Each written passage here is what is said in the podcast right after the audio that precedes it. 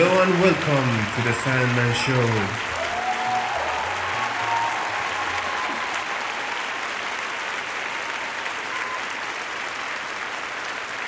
بریم سراغ قسمت پنجم سندمن شو.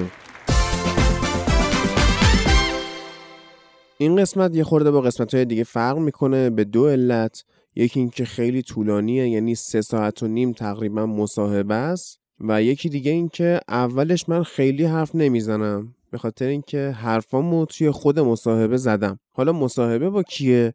یکی از نزدیکترین دوستام یعنی پوریا تاجیک که یه روز اومد پیشم نشستیم با هم کلی صحبت کردیم.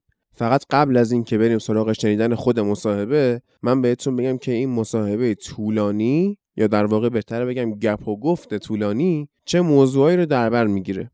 درباره چیا حرف زدیم. در مورد فلسفه ریاضی کتاب خوندن از سن پایین در مورد درونگرایی در مورد پیشرفت تکنولوژی در مورد محتواهای سطحی شبکه‌های اجتماعی.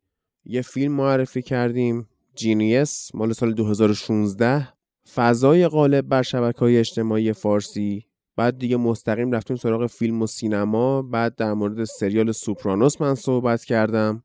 پوریا رفته بود مصاحبه من با تاها رو گوش کرده بود و در مورد فیلم ماهی و گربه می‌خواست یه نکته هایی رو اضافه کنه. در مورد اون صحبت کردیم.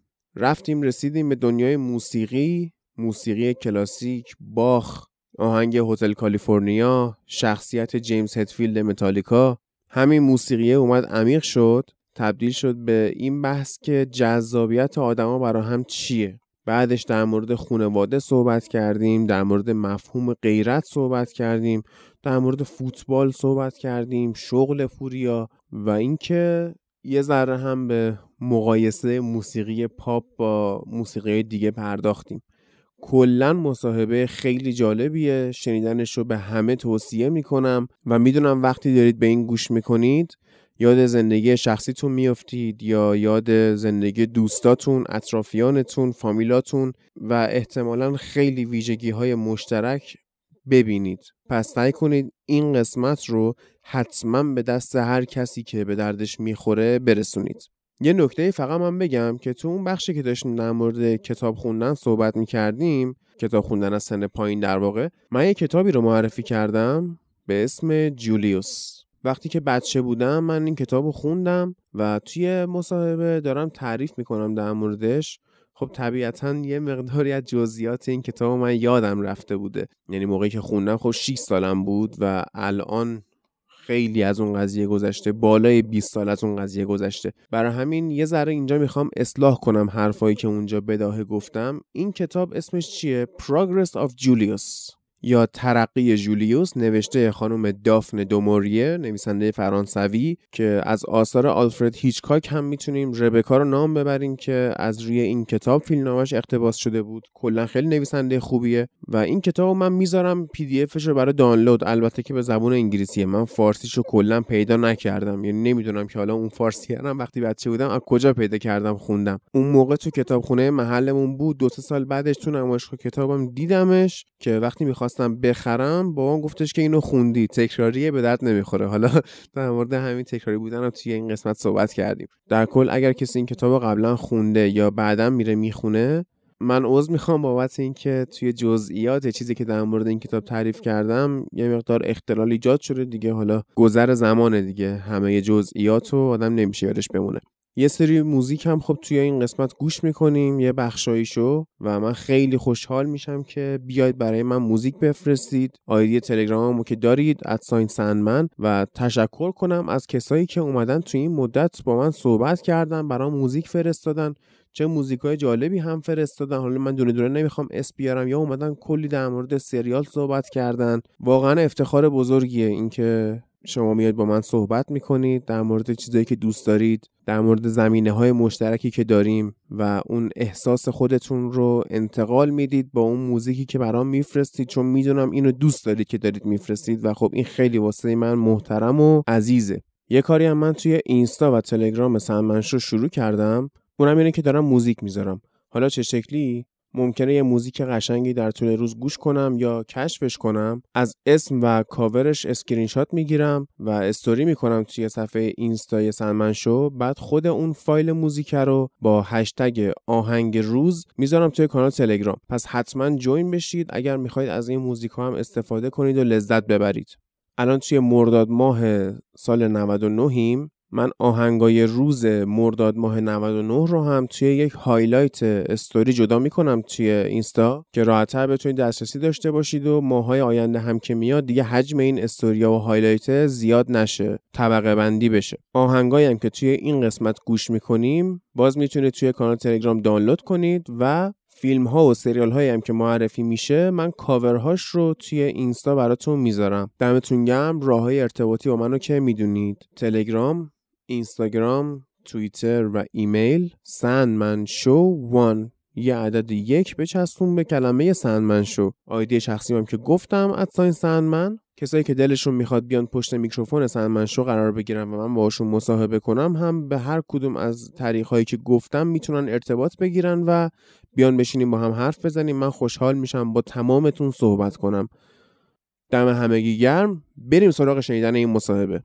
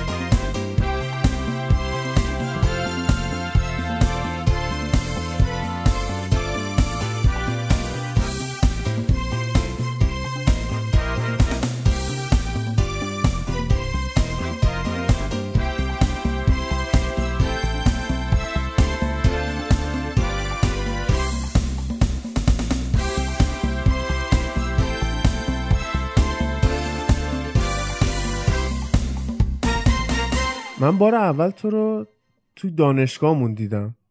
در آره. حالی که اصلا دانشجوی اونجا هم نبودی. آره آره. با یکی از دوستان اومده بودم اونجا. بعد رفتیم بیلیارد. ما اومدیم دانشگاه شما سر کلاس هم دیگر دیدیم. سر کلاس زیاد با هم صحبت نکردیم. نمی‌شد چون من حواسم به درس بعد من با همون دوستم که اومده بودیم دانشگاه شما یه دوست مشترک که با هم دیگه داشتیم رفتیم بیلیارد. بعد یادمه که تو نیومدی بعدش جوین شدی به ما بعد یه مدت. من بلد نیستم مثلا بیلیارد. آره خیلی آره. هم اصرار می‌کردیم که بازی کن منتها نمی‌دونم باید چیکار کنم دیگه. بعد چی شد؟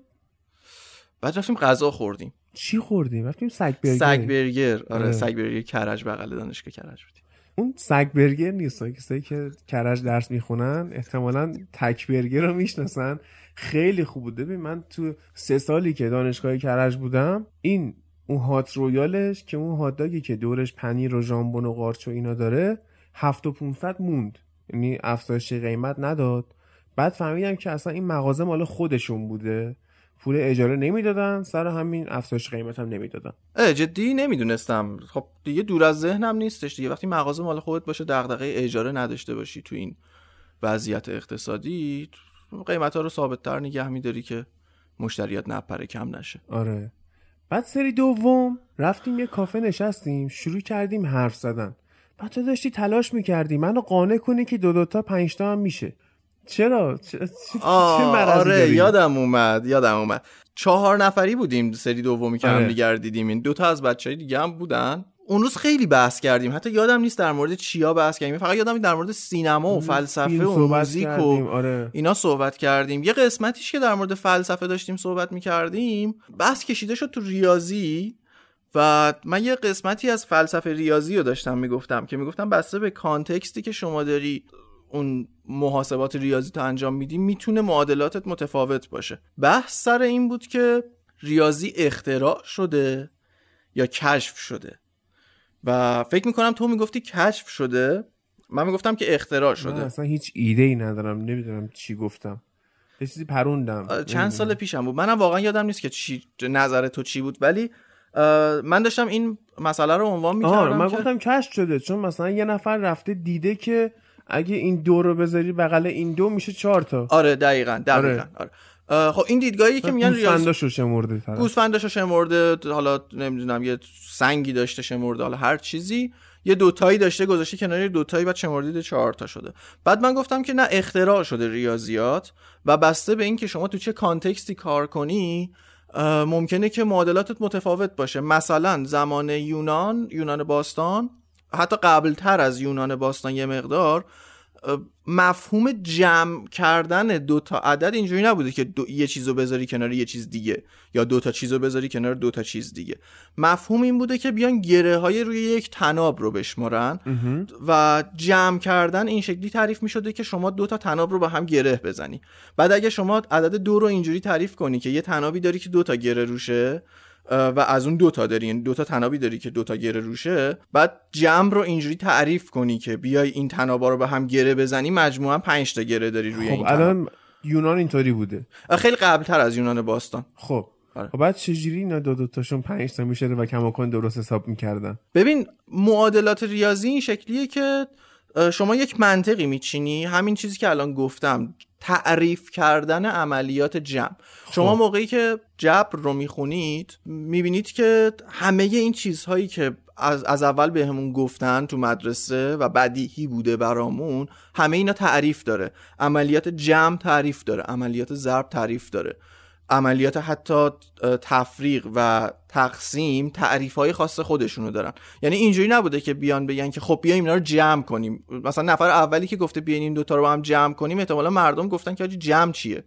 بعد این مجبور شده جمع رو تعریف کنه. بعد موقعی که ما داریم ریاض در مورد ریاضیات صحبت می‌کنیم مجبوریم که همه زبانمون ریاضی باشه. یعنی اینجوری نبوده که بیاد مثلا جمع رو بگی که اینو این کار بکنیم با این یکی که این اتفاق حاصل بشه.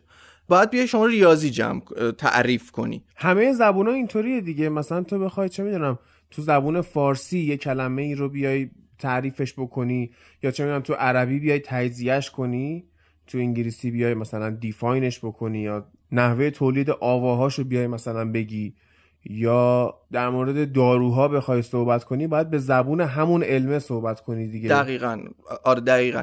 مجبوری که بیای به مجردترین و abstract ترین چیز ممکن برسی. یعنی انقدر تعاریفت رو باید بشکنی که برسی به یه چیز abstract که دیگه اون چیز abstract و مجرد قابل شکستن نباشه.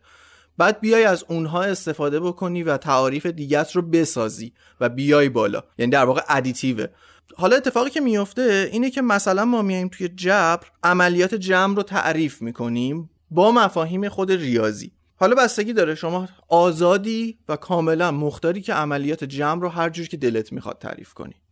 این چیزی که الان ما داریم به عنوان ریاضی باش کار می‌کنیم و استاندارد سازی شده. این این دیگه از زمان یونان استاندارد سازی شد و اومد جلوتر خارزمی جبر رو به این به شکل آکادمیک و به قولی استانداردش بنیانگذاری کرد و بعد دیگه اومدیم و همه چیز استاندارد شد. دیگه دیدیم که سخته برامون که یه قسمتی از دنیا با یک استاندارد ریاضی کار کنن یک قسمتی از دنیا با یک استاندارد دیگه از ریاضیات کار کنن.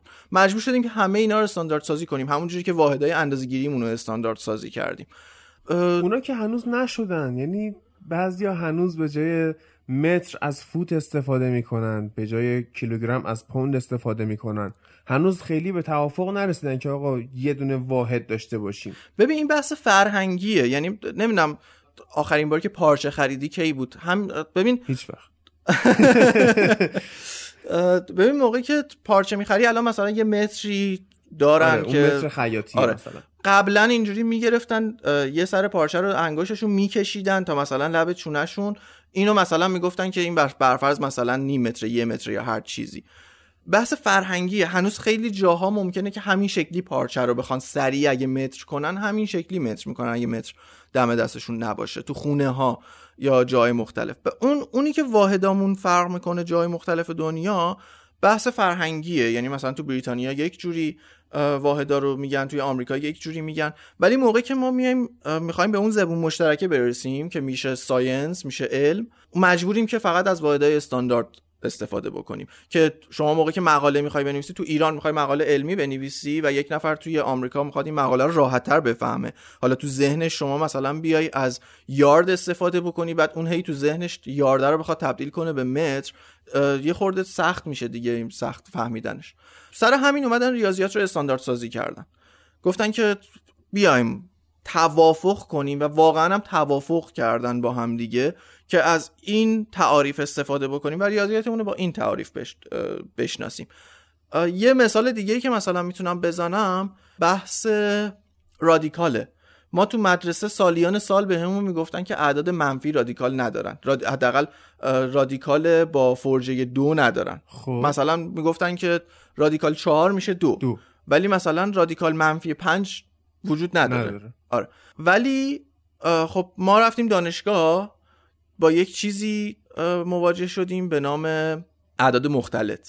بعد اعداد مختلط رو اومدن تعریف کردن گفتن خب حالا اون رادیکالا که منفی نداشتن ما میایم این رادیکال منفی یک رو مساوی یک چیزی می‌گیریم به نام i و میگیم که i دو مساوی منفی یکه. بعد اومدن اعداد مختلط رو عنوان کردن. و یه خورده شاید ابسرد باشه اصلا تو نگاه اولین مسئله که یعنی چی آی؟ آی مگه عدده؟ می‌تونه مگه یه حرفی عدد باشه؟ یو لاست می اعداد مختلط. یعنی می‌دونی وضع ریاضی من چجوریه دیگه. آره. دقیقا ما هم که رفتیم دانشگاه خب من خیلی ریاضی واقعا قوی بود. یعنی دوم راهنمایی من ریاضی 20 شدم سوم 16 شدم بعد اول دبیرستان 14 شدم دوم دبیرستان. داشتم امتحان پایانتر می نوشتم بعد معلمه اومد بالا سرم. یادشم گرامی نمرده ها همینجوری یادش گرامی. آقای تکاور. این خیلی هم آدم باحالی بود. یعنی میشه سر کلاس اولین جایی که من با نقد فیلم مواجه شدم سر کلاس ریاضی آقای تکاور بود. اولین فیلمی هم که در موردش صحبت کرد لئون بود ژان رنو. This is from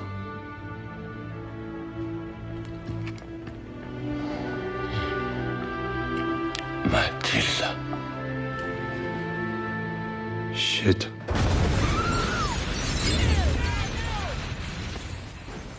که نمی‌دونم چیشو می‌خواست نقد کنه. فکر کنم دیشبش دیده بود می‌خواست بیاد چون مثلا شاید زنش اهل فیلم نبوده. مثلا می‌خواست واسه یکی حرف بزنه. حتی فیلمش خوبه ها به لحاظ فیلم نامه یو سینما. آره. واقعا فیلم خوبی. ولی نقد خاصی ازش الان نمیشه باشم.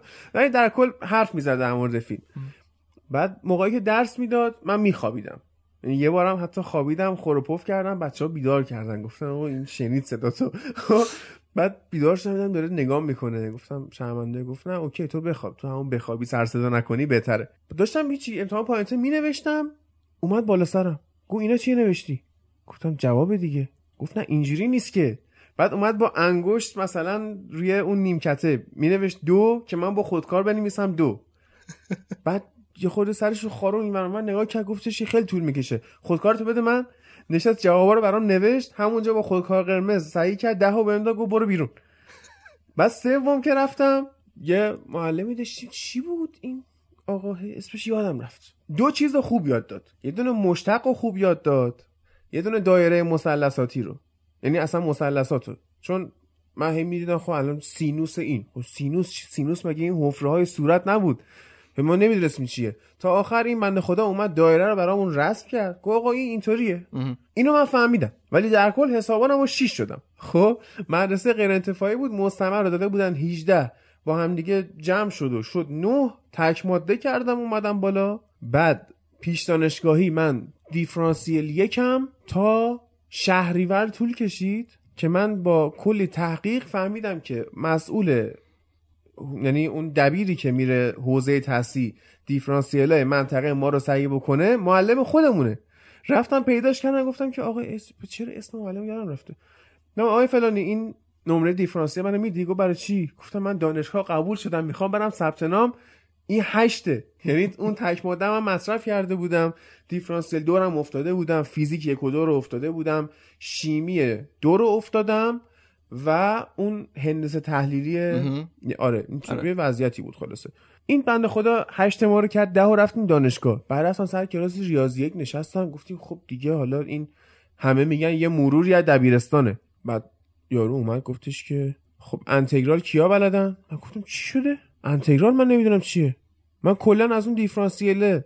یه انتگرال یادم بود یه دونه سری هندسی. فکر کنم خب تصاعد انتگرال یادت بود؟ نه یادم بود که دیده بودم آها یه چیزی ازش. خب. یه دونم سری. بعد هیچی رفت بعد دیدم که نه هیچی بلد نیستم. بعد یه سوال هایی می‌دادن که اصلا تو اینا عدد نیست. یعنی یه ایکس یه ایگرگه بعد هزار تا حروف دیگر رو اصلا امتحان زبان بود به جای امتحان ریاضی. من نمی‌دونم چی چجوری من پنج ترم که نرم افزار خوندم تو هیچ کدومش این ریاضی یکه رو پاس نکردم. دو بار حذف کردم سه بار هشت شدم. این وضعیت ریاضی من بود. تو میگه اعداد مختلط i اینا خدافظ. اینجاها من از دست داده بودی.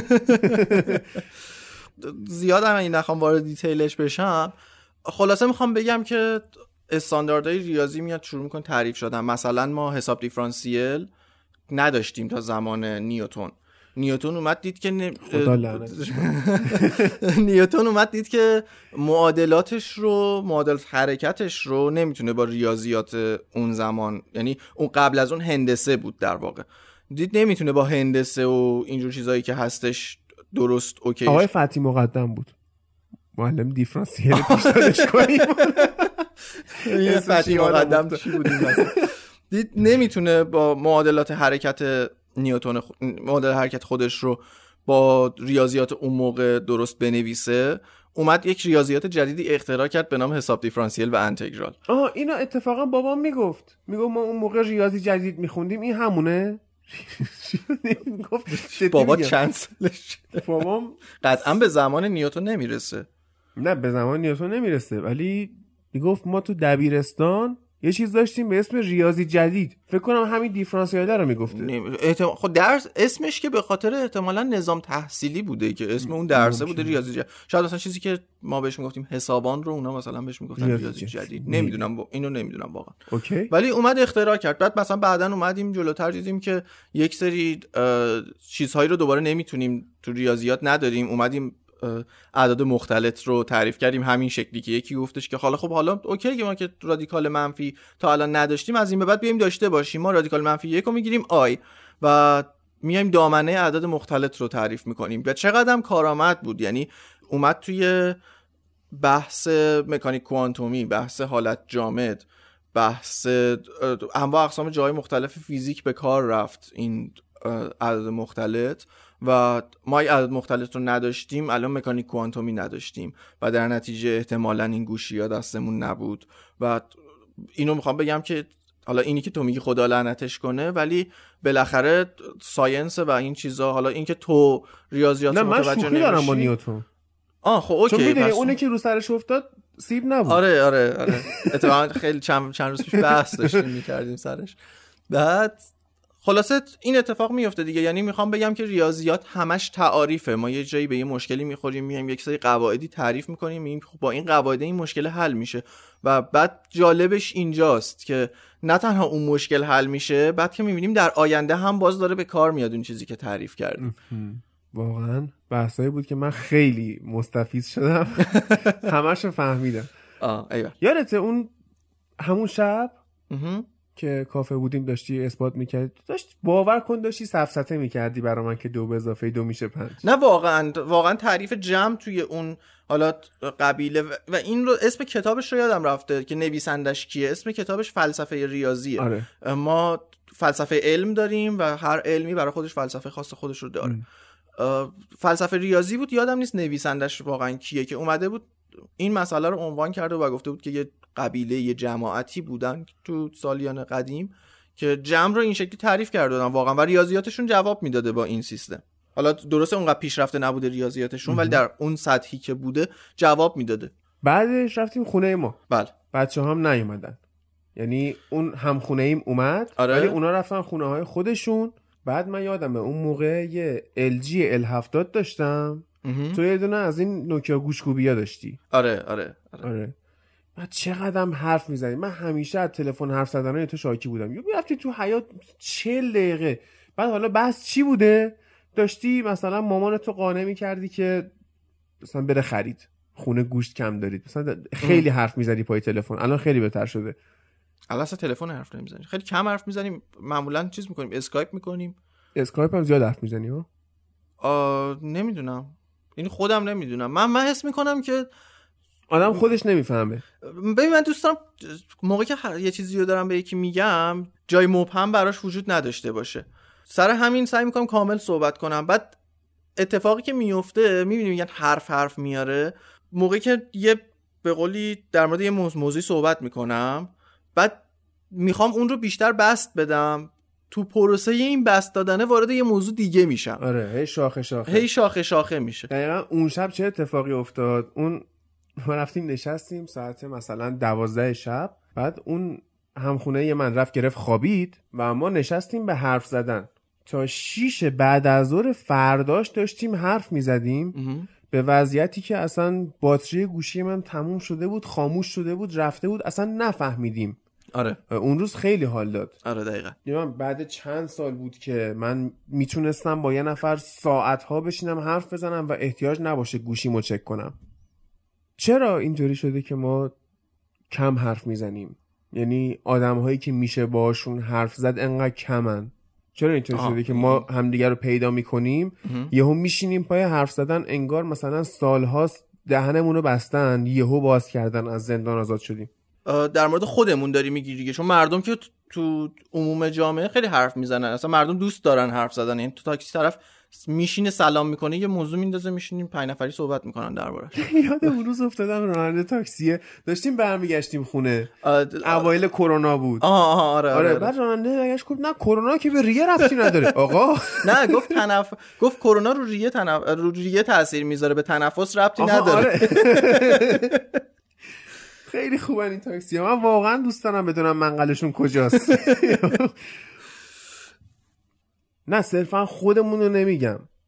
ببین بقیه هم نگاه کن. ما میریم کافه میشینیم چیکار می‌کنیم؟ یادمون میره گوشی داریم. دقیقاً. خب ولی بقیه مردم که نشستن تو کافه اوکی پنج دقیقه با هم حرف می‌زنن. بعدش تو اینستاهاشونن. می‌گیری چی میگم؟ آره حتی حتی دوست پسر دوست دخترایی که میان میشینن من خیلی رو دیدم که مثلا تو گوشی هن دارن تو اینستا چک میگردن توییتر رو دارن نگاه می‌کنن. ببین شاید دلیلی که وجود داشته باشه اینه که ما خیلی موضوعاتی که دربارش صحبت یعنی دو تا دلیل می‌تونم بگم. یکی این که ما موضوعاتی که دربارش صحبت می‌کنیم رو یا اطلاعات داریم دربارش و خب یه سری اطلاعاتی من دارم یه سری اطلاعاتی تو داری و این اطلاعات رو شیر می‌کنیم با هم دیگه و همزمان جفتمون اطلاعاتمون بالاتر میره. یا اینکه خیلی دوست داریم اون بحث رو.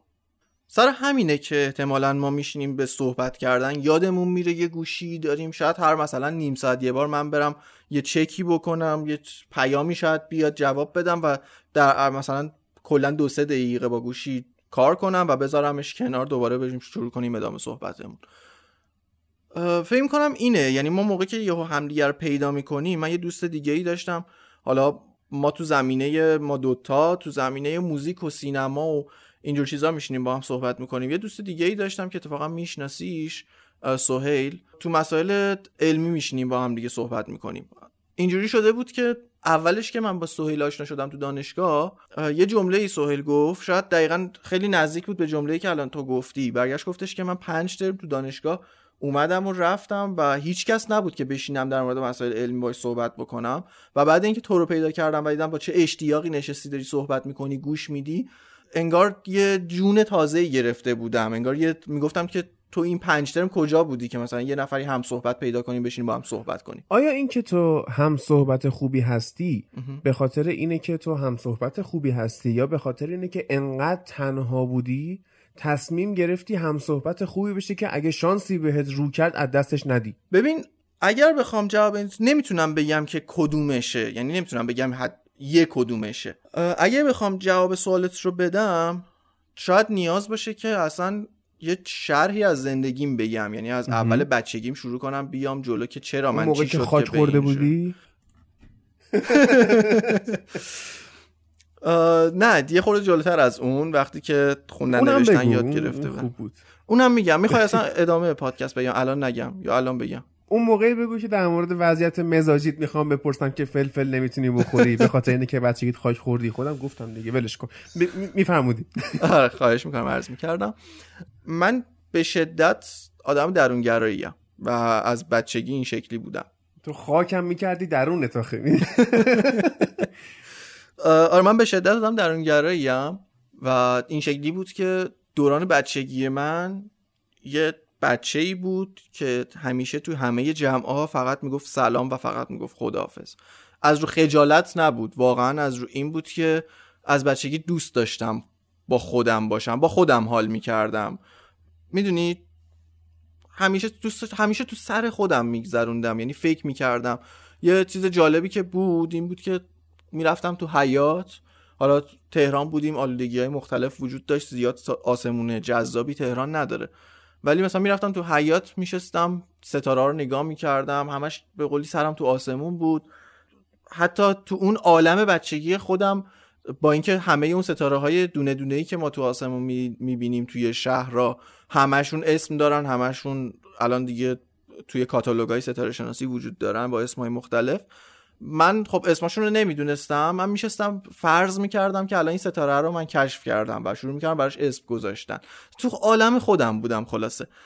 بعد که خوندن نوشتن یاد گرفتم شاید یه خورده زود من رو آوردم به کتابایی که مربوط به ردای سنی بالاتر بود. مثلا میشستم کتابای کارلوس کاستاندا رو میخوندم موقعی که شاید 11 12 سالم بود.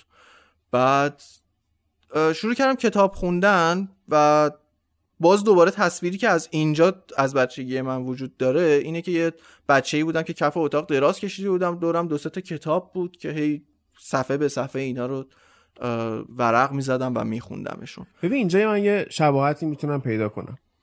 منم بچگی همین بودم. بعد اونجا که ساکت بودم بلاملا زیاد سرم میومد کاری. نداریم بهش. ولی اولین اسباب بازی که یادم داشتم یه اتوبوس بود. دومیش یه سری حروف الفبای انگلیسی پلاستیکی. با. یه سفره یه سفره مانندی بود نایلونی که حروف رو می‌رفتی جایگذاری می‌کردی. بزرگ و کوچیکش و بعد یه عکسی هم داشت مثلا ام اگه بود یه میمونی هم گذاشته بود نوشته بود مانکی. مانکی. من با اینا بزرگ شدم بعد اون موقع بابام خیلی مأموریت می‌رفت. من با مامانم خونه تنها بودم اونم دیگه حالا تا بخواد خونه رو اداره بکنه و چه ما طبقه چهارم بودیم مثلا گاز نداشتیم. قشنگ تصویرش تو ذهنم هست وقتی من چهار سالم بود. این می‌رفت چهار طبقه پایین و کپسول گاز و زن تنها یه نفری می آورد بالا بعد این کار یه روز در میونش بود خونه رو تمیز کن نگران امنیتت باش. خب توی مجتمعی هم زندگی می‌کنیم که مثلا سی واحد بود می‌دونی. و بچت هم بهش برس. خیلی اوضاع سخت بود نمی‌تونست اصلا برا من زمان بذاره. درست. بعد شروع کرد خوندن به من یاد داد فقط. دایی من اون موقع سربازی می‌رفت دایی وسطیم. اون, اون که قبلا گفتم نه. سربازی می‌رفت بعد بعضی شبا میومد خونه ما با همون انقدر تومان پولی که داشت یه کتاب برای من می‌خرید می آورد بعد من همینجوری کتاب میخوندم کتاب میخوندم کتاب میخوندم. وقتی که پنج سال خورده این بود رفتیم بندر عباس و اونجا با مامانم رفتم کتابخونه محلمون عضو شدم. یه مدت این کتابای نیکولا کوچولو رو میخوندم. ژان ژاک سامپه و رنه گوسینی. خیلی خوب بود. ولی خسته شدم بعدش. دیگه کتاب کودکان رو گذاشتم کنار. اگه رمان خارجی پیدا کردم من الان خلاصش رو بهت بگم. تو در نظر داشته باشی که یه بچه مثلا 6 ساله همچین چیزی رو خونده میریزی کلا. اسم کتابش جولیوس بود. خب این یه بچه بوده خیلی کوتاه میگم. یه بچه بوده زمان جنگ جهانی اول بعد توی خونه سازمانی های ارتش زندگی می‌کردن. باباش رفته بوده جنگ تو فرانسه. رفته بوده جنگ با مامانش تنها بوده خونه. و این یه روز تو کوچه داشته و بچه ها بازی می‌کرده باباش میاد از جنگ. بعد میگه مامانت کجاست؟ میگه خونه. میگه خب بریم یه سر بهش بزنیم. میرن و می‌بینن اه، در وانه میشه. بعد از تو اون سولاخی در نگاه می‌کنم می‌بینم که بله امو اونجاست. یه عموی از آره ساختمون و بابای در رو میشکنه میره تو و مامانه رو با تپانچه ارتش می‌کشه. بعد جنازش رو معدوم می‌کنن و اینا و این میگه من باید برگردم جنگ بچه رو میفرسته انگلستان. بعد این بچه میره توی بیکری شروع می‌کنه کار کردن و انقدر حالا خوش سرزبون و با روابط عمومی بالا و اینا بوده که هرچی بزرگ می‌شده مشتری ها اینو دوست داشتن.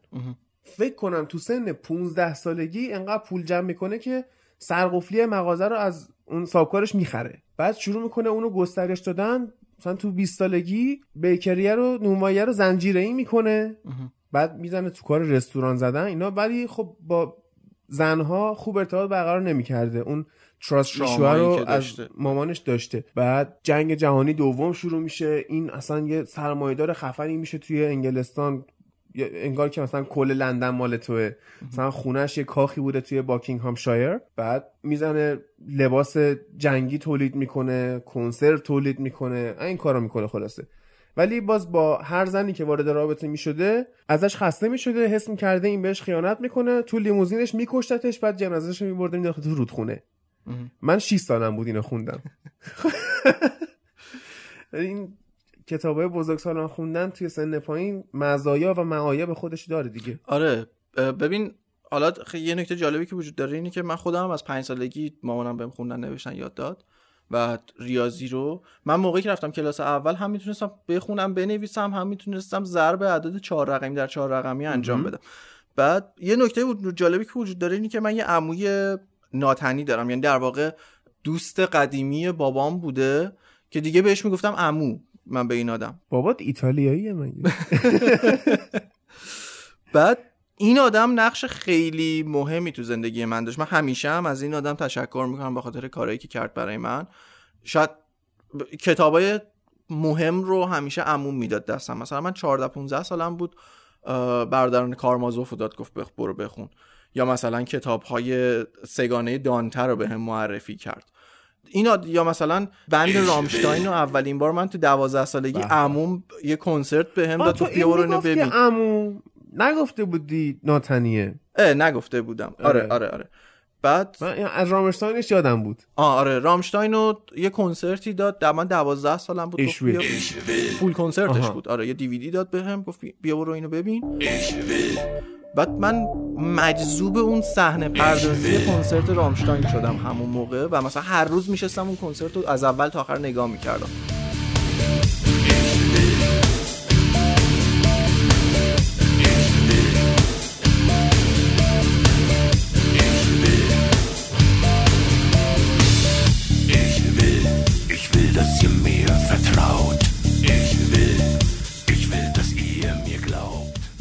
خیلی نقش مهمی داشت این آدم تو زندگی من. شاید همون کاری که دایی تو باد کرده رو عموی من بام کرد. حالا ادامه صحبت قبلیم شروع کردم کتاب خوندن بزرگتر شدم ولی کسی نبود که در موردشون صحبت کنم. شاید تنها کسی که وجود داشت در موردش صحبت کنم همین عموم بود. گاهگداری می‌رفتم خونهشون میشستیم با هم دیگه صحبت می‌کردیم بهم کتاب می‌داد بعد میگفتش که برو اینو بخون این که تموم شد بیا توضیح بده ببینم چی فهمیدی ازش من این کتاب دیگه بد بده منتها خب هر روز نمی‌تونستیم بریم خونه های همدیگه پیش همدیگه بالاخره مشغل زندگی از اول زیاد بود. ما هم فاصله خونه همون یه مقدار از همدیگه دور بود. سر همین شاید اکثر مواقع شاید 90 درصد مواقع من تنها بودم با خودم. یه کاری که می‌کردم این بود که موقعی که داستان میخوندم خودم رو میذاشتم جای یکی از شخصیت های داستان و من همیشه میگم میگم من کتاب نمیخوندم من کتاب رو زندگی می‌کردم. مثلا یادمه که سفرنامه ماژلان رو شروع کردم خوندن و خودم رو گذاشته بودم جای اون کسی که ماژلان استخدامش می‌کنه توی کشتیش که این سفرنامه رو بنویسه. و همه اون اتفاقاتی که افتاده بود رو من میخوندم. مثلا 40 50 صفحه می‌رفتم جلوتر. بعد شب میخوابیدم. فرداش که می‌خواستم پاشم برم مدرسه تو راه مدرسه تو ذهنم من قدم زنان می‌رفتم سمت مدرسه. ولی تو ذهنم همه اتفاقات گذشته اون 40 50 صفحه اخیر رو مرور می‌کردم و خودم رو میذاشتم اونجا. می‌گفتم خب من تو کشتی هم طوفان اومده این اتفاق افتاده این بلایا اتفاق افتاده سر به قولی کرو اون کشتی. و همیشه این کتابا رو زندگی می‌کردم. کاملا هم تو خودم بودم و اولین کسایی که من پیدا کردم که تونستم خیلی جدی باهاشون در مورد یه مسئله جدی صحبت بکنم دوران دانشگاه بود. یعنی من تا دوران دانشگاه این تنهایی رو داشتم. تو دوران دبیرستان هم هیچکس نبود که بشینم باهاش صحبت بکنم. دوران دانشگاه یه دوستی پیدا کردم به نام کامیار دوستم. کامیار رفیقم. کامیار رفیقم. هر سری میگه کامیار رفیقم. نه مثلا تو 500 میلیون کامیار می‌شناسی آخه؟ مثلا نصف جمعیت هند اسمشون کامیاره بعد اون کامیار رفیقم. بود چند تا میگه؟ اصلا خیلی اسم کمیابی هم هستش کامیار. آره آره. کامیار رفیقم. خب. آره با کامیار رفیقم نشستیم صحبت کردن. و اولین نفری بود که من تو روز ثبت نام دانشگاه با این آدم دوست شدم و اولین نفری بود که من دیدم که خیلی جدی می‌تونم در مورد یه سری مسائل مثل سینما و موزیک بشینیم و با هم دیگه صحبت بکنیم. اون استارت اون بخشی از زندگیم بود که حالا من یه آدمی رو پیدا کردم که می‌تونم باش بشینم جدی صحبت کنم برای ساعت ها داشتی تعریف می‌کردی سفرنامه ماژلانو من نشستم یه دقیقه خودم رو روانکاوی کردم به یه چیز عجیبی توی ناخداگاه هم رسیدم. ببین من یه معلمی داشتم دوم دبیرستان و سوم دوم بهمون جغرافیا استان و اینا درس می‌داد. سوم هم تاریخ. بعد ایشون از دانشگاه استنفورد دکترای روانشناسی داشت. خب. و تونست مشکل من رو تشخیص بده که چرا مثلا من خیلی متفاوتم با بقیه بچه ها چرا یه جوریه. اون اون وایبی که ساطع می‌کنم از خودم یه جوری دیگه ایه خلاصه این یه خورده به من یاد داد که چجوری به مشکلاتم غلبه کنم با خداگاه کردن ناخداگاه. خب؟ الان من تو همین حینی که داشتی می‌گفتی یه دونه این کاری کردم. خب؟ چرا؟ به نظرت چرا من انقدر علاقه دارم به دیر کردن به کارهای جسورانه به شرط بندی چرا؟ چرا؟ ببین من اینو همیشه گذاشتم رو حساب کاراکترت. یعنی اون بوناف شیمی که شاید مردم داشته باشن رو همیشه می‌گفتم تو نداری و خب ندارم. آره. این درسته. بعد بعضی دیگه ممکنه فکر کنن به خاطر اینه که مثلا تو قسمت اول من گفتم من به آدرنالین اعتیاد دارم. خب هیجان می‌خوام به خودم تزریق کنم. ولی اولین باری که این علاقه توی من ایجاد شد می‌دونی کجا بود؟ کتاب دور دنیا در 80 روز ژول که این آقای فیلاس فاگ بود یا فاج بود؟ نمی‌دونم. خب این شرط بندی کرده بود با اعضای باشگاه بیلیاردشون که آقا من 80 روزه این کارو می‌کنم. در خلاف جهت خورشید رفته بود 79 روزه رسیده بود. در خلاف جهت خورشید که من یاد چیز افتادم خورشید پشتش به ماست در خلاف جهت حرکت زمین رفته این آره یعنی از کجا بود؟ از لندن. اومد رفت دوور فکر می‌کنم با قطار. از اونجا رفت سمت فرانسه و رفت آفریقا و اینا. بعد دور زد کره زمینو. آره. و برعکسش رو هم اگر بری برعکسش اتفاق میفته یعنی 81 روز یک روز می‌رسه البته الان دقیقا یادم نیست که تو اینوری بری کم میشه یا زیاد نه میشه؟ درسته دیگه آره. چون این اینوری رفته بود روزهای آره بیشتری آره رو دیده آره بود. آره آره. آره. بعد این خیلی من حال داد. تو اون سن کم که اینو خوندم که این شرط و برد. آره. فکر می‌کرد باخته آخر کتاب. آره. یه چند دقیقه یه چند ساعت یکی دو ساعت فکر دیر رسیده بود به ساعت لن. 45 دقیقه دیر آره. رسیده بود. آره. چقدر یادمه. اون به مزه کرد. انگار شرطه رو خودم برده بودم. بعد حال داد بهم. حالا این یکی از اون کارهایی بود که اون اعتیاد به آدرنالین رو تو می‌تونی توش کانالیزه بکنی. آره آره شاید واقعا. تو موقعی که یه ادونچری رو خودت نمی‌تونی تجربه کنی خودت رو می‌ذاری جای یکی دیگه که نیابتی انجامش آره نیابتی میدی. انجامش میدی. خب توی دانشگاه هم صحبت پیدا کردی. آره. باز الان اینجا سوال پیش میاد که تو آیا واقعا درونگرا بودی یا از قحط رجال بود که به درونگرایی رسیدی؟ یعنی زوری مجبور شدی که حرف نزنی؟ چون نمیفهمیدن. شاید بگم جفتش. یعنی خب کاراکتر خودم که می‌شناسم. من خیلی به خودم فکر می‌کنم به اینکه من الان چه تیپ آدمیم روانم چه شکلیه چه مدلیم به اینا خیلی فکر می‌کنم. خب اینو می‌دونم که درونگرام. یعنی چه پلو روانشناس رفتم چه تستا رو تستای مختلف رو زدم. همشون متفق القول گفتن که تو درونگرایی. و خودم هم اینو کاملا متوجه میشم. این بخشش که اوکیه. بخش دیگهش هم خب همون مسئله که گفتی که واقعا آدمی که من لذت ببرم از اینکه بشینم باهاش صحبت بکنم و یه اتفاقی که افتاده بود که سر همون روز دومی که ما هم دیگر دیدیم توی کافه ما یادمون رفته بود که ساعت چنده. یعنی جدا اینکه در نفهمیدیم گوشیامون خاموش شده بود گذر زمان رو یادمون رفته بود. خب من انقدر داشتم لذت میبردم و داشتیم واقعا با هم دیگه لذت میبردیم از این صحبته که زمان یادمون رفته بود. به خاطر همین شاید بگم جفتشه. یعنی هم من آدم درونگرایی همین همین پاش که بیفته برونگرا میشی. آره آره آره پاش بیفته برونگرا میشم. چون یه یه مرحله ای از زندگی من فهمیدم که اگه بخوام درونگرا باشم توی کارم احتمالا زیاد نمی‌تونم پیشرفت کنم و موفق باشم چون کارم کاریه که با آدمای مختلف در ارتباط باید باشم. سر همین تمرین کردم یعنی همونجوری که معلمت بهت گفته بود که ناخداگاهتو خداگاه کن. من تمرین کردم که حداقل موقعی که سر کارم و دارم کار می‌کنم اون درونگرایی رو بذارم توی به قولی کمدی درش قفل کنم و یه کاراکتر برونگرا از خودم نشون بدم. آقا اول وقتی من این سرمنشو رو راه انداختم خیلی اومدن بهم گفتن که تو چرا درونگرایی رو عیب می‌دونی؟ عیب نیست. به نظر تو عیب نیست؟ نه به نظر من یه تیپ شخصیتیه. ببین اوکی تیپ شخصیتیه. اما این نیستش که بیشتر از اعتدال یا بیشتر از برونگرایی به ضربه می‌زنه و ترمز کارت میشه. ببین من اعتقاد دارم که هر چیزی رو خارج از context ش استفاده بکنی بهت ضربه می مم... یعنی خب. پتانسیل ضربه زدن رو داره بهت. تو اگه زیادی هم برونگرا باشی ممکنه مثلا با چک نخورده اعتراف کنی به چیزی. آره. اوکی. اوکی. ولی خب این درونگرایی تو رو باز میداره از حرکت. خیلی وقتا. باعث اگر- میشه تو خیلی مسابقه ها شرکت نکنی می‌دونی؟ خب ببین یه چند... یکی دو تا مسئله رو بعد اینجا با هم دیگه صحبت بکنیم.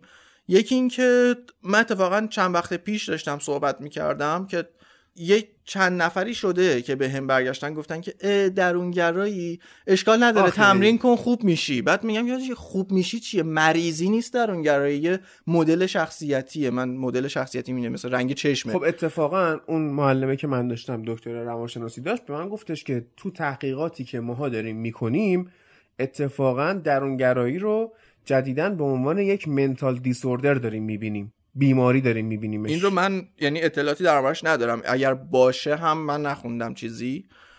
ولی خلاصه امر که منظورم اینه که درونگراییه موقعی که خودم تو خونم اتفاقا خیلی خوبه. باعث میشه که موزیکم رو گوش کنم کتابم رو بخونم فیلمم رو آخه ببینم بشینم فکر نه نیست. بشینم فکر کنم با خودم باشم. خب همه این کارو می‌کنن. این اسمش درونگرایی نیست که.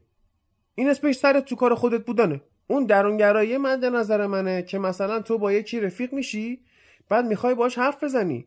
اما یه چیزی تو درون جلوتو می‌گیره نمی‌ذاره خودتو ابراز کنی. این مد نظر منه. وگرنه اینکه تو میگی روند عادی هر آدمیه. خب اینم این این بخش از درونگرایی. البته روند آدم روند عادی هر آدمی که نیست. یعنی نمیشه زیاد خب هر. کسی سرش تو کار خودش باشه یه نفر میشینه موزیک گوش می‌کنه یه نفر میشینه مثلا ستایش نگاه می‌کنه ولی داره اون کارو می‌کنه. حینش فکرم می‌کنه. ببین بحث تمایل به این که تو بخوای توی جمع باشی یا تمایل این که بخوای تنها باشی. آه این درست. آره. من ترجیح میدم تنها باشم. یعنی بحث مثلا خونه گرفتن باشه بخوام از خانواده جدا بشم من ترجیح میدم که تنها خونه بگیرم. حالا ممکنه به خاطر مسائل اقتصادی یا کاری یا هر چیزی مثلا مجبورشم با دوست و رفیقم خونه بگیرم. ولی همیشه ترجیح هم برای این بوده که موقعی که کلید میندازم میام تو خونه خودم باشم و خودم. یعنی این این تمایل به تنها بودن خب، وجود. داشته تو همیشه یادت دو سه سال پیش گفتی حالم بده؟ گفتم بیا بریم بیرون. گفتی حالم بده می‌خوام تنها باشم. مهم. گفتم اتفاقا هر موقعی که تمایل به تنهایی پیدا کردی باید باش بجنگی. باید خلاف جهتش رفتار کنی و بیای بیرون. و تو اون موقع ها و تو اون موقع ها افکار خودکشی داشتی؟ قشنگ سوساید تو ذهنت همیشه بود می‌گفتی اصلا من دوست دارم به اختیار خودم بمیرم فلان. ولی بعد از این که نه اومدی بیرون سعی کردی با آدما معاشرت کنی و غیره اینا بین رفت. یعنی خودت هم بعدا حرف منو قبول کردی که آره کار درستی کردم امشب اومدم بیرون. تشکر می‌کردی که اومدم دنبالت. شور. ولی تو هم با همین تمایل به تنها بودن جنگیدی که تونستی برگردی. ببین یه مواقعی هستش که خب آدم خسته میشه. هر کسی یه ظرفی داره. من خیلی دوست دارم تنها باشم ولی زیاد از حد که تنها هم خب بالاخره این نمی‌تونیم اینو انکار بکنیم که کلا آدم دوست دارن که اجتماعی باشن. موجود اجتماعی موجود اجتماعی هستیم. واقعا نمی‌تونیم خارج از اجتماع زندگی بکنیم. اون تنهایی اذیت می‌کنه بعد از یه مدتی. حالا یکی ظرفش بزرگتره یکی ظرفش کوچیکتره. یکی مثلا دو روز تنها باشه می‌زنه به سرش. یکی نه می‌تونه مثلا یکی دو ماه هم حتی تنها باشه. ولی باز بالاخره همه یه روزی این ظرفشون پر میشه. تو این قرنطینه یه ظرف خیلی پر شده. خیلی خیلی. حالا مسئله که هستش میگم از دید من دیسوردر نیست. البته اینم بگم که من صاحب دیدگاه نیستم تو حوزه روانشناسی. مطالعاتم در سطح مطالعات جنرالیه که داشتم. ولی باید برم بیشتر بخونم مقاله مختلف رو بخونم و ببینم واقعا دیسوردر هست یا نه. ولی کلا اعتقادم بر اینه که اگر شما یک چیزی رو خارج از کانتکستش استفاده بکنی پتانسیل آسیب زدن بهت رو داره. مثل اینکه من درونگرایی خودم رو ببرم توی محل کار خودم.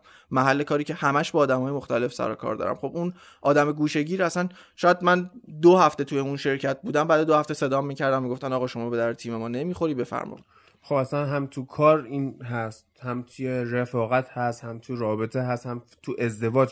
فکر کن تو ازدواج کردی بعد تصمیم می‌گیری درونگرا باشی. می‌دونی؟ با همسرت صحبت نکنی. خب. خب این یه دیدگاهه. یه دیدگاه هم هست که تو میگی که من می‌خوام تنها باشم پس ازدواج نمی‌کنم. یعنی که به اون مشکل ببین آره تو اگر ازدواج کنی تصمیم بگیری که تنها باشی و بیشتر با خودت باشی این conflict ایجاد می‌کنه دیگه بالاخره. ولی اگر اینجوری از این زاویه بهش نگاه کنی که من آدم درونگرایی ام, خیلی بیشتر دوست دارم که با خودم باشم تا با کسی دیگه ای خب پس من ازدواج نمی کنم این اون conflict رو از بین بردی یعنی به اون conflict نمی‌خوری دیگه. باز به نظر من ناقص این ایده. می‌دونی تنها باشی که چی بشه؟ من خودم خیلی دوست دارم و واقعا ترجیح میدم که شاید اکثر time خودم رو با خودم باشم. ولی الزاما به نظرم این مسئله نیست که تو اگر درونگرا باشی ممکنه تو ازدواج به مشکل بخوری. ممکنه اکثر مواقع این اتفاق بیفته و همون دیدگاهی که گفتم تو می‌تونی از این زاویه بهش نگاه بکنی که ازدواج نکنی. ولی اگر یه کیس مناسب خودت رو بخوای پیدا بکنی و باش ازدواج بکنی ممکنه این درونگرایی آسیبی به اون رابطه نزنه. خیلی خیلی بستگی به دو طرف رابطه داره. دو یه رابطه هیچ وقت به یک طرف رابطه فقط بستگی نداره. ببین من تو حرفات باگ پیدا کردم. چی؟ اینکه من اول کار گفتم تو خیلی پر حرفی پشت تلفن. خب. خب؟ گفتی من دلم می‌خواد همه چیزایی که حرف می‌زنم و واضح توضیح بدم. این واضح توضیح دادنه این کامل حرف زدنه دو راه بیشتر نداره. یا اونی که داری براش توضیح میدی رو در واقع یه سطح فکری پایین تر از خودت می‌بینی که سعی می‌کنی از بیس قضیه رو واسش باز کنی که اشتباه نکنه یا اینکه cry for help یعنی یه گوشگیر آوردی بشینی حرف بزنی. یعنی اینجوری هم نیست که بگی خودتو دوست داری دلت می‌خواد تنها باشی و خودت باشی. یه گوش که گیر میاری دهنه وا میشه قشنگ. نه من یه حالت سومی خب. میگم. در مورد موضوعی که دوست دارم دوست دارم زیاد حرف بزنم. یعنی دوست دارم زود تموم نشه. اون... تو می‌خوای به یه نفر آدرس هم بدی یه ساعت براش الگوریتم نقشه تهران رو می‌خوای توضیح بدی. موضوعی که دوست داری نیستش که زیاد آدرس نمیدم من به کسی. دیدم یعنی... دیگه مثلا می‌خواستی به یکی بگی مثلا برو از فلانجا فلان جنس رو بگیر.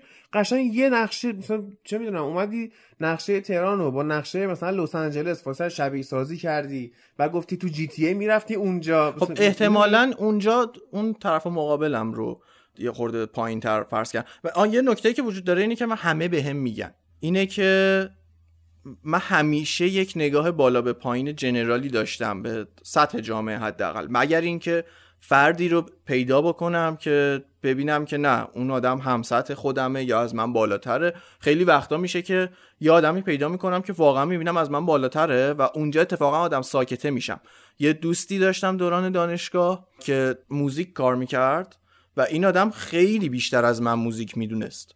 اون موقع موقعی که میشستم با این آدم صحبت می‌کردم در مورد موزیک بیشتر اون حرف می‌زد و من اصلا عمدن ساکت می‌شدم که اون بیشتر حرف بزنه چون خیلی ازش اطلاعات می‌تونستم کسب کنم. یعنی اینجوری نیست که بگم در مورد همه آدم ها این شکلی هم خیلی وقتا میگم واقعا اینجوری میشه که من میشینم صحبت های یه نفر دیگر رو گوش میدم.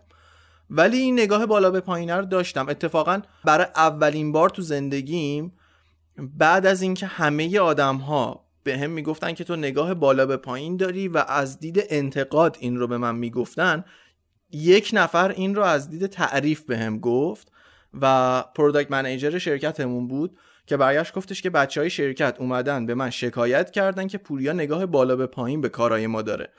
به نظر خود این درسته یا نه؟ من گفتم آره درسته چون جنرالی من آدمی هم که نگاه بالا به پایین دارم. و برگشت گفتش که خب از دید من بعد گفت این به نظر تعریف بود یا انتقاد؟ گفتم که نمی‌دونم واقعا. انتقاد بوده احتمالا چون همه به دید انتقاد میان گفتش که نه اتفاقا من از دید تعریف دارم بهت میگم. اتفاقا کار درستی رو می‌کنی چون تو مثلا به عنوان این تایتلی که توی این شرکت داری ما بهت اعتماد کردیم که تو از بقیه افراد توی این شرکت به این کار مسلطتری که گذاشتیم سر این کار. پس تو اصلا باید توی این اینجا نگاه بالا به پایین خب به بقیه داشته آره باشی. اما توی ارتباط با آدم ها نه تو رفاقت نه تو رابطه نه. ببین به خود منم این انتقاده میشه ها. آره می‌دونی؟ آره. یعنی ما تو اون گروهی که خودمون داریم خب عملا خانواده ایم. تو اون گروه منچستر. ولی هنوز بچه ها میان بعضی وقتا من میگن که تو به ما دیده از بالا به پایین داری. من میگم که نه من اگه حرفی به تو می‌زنم اثر دلسوزیه نه دقیقاً. اثر اینکه تو کودنی. آره ببین تو رفاقت بحث دلسوزی هم هست. یعنی تو ممکنه ادبیات تندی داریم. آره دقیقا. ببین تو ممکنه بزنی تو گوش یکی ولی نیتت ممکنه متفاوت باشه. ممکنه بزنی تو گوش یکی بخوای تخریبش کنی. ممکنه بزنی تو گوش یکی بخوای بکشیش بالا. یعنی خیلی این فرق می‌کنه که کی جلوته چه نسبتی با هم دیگه داری چه حسی بینتون برقراره. موقعی که یه انتقاد تندی از یکی می‌کنی ممکنه که ببینی اون آدم تو شرایط بدی وجود داره و داره مثلا زندگیش رو نابود می‌کنه و فرصت این وجود نداره که تو بشینی منطقی باهاش صحبت بکنی. مجبوری که بتوپی بهش مجبوری که بزنی تو صورتش که به خودش بیاد یه لحظه. قسمت قبلی من با سپر صحبت کردم. خب سپرم که دیگه خود شناخت کامل داری. آره. داشتیم در مورد همین قضیه صحبت می‌کردیم که آقا من سپر زدم تو گوشش که بیاد بالا. خب سپر اعتقاد داشت که این متد کوتان کوت رضاخانی من رو همه جواب نمیده. آره. منم گفتم آره ولی من رکورد 100 درصد موفقیت رو توش دارم. یعنی من حداقل اون آدمی که می‌تونستم روش اون متد رو پیاده کنم پیدا کردم و آدمی که دیدم واسه این کار ضعیفه نرفتم سمتش. چون یا پس من بر نمی اومده یا حوصله‌ش رو نداشتم یا هرچی خیلی وقتا هم شده نشستم با طرف منطقی حرف زدم و بستگی به مود خودم داره. مود خودم اکثرا همون رضاخانی است. این ترجیح میدم با کمترین میزان کلمات خراب کنم اون قضیه که داره بهش فکر می‌کنه. درست.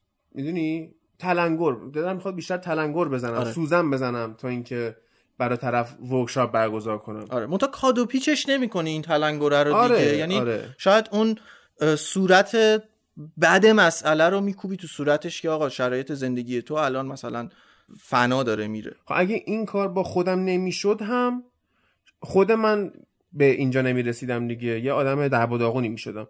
یعنی به خود منم خیلی وقتا تلنگر وارد شده. و ضمن اینکه من خودم از اینکه یه نفر همینجوری که من با, با بقیه رفتار می‌کنم با خودم رفتار کنه اگر اون آدم نخواد تخریبم بکنه و بدونم که طرف دوستم داره و دوستمه ناراحت نمیشم. واقعا من از انتقادتون اصلا ناراحت نمیشم.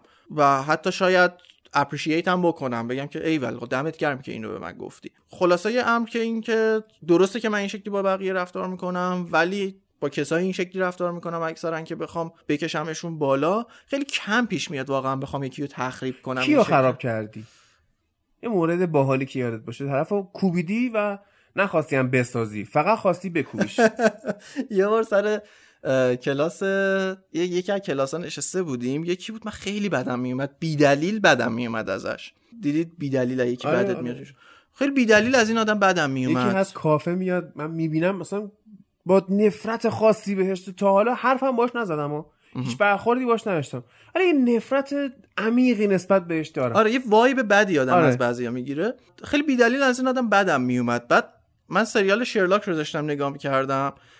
توی سریال شرلاک توی اپیزود اما اولش این شرلاک جدیده. مال بی بی سی. مال بی بی سی آره. شرلاک و یه character یه که توی forensics کار می‌کنه به نام اندرسون. اندرسون هی ایده های احمقانه میده. بعد شرلاک یه جمله بهش میگه که میگه اندرسون یه دقیقه خفه شو تو الان با این فکرات داری IQ کل خیابون رو میاری پایین.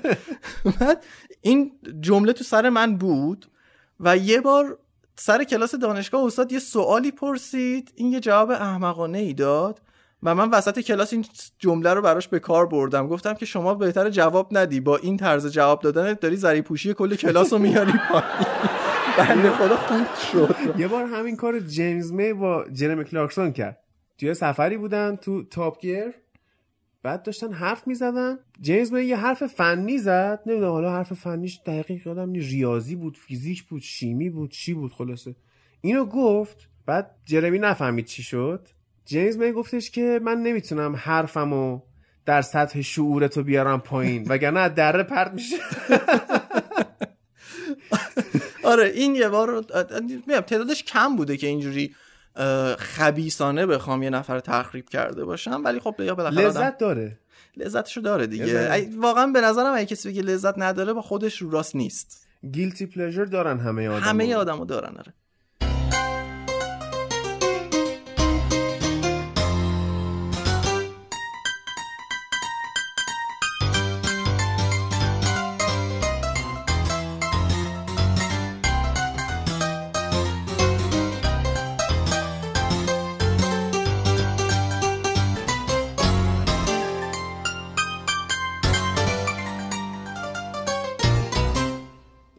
سوال احمقانه ها که گفتی ما تو این سلسله ریاضی یک هایی که تو دانشگاه گذراندیم یه پسره بود عالی بود.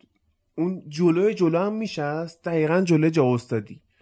بعد استاد درس می‌داد مثلا فکر کن یه انتگرال دوگانه.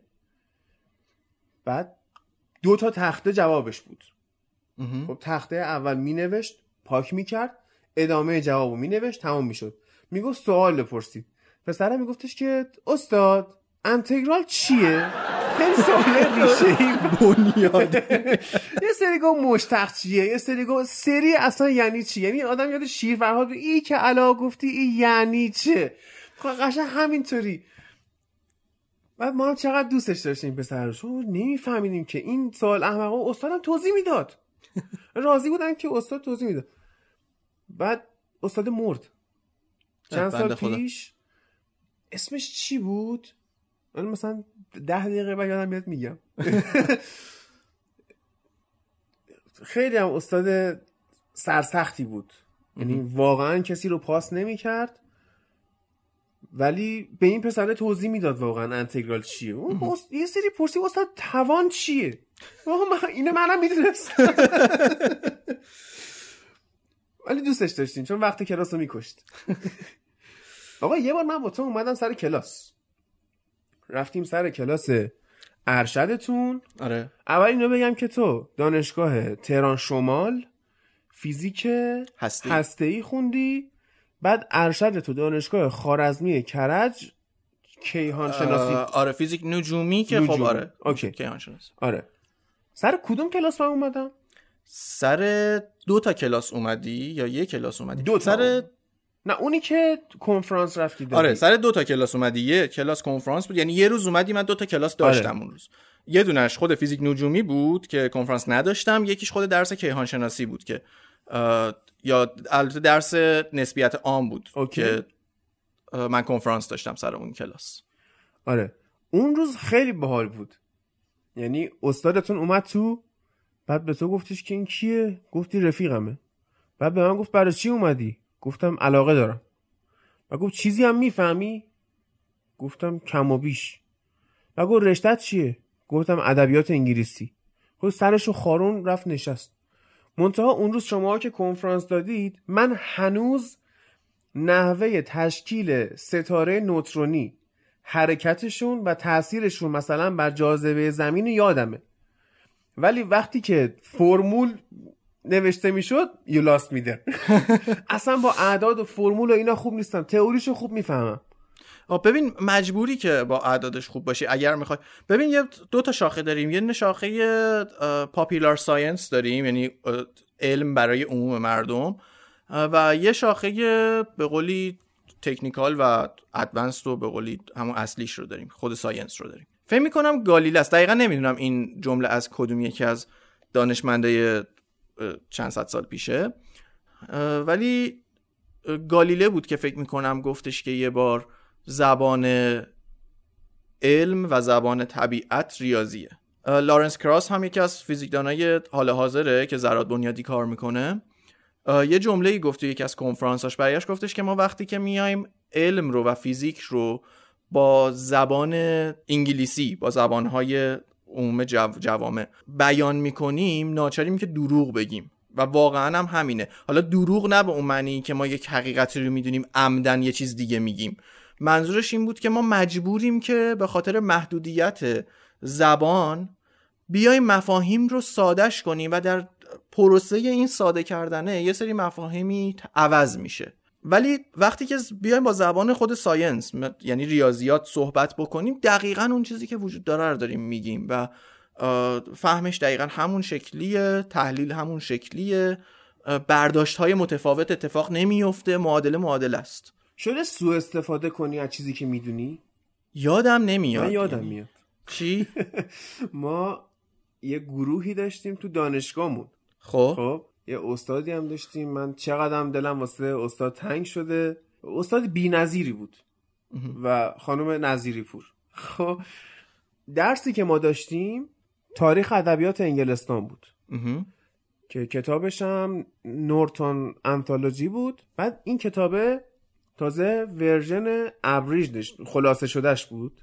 الان من دارم PDF کتاب خونم نزدیک دو هزار صفحه است. که اینو باید توی دو ترم دو تا چهار واحدی بگذرونی. بچه ها گریه می‌کردن با این. و من قشنگ جفتش رو 18 و نیم ردیف. و استاد خیلی من دوست داشت. آره. یه سری دانشجویی داشت که اینا فارغ التحصیل شده بودن. و اینا رو یه گروه تلگرام جمع کرده بود. میشستن با هم حرف می‌زدن. محبت کرد منو add کرد اون تو. من خیانت کردم تو رو اد کردم اون تو. بعد قشنگ یادمه که از اطلاعاتی که داشتی مثلا در مورد فیزیک می اومدی یه حرفی می‌زدی و سوء استفاده می‌کردی از اطلاعاتت برای خراب کردن اونها. سوء استفاده رو خب ببین من شاید اون معنی که تو از سوء استفاده تو ذهنت بود رو شاید بد گرفتم. من سوء استفاده رو چی در نظر می‌گیرم از دانش؟ مثلا اینکه یه نفری دانشمنده واقعا یه دانشی داره.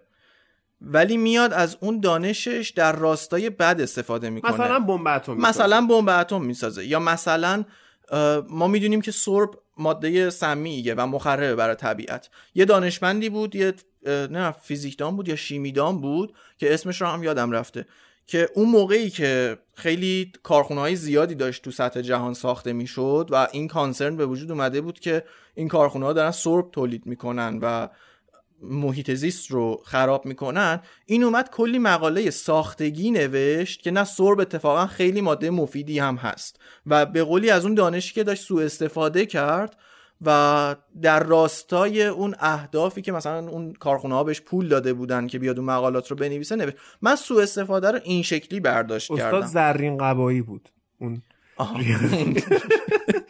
اتفاقا ببین من اینو همین همین سوء استفاده از علم رو یا شبه علم رو حالا به بحث این دوتا هم می‌رسیم. اینو من یادمه. دهه 60 میلادی بود و این داستان واقعیه. توی یه سریالی هم ما میبینیمش. که سیگارهای لاکی استرایک شعارشون این بود که اینا سرطانزا نیست. که بعدا وزارت بهداشت آمریکا اومد گیر داد دیگه. انقدر دروغ نگید دیگه. آره. بعد مجبور شدن شعارشون رو عوض کنن. آره. اینا هست. یا مثلا الان ترامپ میاد میگه که فعالیت های ما به گرمایش زمین ربطی نداره. یا بعضی میگن اصلا ما با گرمایش زمین مخالفیم. به نظر ما وجود نداره. آره وجود نداره. ولی تو اون گروه تلگرامه اذیت کردی. اذیت که خب ببین من یک چیزی رو می‌گفتم. ببین من بذار یه فلشبک بزنم به یکی از اپیزودهای قبلی سنمن شو که با تاها داشتی صحبت خب. می‌کردی یه جمله در مورد خواص و عوام تاها گفت. گفت به نظر من همه آدم ها هم خواصن هم عوامن. یه سری جاها میان جزو خواص یه سری جاها میرن جزو عوام. من خیلی با این حرف موافقم. اصلا دق- اگه یادت باشه ما چند سال قبل که با هم صحبت می‌کردیم این جمله رو گفتم. گفتم یه سری آدم آدم ها هر کسی تو یک سری field ها خواص حساب میشن بله. تو یک سری field ها عوام حساب میشن. مثلا من تو field اقتصاد عوامم. واقعا چیزی از معادلات اقتصادی این که چه دنیا رو چه معادلاتی تو اقتصاد داره میچرخه اینا سر در نمیارم. نخوندم چیزی دربارش. ولی مثلا تو field کاری خودم اون حالا نمیگم authority کامل دارم ولی حداقل از کسی که مطالعاتش از من خیلی پایین تر بوده تو اون field بالاخره من رشته تحصیلیم بوده فیزیک. کسی که اومده مثلا زبان خونده این offend نمی‌کنم بهش تو حوزه زبان اون به من authority داره. تو حوزه فیزیک من به اون authority دارم. یعنی باید آدم با این قضیه کنار بیان. من این رو پذیرفتم که اگر همون مثلا خانم نظیری پور بیاد یه موضوعی در مورد تاریخ ادبیات انگلیسی بگه من اون رو قبول می‌کنم. چون بالاخره درسش رو خونده دکترای این رشته رو داره سالها تحصیل کرده توی این حوزه. من توی اون گروه انتظار داشتم که یه همچین رفتار متقابلی در قبال من صورت بگیره. یعنی اگر من یه موضوع فیزیکی رو میگم اگر اونها اشتباه خوندن اگر اشتباه برداشت کردن این اتوریتی رو به من بدن که حداقل من دارم درست میگم اون مسئله رو. مثلا یکی از دلایلی که تو اون گروه من جلوی تو رو نگرفتم یه حرفشون بود که به من فشار آورد. یه بنده خدایی برگشت که آقا اصلا تقسیم بندی عوام و خواص وجود نداره. آره یادمه. مگه میشه؟ مگه میشه؟ اصلا من استدلالم هم این بود که وقتی ما یه تو دنیای سیاست یک چیزی داریم به نام عوام فریبی یا پوپولیس خب وقتی عوامی وجود نداره پس چرا اومدن تئوریسین های سیاسی دنیا لفظ عوام فریبی رو تعریف کردن؟ خب پس این عوامی وجود داره که اومدن عوام فریبی تعریف کردن. واقعا مشکل مردم ما الان شکل موی بچه های ما. بچه های دوست موشون عجیبه بدارم. به تو چه ربطی داره؟ من تو به این مسئله اساسی کشور برسه یعنی دولت باید بیاد اقتصاد رو سامان بده فضای کشور رو آرامش ببخشه امنیت روانی درست کنه پشتیبانی بکنه از مردم. مردم صلاح رو گوناگون دارن. ما سنت های مختلف اقوام مختلف تیپ های مختلف دور خدمتگزار هم هست چرا مردم رو کوچیک می‌کنیم؟ یعنی واقعا مردم رو کوچیک می‌کنیم که الان مشکل مهم جوانهای ما اینه که مدل موشون چجوری بذارن و دولت هم نمی‌ذاره. یعنی شن دولت اینه شعن مردم اینه. برخوردهایی که الان توی جامعه ما هست یه مقدارش حالا تبدیل به جوک شده یه مقدارش هم واقعیته. گشت نسبت و نمی‌دونم جرائم چند صد هزار تومنی برای انواع اقسام تخلفات و حالا دو تا تار مو بیرون باشه و یا نمی‌دونم پوشش و اینجور چیزا. اگه واقعا اون نگاهه این چه در یه جمله بگم اینا هیچ رفتی به دولت نداره. دولت واقعا تو اینا دخالتی نداره. ما اینا رو توهین می‌دونیم که یه زن و مرد تو خیابون دارن راه میرن یه کسی بیاد بگه که آقا شما نسبتتون چی تو شما چه ما حق نداره هیچ کس حق نداره سوال کنه. هم این اینکه تو میگی مثال نقضشه خب؟ که کامل اون حرفش رو رد می‌کنه. ولی کلا بخوای نگاه کنی تو ادبیات ما داریم عوام و خواص. یعنی شاعرها و نویسنده هایی بودن که برای مردم لفظ عوام استفاده می‌کردن. مثلا خودشون رو از عوام و مردم جدا می‌دیدن. خب پس اونو چیم تویی که خودت فارغ و تحصیل ادبیات انگلیسی و مثلا پروژه پایان نامت آثار همین بابا بوده و رفتی تحقیق کردی و دیدی آره عوام و خواصی هست که تو رفتی مثلا طبق آثار این یارو این کارو کردی این کارو کردی تو چرا میای ردش می‌کنی؟ می‌دونی اینا حرفایی که دقیقا کرمالیه باتر آب شده است. یعنی میان یه حرفی می‌زنن اینکه عوام و خواص وجود ندارد خودش یه حرف عوام فریبه خوشگلش که. یه حرفی که فقط می‌دونن که احتمالا خب ببین همیشه جمعیت به لحاظ تعدادی جمعیت عوام به خواص های جامعه چربیده. غالبه آره. پس تو وقتی می‌خوای باز من فلشبک می‌زنم به اپیزود تاها که برگشت گفتش که من نمی‌تونم اینفلوئنسر بشم چون اینفلوئنسرها به نظر من میان نگاه می‌کنم ببینم مردم چی می‌خوان و اون رو بهشون بگن. این میشه عوام فریبی خودش. حالا تو عالم سیاست یه سیاست مدار میاد توی مبارزات انتخاباتی خودش حرفای عوام فریبانه می‌زنه. مثلا میگه من اقتصاد رو اینجوری می‌کنم من آزادی فلان میدم.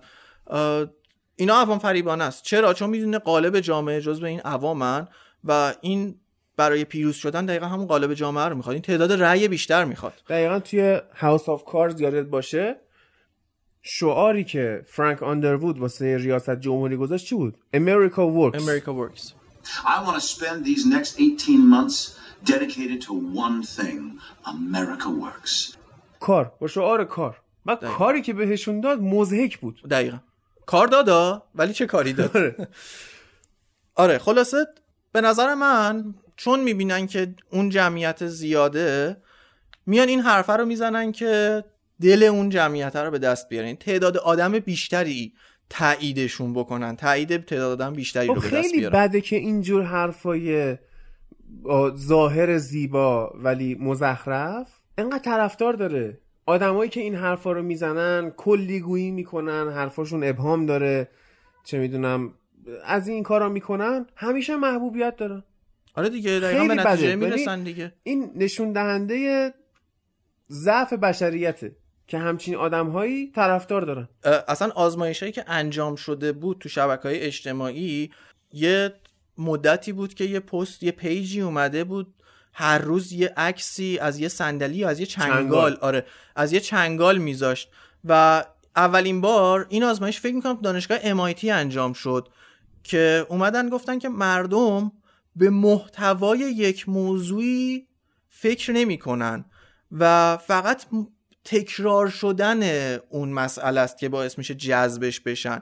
یا اون سطح اون قضیه است که باعث میشه جذبش بشن. به خاطر همین خب اغلب مردم به اون محتوای فکر نمی‌کنن دیگه. یه حرفی رو میشنون ظاهرش خوشگله و میرن سمتش. مثلا یه نفر میاد یه page ی می‌زنه توی اینستاگرام 500 تا چیزی که به هم هیچ ربطی ندارن و میریزه تو بلندر می‌خوره و 100 هزار تا 200 هزار ترکیبی تا پر رو. ترکیبی پر رو آره. follower داره و خب این محتوایی نداره. ولی مردم من همیشه میگم با ارزش ترین چیزی که یک انسان داره زمانشه. تو پول رو می‌تونی دوباره به دست بیاری. همه چیز رو می‌تونی به دست بیاری. ولی چیزی که بگذره دیگه تموم شده زمانته. مردم خیلی راحت از زمانشون مایه می‌ذارن و میان میشینن خوردن این آقا رو نگاه می‌کنن. شراب دوغ. یه املت مشتی اینم که هشبا مارمولک قدتنگ وای کمی هم سس. یه نقصیارم که بعدش. از دید من دردناکه ولی از- باز دوباره از دید من اجتناب ناپذیره. همیشه هست. یعنی به نظرم جزی از طبیعته. ببین این که گفتی این پ... چیز چنگاله؟ تو فیسبوک بود. خب آره. اگر دوستانی هستن اینجا که دارن این پادکست رو گوش می‌کنن یهودی هستن لهستانی هستن فرانسوی بریتانیایی و غیره ای که از آلمان نازی ضربه خوردن من شرمندم بابت این جوکی که الان می‌خوام. جوک که نیست ولی می‌خوام از یه جوکی تعریف کنم که یه کانال تلگرام زدن این 25 هزار تا ممبر داره. با صفر پست. یعنی اصلا این پست نداره. تنها پستش اینه که چنل کرییتد خب کانال ایجاد شد. خب. اسم کانال مهمه. Things Hitler did wrong. کارهایی که هیتلر اشتباه کرد. اشتباهات هیتلر جنایت های هیتلر و پیش خالیه. و. واقعیتش خب اینه که احت- احت- احتمالا باید پر باشه اونجا اگه بخواد یه نفر واقعیتش رو بگه آره، ولی نه مثلا نئونازی ها میرن عضوش میشن دیگه حال می‌کنن. آره که کم هم نیست. آره. این دیدگاه کم هم نیست. دیدگاه فاشیستی بیداد می‌کنه دیگه. آره. مردم جذب این چیزا میشن دیگه. حالا اینکه مردم جذبش میشن از سر اون بی محتوای تکراره یا اینکه دنبال یه چیز جدیدن. یعنی ببین الان جامعه خیلی کم صبره. بعد آره. هی می‌خواد بره بالاتر. هی ببینه از این بیشتر چی هست.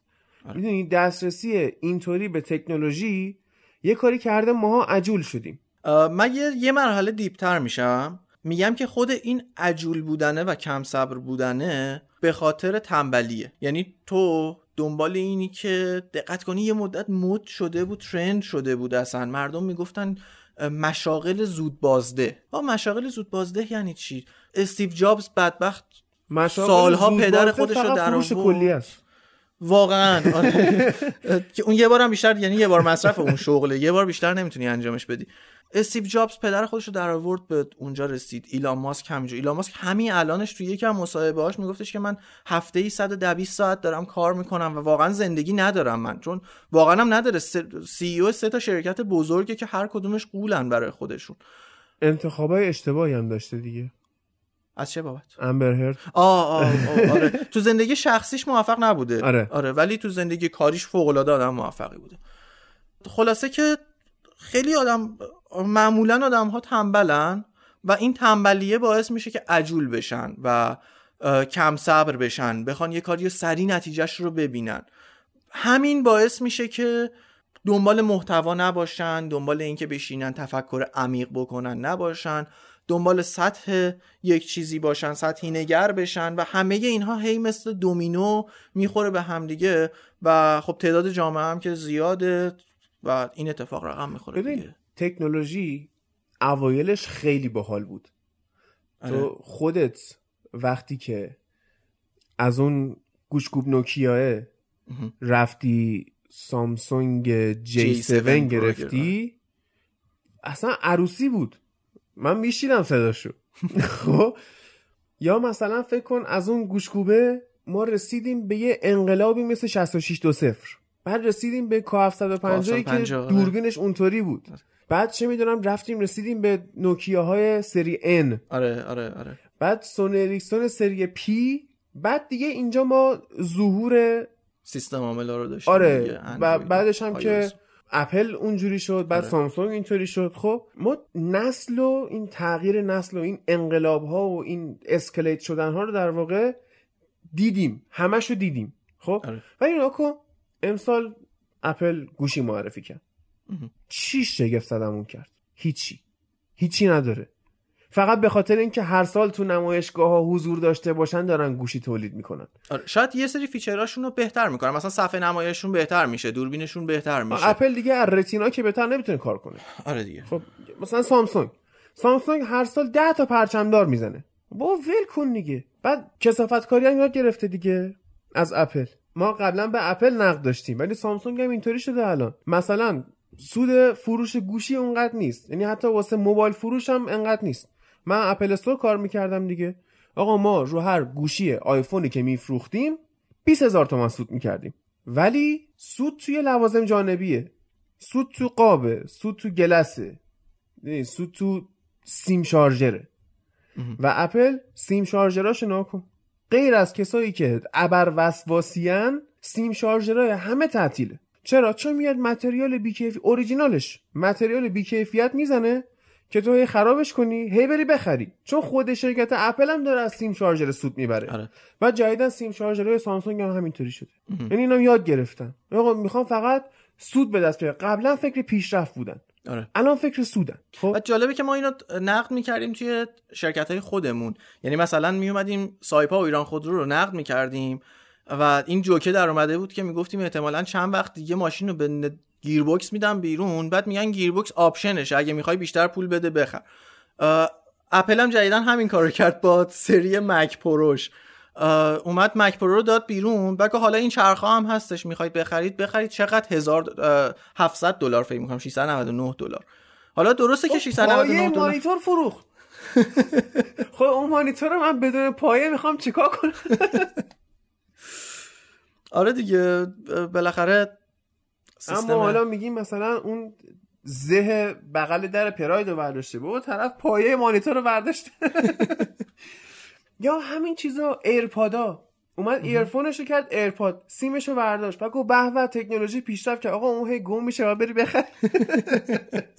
اومد فیچر حذف کرد. بعد اومده یه سری بند میفروشه که اینا آره رو به هم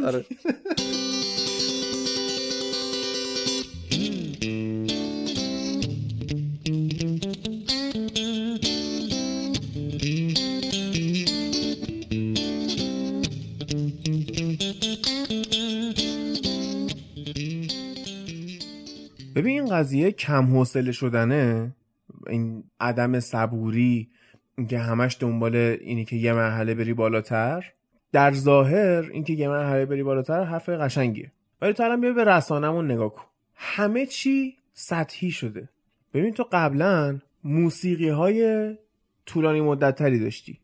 آره. الان چند تا گروه موسیقی داریم که موزیک های طولانی کار می‌کنن. همه تایما اومده روی 3 دقیقه 4 دقیقه. یعنی حتی ما پاپ قدیمیمون مثلا مایکل جکسون آهنگ 7 8 دقیقه ای داشت.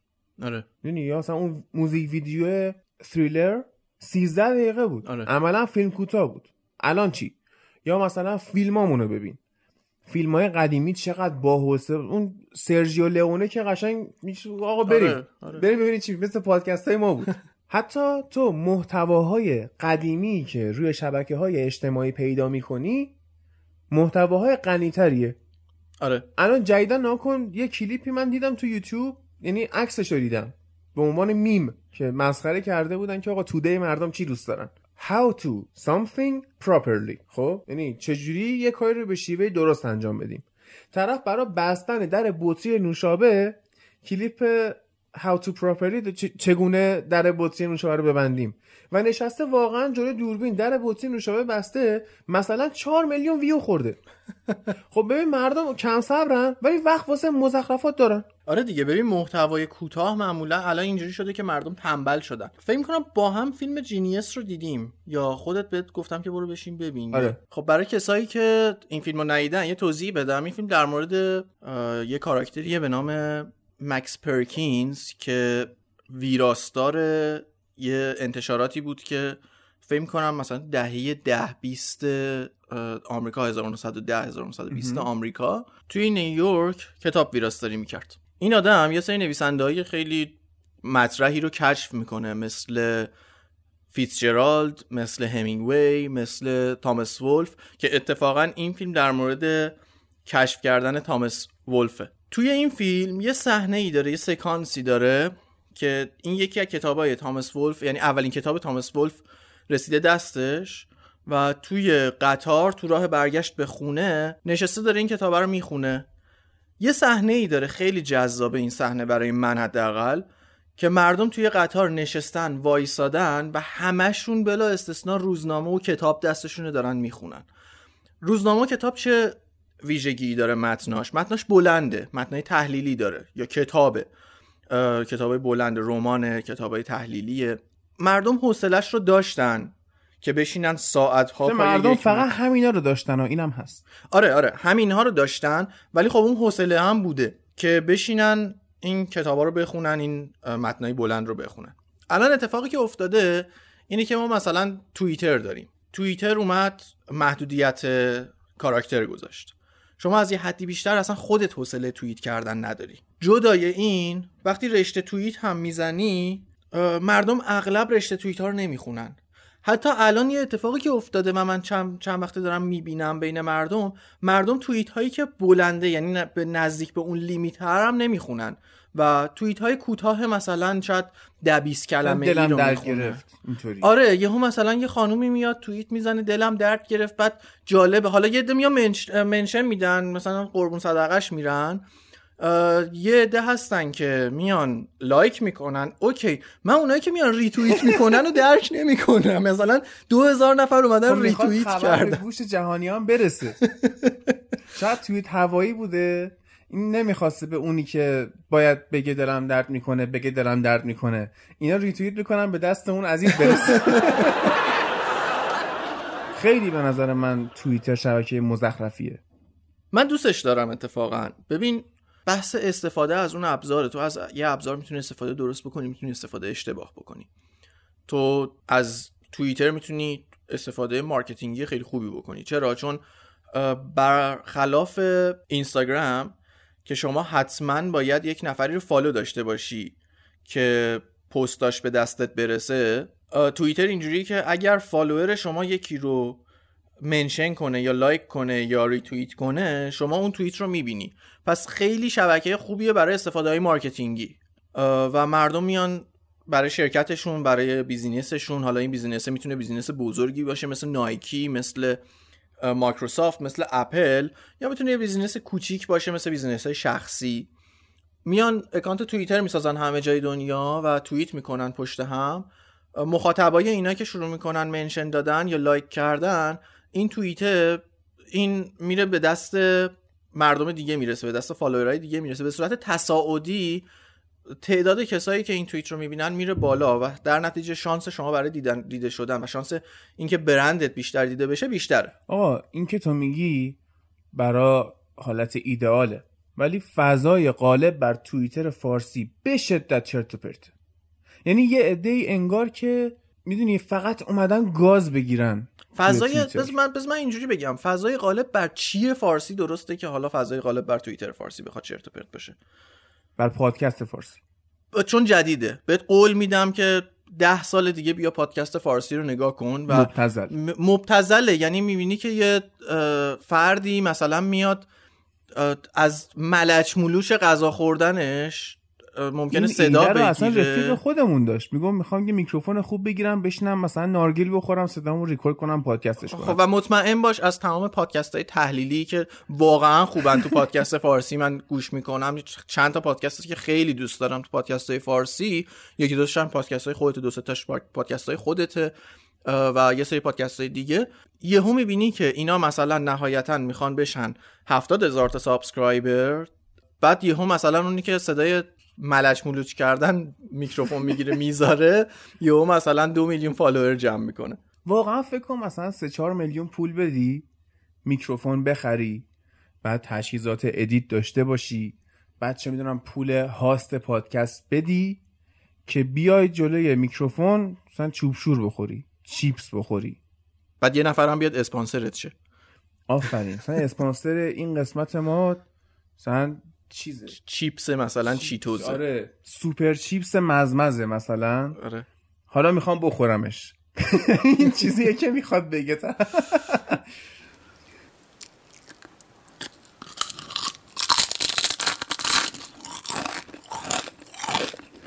یا برگردیم به همون موقعی که تازه آشنا شده بودیم.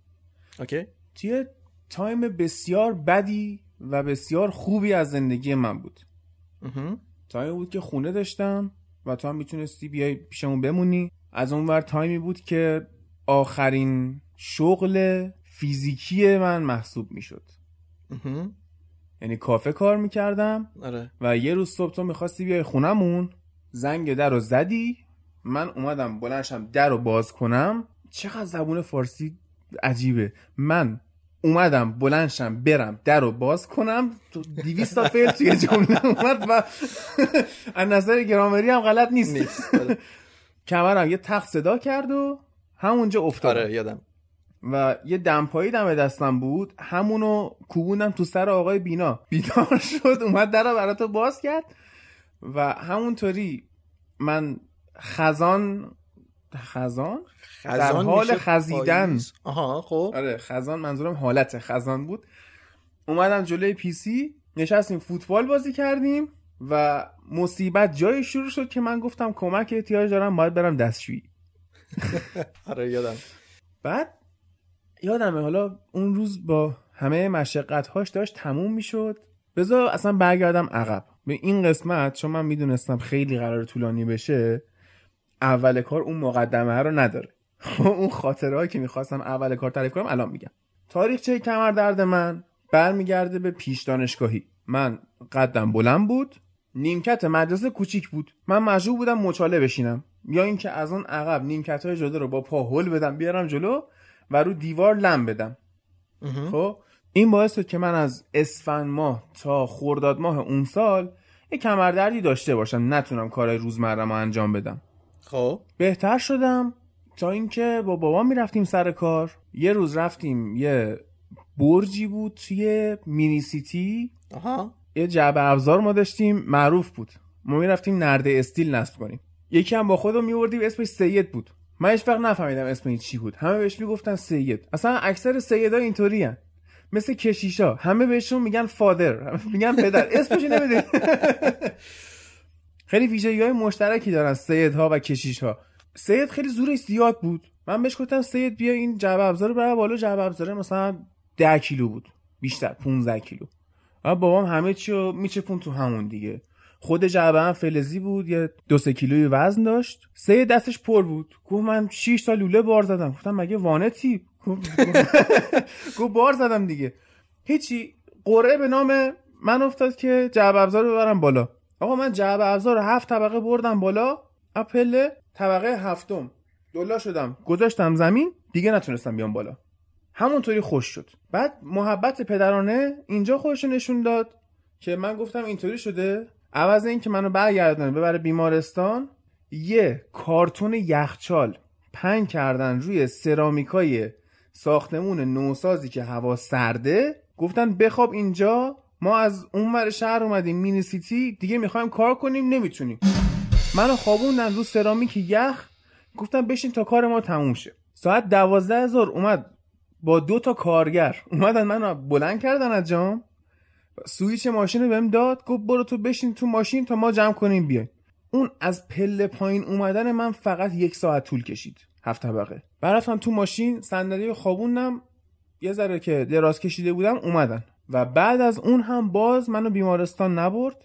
من اومدم خونه نشین بودم قشنگ سه ماه فیکس خوابیدم. بعد دوباره تونستم بلنشم را برم تا اون موقعی که کرج بودیم. آها.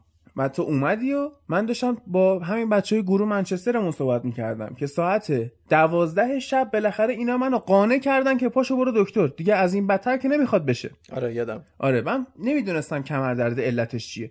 رفتیم بیمارستان بیمارستان خصوصی هم رفتیم. گفتیم میریم پول میریم خوب میشه. آره. آره. رفتیم اونجا دکترم نگم ما رو ببینه. پرستاره اومد گفت اوکی یا آمپول می‌زنم. رگت گرفته. وا می‌کنه. اوکی. آه آمپول زد. بعد نیم ساعت ما خوب نشدیم. برگشتیم خونه با بدبختی. یادمه که تو کل اون سه ماهی که من درگیر این داستان بودم یعنی آخر فروردین این آره. اتفاق افتاد و تا تیر ماه طول کشید. تو اون سه ماه کلا بابام یه بار اومد سر زد اونجا و ته واکنشش این بود که برو دوش بگی. نه چیه خودتو انداختی زمین. و اینکه خونتون چرا کثیفه؟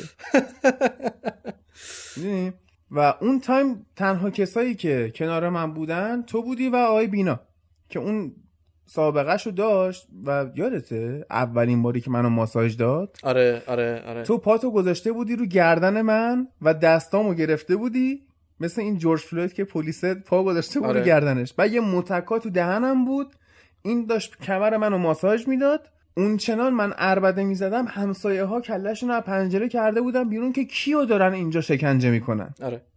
افتضاح. این قشنگ یادمه. من فکر کنم معدل 19 و نیم ادبیات انگلیسی بودم. اون موقع برای امتحانام تازه می‌تونستم یه ذره را برم. قشنگ از در خونه که میومدم بیرون با گریه مثلا فاصله خونمون تا در دانشگاه پیاده با پای عادی ده دقیقه هفت دقیقه است. بود یعنی. من اون مسافت رو 45 دقیقه یه ساعت می‌رفتم و تمام با گریه. بعد می‌رفتم سر جلسه امتحان میشستم. می‌دیدم من این سواله رو بلدم. مثلا یکو می نوشتم دو رو می نوشتم می‌رسیدم به سه. نگاه می‌کردم بلدم. میومدم بنویسم. میدم نمی‌تونم. اصلا نمی‌تونم رو صندلیه بشینم. برای استاد نامه می نوشتم گفتم ببین من جواب همه این سوالا رو بلدم. کمرم درد می‌کنه نمی‌تونم بشینم. می‌خوای نمره بده؟ می‌خوای نمره نده. میل خودت که دوستان ندادن. همشون یعنی پاس کردن ولی با ده. و من مشروط شدم. این واقعا به هم ریختم. و اون موقع تو هم تایم کنکورت بود آره. هم ترم آخر کارشناسیت بود. آره. ترم آخر کارشناسیت رو قشنگ لاکار دادی. یادته؟ جوراب پای من می‌کردی نیم ساعت طول می‌کشید؟ آره آره آره. خیلی دوران بعدی بود. ولی دوران باحالی بود. مثلا یادت موقع انتخابات خوب شده بودم. انتخابات 96 آره. خوب که یعنی راه می‌رفتم. انقدر ماساژ و فلان. شب انتخابات ما بلند شدیم گفتیم بریم راه بریم. خواستیم تو خونه بشینیم بحث سیاسی کنیم. آقای بینا گفت من می‌خوام بخوابم. برید بیرون حرف بزنید. آره. ساعت یک شب زدیم بیرون. برگشتیم خونه تلویزیون رو روشن کردیم که ببینیم چی شد و چه خبره. دیدیم که رأی اول داده آره شد. رأی اول داده شد. آره. خیلی باحال بود اون شب. یعنی کسایی که حالا کرج و بلدن از کجا؟ از سیزدهم رستاخیز کرج. ما شروع کردیم پیاده روی. اول رفتیم یه کافه پیدا کردیم که اون ساعت باز بود. بعد اونا هم داشتن سنگین بحث سیاسی می‌کردن. رفتیم یه اسپرسو مهمونشون شدیم. همینطوری. آره. اصلا کافه در واقع باز نبود. فعال آره. نبود. داشتن داشتن میساختن می‌کردن. آره. بعد شروع کردیم پیاده رفتن. تا فاز چهار مهشهر کرج پیاده رفتیم. دوباره همونو برگشتیم بالا تا خونه. آره. خیلی اون شب حال داد. بعد فکر کن اول بحث سیاسی شروع شد. برگشتنی سمت باغ فاتحه که بودیم داشتیم می‌گفتیم مثلا تاپ 10 بازیگر مرد من کیه؟ خیلی از سیاست جذابتر بود اون قضیه. آره آره. top 10 تغییر کرده؟ آره خب ببین آخه خود بازیگرا و کلا دنیای سینما موسیقی هنر اینجوریه که استاتیک نیست دیگه. dynamic یه سری بازیگرا افت می‌کنن یه سری بازیگرا میان بالاتر کار بهتری ارائه میدن. این top 10 هم تغییر می‌کنه دیگه. نمیشه گفت ثابته همیشه. الان top ten ت کیه top 10 رو اگه بخوام بگم خیلی باید فکر کنم. یعنی ده نفر رو واقعا سخته. چون الان شاید تو ذهنم هنوز سورت نکردم. ولی کسایی که می‌تونم بگم توی این تاپ 10 قرار می‌گیرن متیو مکاناییه که اصلا بازیش من نمیچسبه خب؟ اتفاقا من خیلی توی یک سری کاراش بازیاشو فوق العاده دوست دارم. که این نقد به خود منم وارده؟ من مثلا با وودی هرسون خیلی حال می‌کنم ولی فقط به خاطر یه فیلم. بقیه نقشاشو اصلا حال نمی‌کنم. حتی تو True Detective هم من خیلی حال نکردم باهاش. okay. بعد عرضم به خدمتت که همیشه توی top 10 هم دیکاپریو بود. خب. یعنی حداقل توی چندین سال گذشته از شش- هفت- 2006 به بعد دیکاپریو بوده. بوده آره. یعنی تو نقشایی که بازی کرده این دیکاپریو یه هوشمندی که داره اینه که هم نقشاش رو درست انتخاب می‌کنه فیلم های درستی غالبا انتخاب می‌کنه خصوصا از زمانی که شروع کرد با اسکورسیزی match شدن. همینم که خوب واقعا نقش رو در میاره.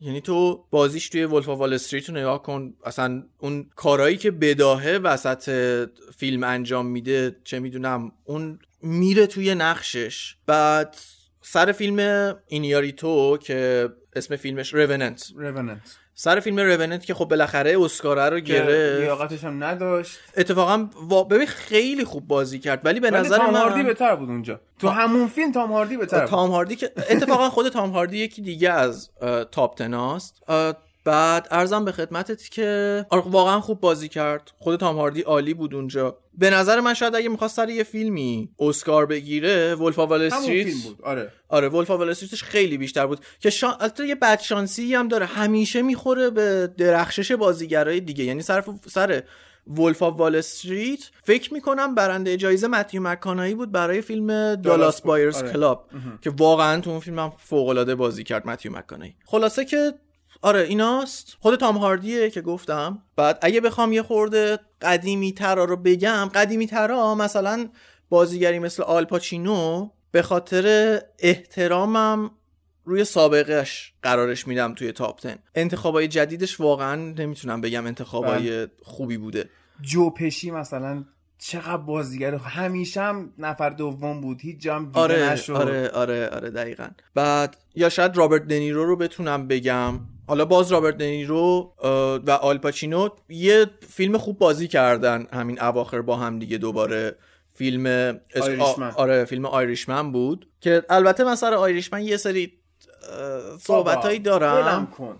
یه سری صحبتهایی دارم دیگه. ببین فیلم خوب بود. خب. ولی اسکورسیزی به خوبی و استادانه خودش رو تکرار کرده بود. یعنی مجموعه ای از فیلم های قبلیش بود. خب، من توی بله. آیریشمن گودفلاس گودفلاس رو کازینو دیدم رو کازینو؟ رو دیدم استریت رو؟ دقیقا. همه همه فیلم های قبلیش رو به شکل استادانه ای تکرار کرده بود. فیلمنامش فوق العاده بود. یعنی یه چیز یه نکته خیلی خوبی که در مورد آیریشمن هستش و واقعا کردیت خیلی خوبیه براش اینه که ضرباهنگ فیلمنامه دستش بود. یعنی خب دا- داستان بلنده فیلم بلنده با یه فیلم سه ساعت خورده ای طرفیم و داره داستان یک شخصیتی رو تعریف می‌کنه زندگی یک شخصیتی رو تعریف می‌کنه. معمولا فیلم هایی که حالت بایوگرافی دارن اینجوریه که یه جایی ضرباهنگشون کند میشه فیلم دیگه حوصله بیننده ممکنه نکشه یه جاهایی فیلم رو نگاه بکنه. ولی ضرباهنگ دست اسکورسزی بوده. و جایی که احساس می‌کرد که الان فیلمنامه داره میره پایین ضرباهنگش یهو یه چیزی تزریق می‌کرد توی فیلمنامه و میآورد بالا دوباره فیلمو. ایناش رو دوست داشتم. ولی خب به نظرم میگم تکرار خود اسکورسزی بود این فیلم. ببین یه چیزی که منتقدهای آیریشمن بهش توجه نمی‌کنن فلسفه کاره. ببین خود مارتین اسکورسزی توی محله لیتل ایتالی نیویورک بزرگ شده. خب به چشم این مافیاهای ایتالیایی رو دیده. آره. باهاشون زندگی کرده. منتها یه چیزی که توی این ادبیات مافیایی سینمایی وجود داره اینه که شما هیچ وقت نمی‌فهمی چی دیدی.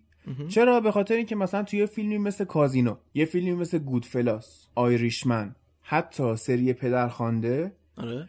انقدری اون نویسنده اون کارگردان زمان نداره که اصلا مافیا رو به شما بشناسونه.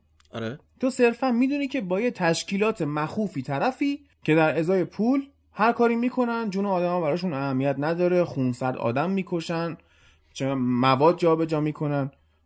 ولی این مافیا نیست. شما اگر دید خوبی نسبت به مافیا داشته باشی می‌بینی اتفاقا حالا کاری ندارم اسکورسیزی به لحاظ کارگردانی خودش رو تکرار کرده ها می‌بینی از لحاظ محتوایی چقدر این فیلم غنی و عمیقه. مافیا رو کجا می‌تونی بشناسی؟ سریال سوپرانوس.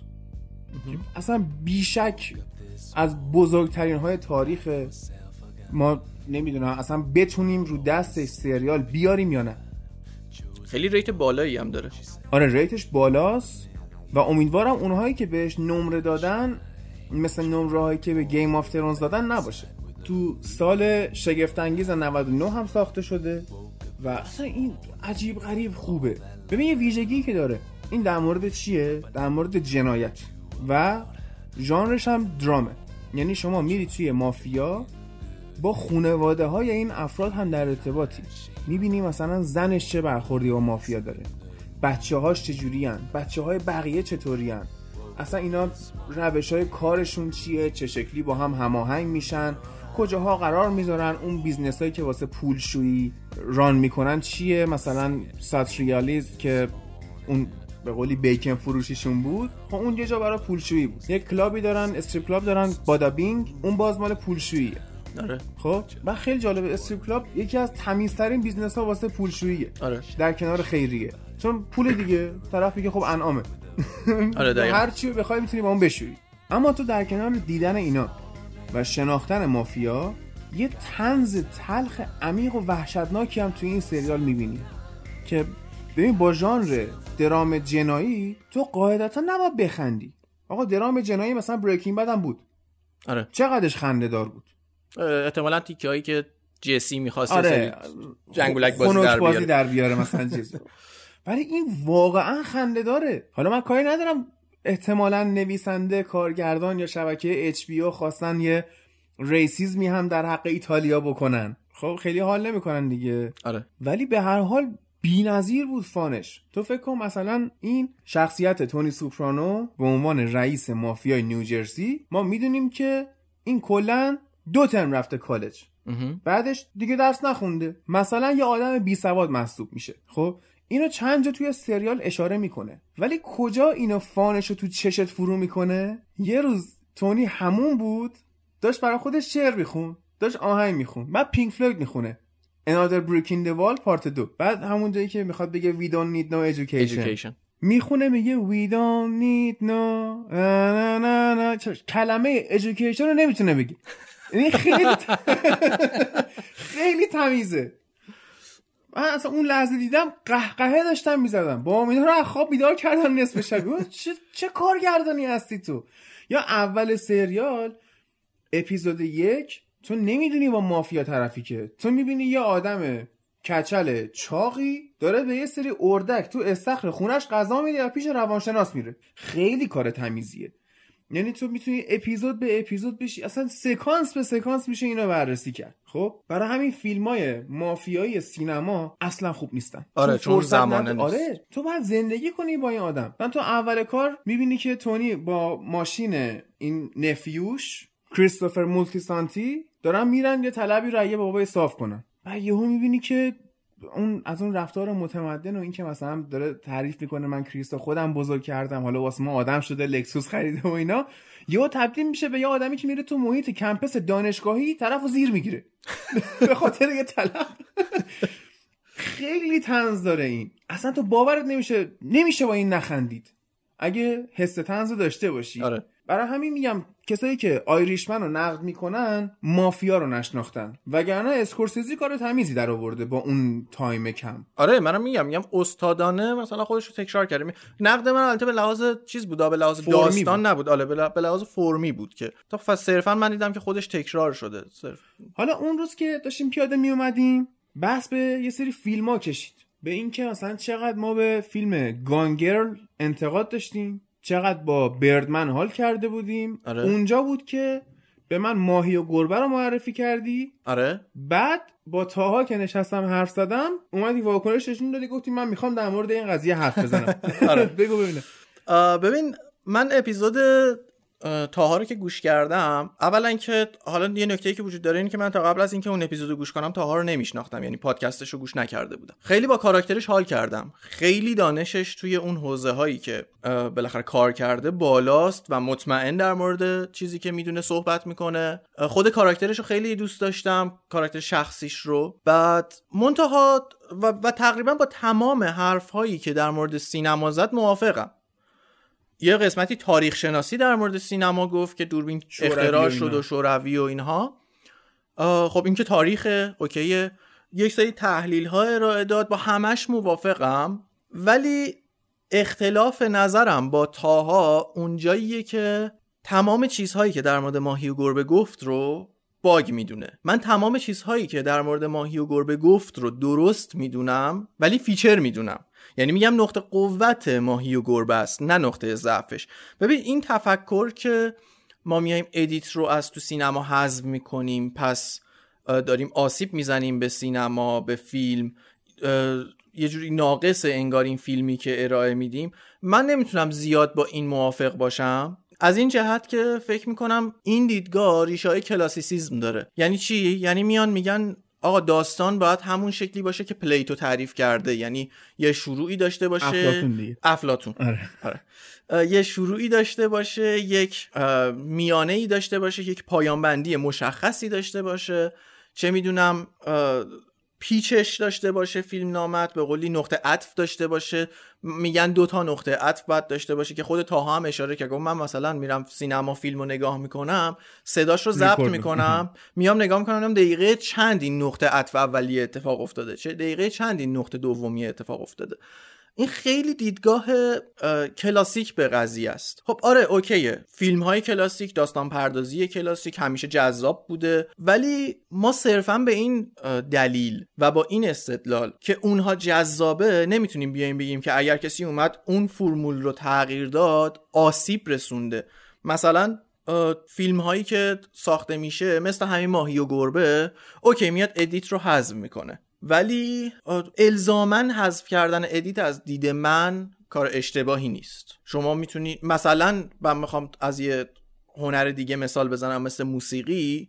خب مردم میومدن می‌گفتن اون موقعی که دهه های اول قرن بیستم که جز داشت جز ظهور کرده بود و داشت پیشرفت می‌کرد مردم میومدن اونایی که منتقد موسیقی بودن یا یه خورده دیدگاه کلاسیکی داشتن به موسیقی خیلی ایراد می‌گرفتن به جاز. می‌گفتن آجی این چیه؟ این اصلا چه موسیقیه؟ چرا از قوانین موسیقی تبعیت نمی‌کنه؟ چرا ما مثلا وقتی که تو موسیقی کلاسیک میایم یه گام داریم و میگیم که خب این هارمونی این موزیک روی این گامه با این قوانین باید تغییر کنه. حالا شما می‌تونی گامت رو تغییر بدی و به قولی حالا تو ادبیات موسیقی ماجولیشن انجام بدی یا مدولاسیون انجام بدی. ولی این جزه این قوانین رو شکسته بود. خیلی از قوانین رو شکست. قوانین کلاسیک رو شکست. جز خب این می‌گفتن که ایراد این سبک موسیقیه. ولی بعدا دیدیم که نه اتفاقا کاملتر شد. ما الان می‌تونم بگم که کاملترین سبک موسیقی که داریم جز به لحاظ هارمونیک فوق العاده است به لحاظ ساختار و فرم موسیقیایی فوق العاده است و واقعا رو دستش نیست. علاوه پیچیدگی. می‌خوای پراگرسیو رو بگی دیگه احتمالاً. متال مثلا. ببین progressive کی شکل گرفت؟ موقعی شکل گرفت که مردم اومدن راک و متال رو با تئوری جز مخلوط. کردن.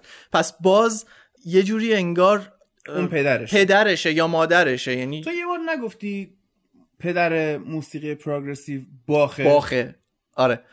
چرا این بذار اینو ببندم حالا okay. به اونجا هم می‌رسیم. توی سینما حالا یه نفر میاد edit رو حذف می‌کنه. یه نفر میاد پایان باز می‌ذاره. خب این هم بالاخره چیز دیگه بالاخره یه تغییریه توی اون سیستم کلاسیک فیلمنامه نویسی داستان نویسی اتفاقا خود تاها اشاره کرد که من از فرهادی رو دوست دارم توی سینمای ایران.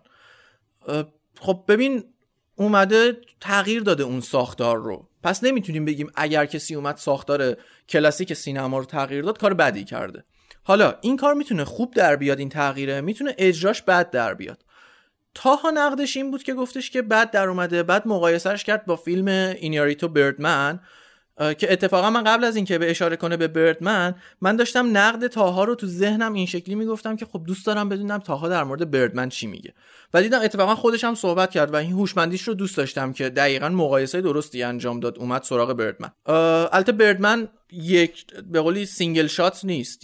یه تک گرفته نشده. یه جاهایی cut داره. ولی حالا به هر حال اومد گفتش که نه دوربین اومده این edit رو انجام داده. باز با حرف طاها موافقم. ولی اینی که مثلا میاد میگه که ما یک shot بلند داریم از مثلا پدر پسری که توی فیلم ماهی و گربه کنار ماشین وایسادن و دارن با هم صحبت می‌کنن این برای من میشه حذف edit مثال نقضش رو مثلا من می‌تونم برات از تو فیلم استاکر تارکوفسکی بیارم. که آخرای فیلمه که اون سه نفری که شخصیت های اصلی این فیلمن رفتن به یه جایی رسیدن نشستن دارن صحبت می‌کنن. دوربین ثابته و برای تقریبا شاید بگم ده دقیقه مثلا میشه که دوربین یه جا ثابته این سه تا تو کادرن دارن صحبت های عمیق فلسفی و جامعه شناسانه می‌کنن خب اینم هم همون کاره دقیقا فیلم های تارانتینو هم اکثرا میشنن سر یه میزی چرت و پرت میبافن آخه نه ببین فیلم های تارانتینو edit داره یعنی باز آره. تو cut داری باز دوربین برمیگرده آره، آره. حرفه. و این shot که اگه بگی این بی محتواست نمیشه. آره دقیقا. این shot ماهی و گربه دقیقا منو یاد همین shot فیلم استاکر میندازه که دوربین یه جا ثابته برای چند دقیقه. از مکالمه یه دو نفر داره فیلم می‌گیره اونا رو به تصویر می‌کشه و بینشون هم cut نمی‌کنه. یعنی دوربینه هم حتی کار edit رو انجام نمیده. خب پس این رو اگر ما بخوایم همون شکلی برداشت کنیم میگیم که پس تارکوفسکی اومده آسیب زده به edit پس فیلمش ناقصه و جالبه. فیلم استاکر نمره 100 از 100 داره توی منتقدا یکی از معدود فیلماییه که 100 درصد نمره منتقدا رو گرفته.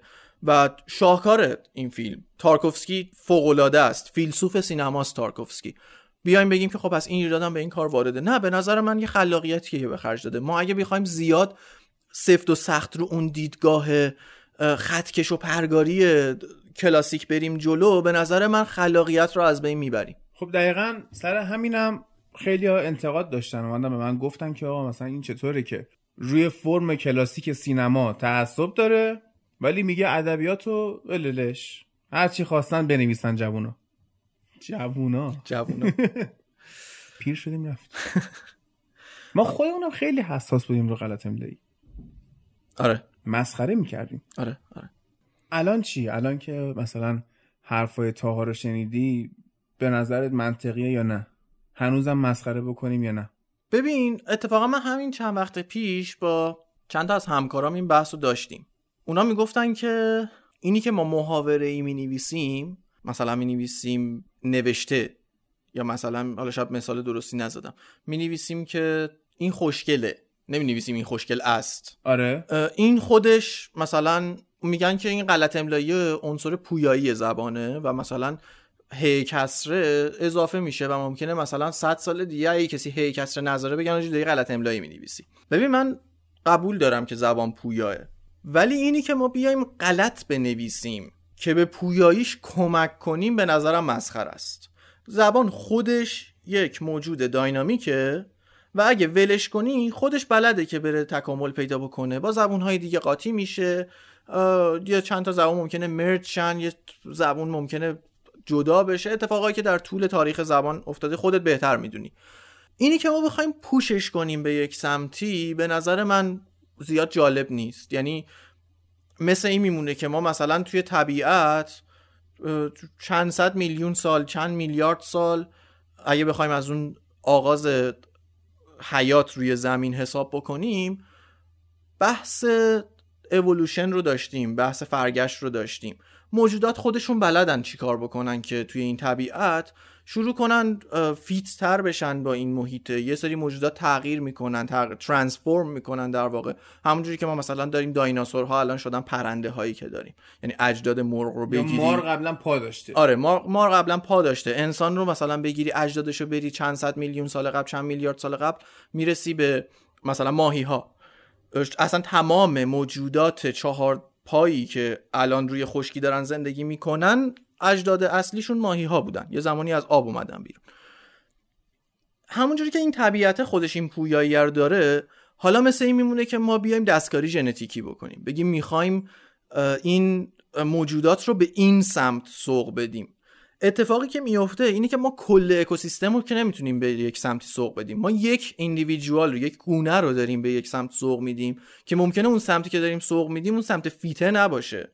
شاید الان از دید ما خیلی بهتر باشه. ها مثلا یه سریالی ساخته شده بود به نام فرینج که جی جی آبرامز ساخته بود. این اومده بود نشون داده بود که بشر مثلا به یک سطحی از تکنولوژی می‌رسه که می‌تونه قسمت پردازش دیتاهای منطقی مغز رو بزرگتر بکنه. بعد این اومده بود آسیب زده بود به بخش پردازش, پردازش احساسات و نتیجهش این شده بود که ما یک سری موجودات فوق العاده هوشمندی داشتیم که هیچ گونه احساساتی نداشتن. به قولی این تکنولوژی شمشیر دولبه است. هم ممکنه خوب باشه هم ممکنه بد باشه. حالا ما این رو تو زبان هم داریم. ما می‌خوایم دستکاری کنیم زبان رو. می‌خوایم به یک سمتی سوقش بدیم. این به نظر من زیاد جالب نیست. ولش کنیم زبان خودش می‌دونه بلده چیکار بکنه. میره به یک سمتی. و کلیت زبان داره میره به یک سمتی. ما یک قسمتی از زبان رو نگرفتیم. هی پیچ و مهراش رو تغییر بدیم. سر همین من همچنان رو غلط املایی به قولی حساس هستم. ببین این که میگی میان موجودات خودشون رو ترانسفورم می‌کنن. ما اگه دست کاری کنیم یه چیز دیگه میشه. یه تئوری مسخره ای الان درست کردن سایبورگ ها آدم های رباتی. یعنی پوست آدمه چون احساسات آدم اینا. ولی زیرش یه آدم آهنیه که دستش که با تو دست میده هر لحظه امکان داره تبدیل بشه به اسلحه. می‌تونه چه می‌دونم راکت لانچر باشه. در ظاهر نگاه می‌کنی خیلی باحاله. انگار که انسان کاملتر شده. یه چیز یه ابر انسان ابر انسان نیچه مثلا درست شده. ولی حتی داشتن یک سایبورگ می‌تونه کره زمین رو نابود کنه. نی من اگه سایبورگ باشم حالا البته آزمون و خطا می‌بره. آره دقیقا. که تو فنا ناپذیر هم بشی. یعنی اگر هم بخوان سایبورگ درست کنن باید یه فناپذیری واسش بذارن که بتونن کنترلش کنن. ولی اون زمانی که سالهاست بشر ازش میترسه. یعنی موقعی که ربات ها از انسان ها هوشمندتر بشن دیگه نمیشه جلوی سایبورگ رو گرفت. و یه دونه که فنا ناپذیر باشه می‌تونه از تو شروع کنه بکشه بعد بره طبقه بالایی رو بکشه بعد این ساختمون رو بیاره پایین و ساختمون بعدی و ساختمون بعدی و شهر بعدی و این می‌تونه تکی نابود کنه قضیه رو. آره. پیشرفت تکنولوژی ما قشنگیاشو می‌بینیم فقط. آره دقیقا. میگم اشاره که توی پادکست تاها داشتی به فیلم به سریال بلک میرر فوق العاده است این سریال. یعنی خیلی قشنگ میاد شروع می‌کنه. اون بریک داون فردی یا اجتماعی که به واسطه تکنولوژی داره اتفاق میفته رو نشون میده. جالبیش چیزی که من دوست دارم در مورد بلک میرر اینه که شعار نمیده. یعنی ساختار شعارگونه نداره. بیاد بگه وای تکنولوژی بده این اتفاقات میفته. خط سیر داستانی رو یه جوری میچینه که باورپذیر میشه برات. این اینش رو دوست دارم. برخلاف می‌دونی یه چیز بعدی هم که داره اینطوری نشون میده که you can't live without it. آره آره نمیشه. آره آره آره آره. انگار یه جوری جبره رو داره غالب می‌کنه به قضیه که این مسیریه که ما افتادیم توش تهش هم این بدبختیه هستش. حالا کی به اونجا برسیم رو دیگه نمی‌دونیم. بریم سراغ اون بحث باخ به عنوان پدر موسیقی پروگرسیو. راست میگی. ببین باخ رو چرا میگم پدر موسیقی پروگرسیو؟ من اعتقاد دارم اگر باخ الان بود قشنگ یه بند پروگرسیو داشت. پروگرسیو متالی پروگرسیو راکی چیزی داشت. چرا؟ نظر منم نیست. یعنی من این رو گفتم از جایی نشنیدم. بعد تو مثلا یوتیوب داشتم میگشتم یه سری افرادی هستن که تولید محتوای موسیقی تو زمینه پروگرسیو می‌کنن. دو سه تاشون دیدم اونها هم همین جمله رو گفتن. حالا مثلا با موزیسین مختلف یکی گفت بتوون یکی گفت موتزارت یکی گفت هایدن. خود من شخصا نظرم رو باخه برای اینکه با خیلی کمک کرد به پیشرفت موسیقی تو زمان خودش. اومد یه سری فرمای جدیدی رو بنیان گذاری کرد. یکی از مهمترین فرمایی که باخ اومد بنیان گذاری کرد فرم فوگ بود که کاری که می‌کنه چیه؟ قبل از باخ موسیقی اینجوری بود که یک خط ملادیک داشت یه ملودی داشت موسیقی و یک هارمونی زیرش بود. باخ اومد گفتش که خب من برای چی بیام خودم محدود کنم به یک خط ملودی؟ من میام هارمونی زیر رو هم میشکنم به چندین خط ملادیک دیگه تو وقتی که یک اثر فوگ رو گوش می‌کنی چهار تا خط مختلف میشنوی چهار صدای مختلف میشنوی که هر کدوم از این صداها قابلیت این رو دارن که از اون سه صدای دیگه جدا بشن خودشون بشن یک اثر ملودیک جداگونه. ولی در عین حال این چهار تا صدا با همدیگه می‌تونه یک اثر واحد رو تشکیل بده. خب الان که من نفهمیدم. خب؟ خب. یه مثال از یکی از آهنگای باخ بگو. یا اگه اصلا تو گوشیت داری بگیر همین دم میکروفون پلی کن. من ببینم منظورت چی از این که میگی.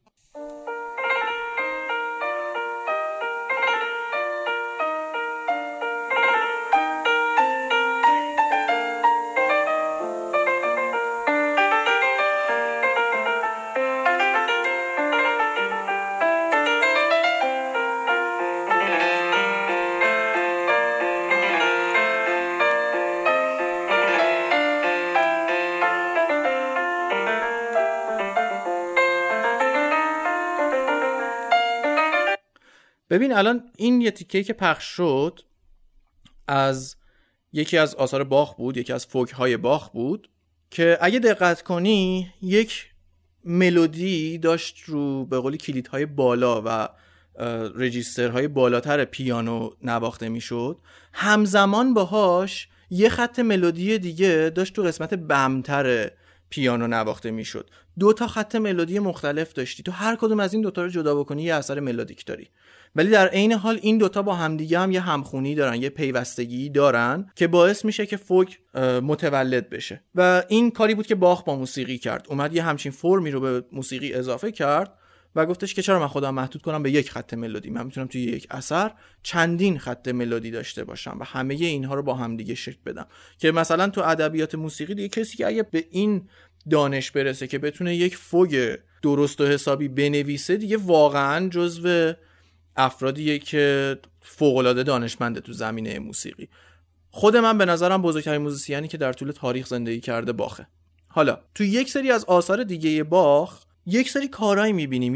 یک سری خروج از قوانین موسیقی می‌بینیم که برای اون زمان جدیده. یعنی موسیقی های مختلف اون زمان رو که نگاه می‌کنیم چه قبلترش چه بعدترش. مثلا بعدترش خب بتوون یکی از کسایی که خیلی تحت تاثیرش قرار گرفت در واقع بتوون تحت تاثیر باخ بود و یه نفر دیگه ای بود به نام هایدن.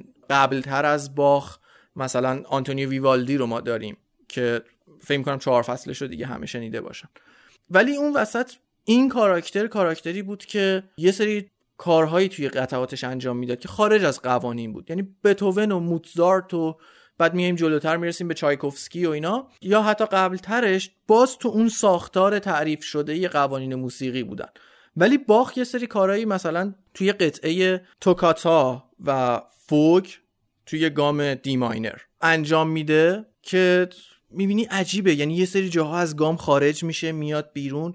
یک سری پایان بندی هایی روی جملاتش انجام میده. موسیقی چندین بخش مختلف داره. به لحاظ ساختاری ما موتیف داریم جمله داریم phrase داریم. پایان بندی جملاتش رو که اصطلاحا تو ادبیات موسیقی بهش میگن cadence ها که یه سری cadence هایی میبنده که خب جدیده اومده تازه یک چیزایی رو introduce کرده یک چیزایی معرفی کرده به تئوری موسیقی. به همین لحاظ من میگم که باخ در واقع نسبت به دوران باروک یک progress ی داشته. انگار موسیقیش progressive بوده نسبت به دوران قبلیش.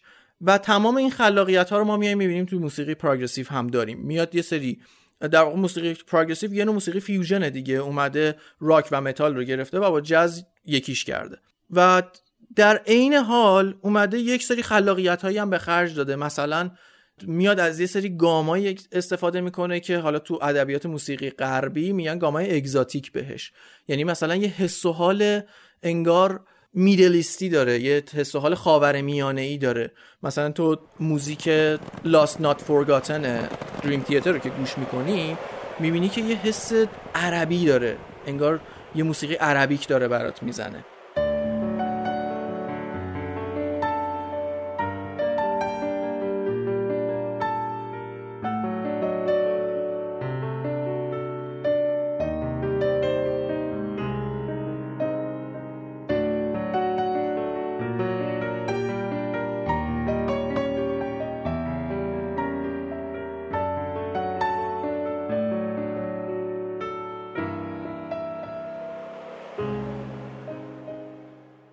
کارهایی که انجام دادن و به قولی باز دوباره پراگرس انجام دادن تبدیل شد به اینکه این موسیقی خلق بشه. به خاطر همین میگم که اگر باخ الان بود خودش احتمالا یه بند پروگرسیو متالی داشت. درسته. من سعی کردم بفهمم. تیکه دریم تیتر رو فهمیدم. گوش می‌کنم. ولی آره یکی ندونه. فکر می‌کنه مثلا طرف رفته سه ماه مصر زندگی کرده که استفاده از سازهای اونا رو یاد بگیره گاماشون رو یاد بگیره. ما یه گروه موسیقی داریم.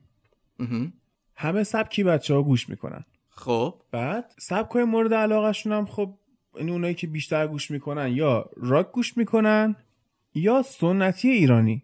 آره. که من نمی‌دونم اینا چه سنخیتی با هم دارن. مثلا چه می‌دونم علیرضا قربانی همایون شجریان. اینا رو گوش می‌کنه طرف. بعد از اون ور می‌بینی مثلا چون پینک فلوید هم گوش می‌کنه کمل هم گوش می‌کنه. می‌دونی؟ تو نظر در مورد این کلاسیک کلاسیک که نداریم این سنتی ایرانی چیه؟ ترادیشنال اصطلاحاً آه، ببین خود من هم گاهن موسیقی موسیقی ترادیشنال و سنتی ایرانی ممکنه گوش کنم. چی مثلا؟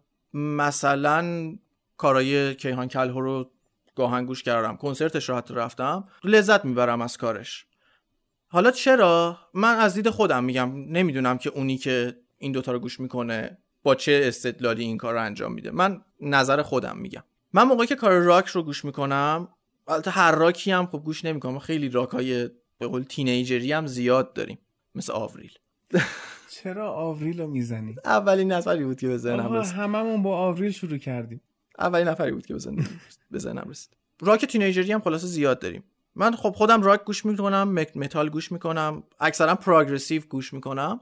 از اون ور هم ممکنه سنتی ایرانی هم گوش کنم. نه زیاد نه به اندازه ای که راک و متال گوش می‌کنم. ولی چیزی که برای من همیشه مهم بوده توی موسیقی پیچیدگیش بوده. هر چقدر اثر پیچیده تر باشه من حس بهتری بهم دست میده. بیشتر لذت می‌برم. حس می‌کنم که مثل شعبده است برای من. یه دیالوگی هست فکر می‌کنم تو فیلم پرستیژ نولان که میگه موقعی که یک شعبده ای رو بهتون میگن چجوری انجام میدین دیگه اون جذابیتش رو از میده. دست میده، جادوش آره. رو از دست میده.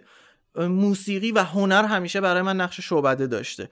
همیشه من اعتراض داشتم به کارگردان ها یا موزیسین هایی که حالا خصوصا کارگردان هایی که میان میگن که ما منظورمون از این فیلمی که ساختیم این بوده. خب okay ما که می‌دونیم تو قطعا یه منظوری داشتی ولی وقتی که میای عنوان می‌کنی منظورم این بوده دیگه کشتی اثر رو. اثر تا موقعی جذابه که من بیام دیدگاه خودم رو بگم.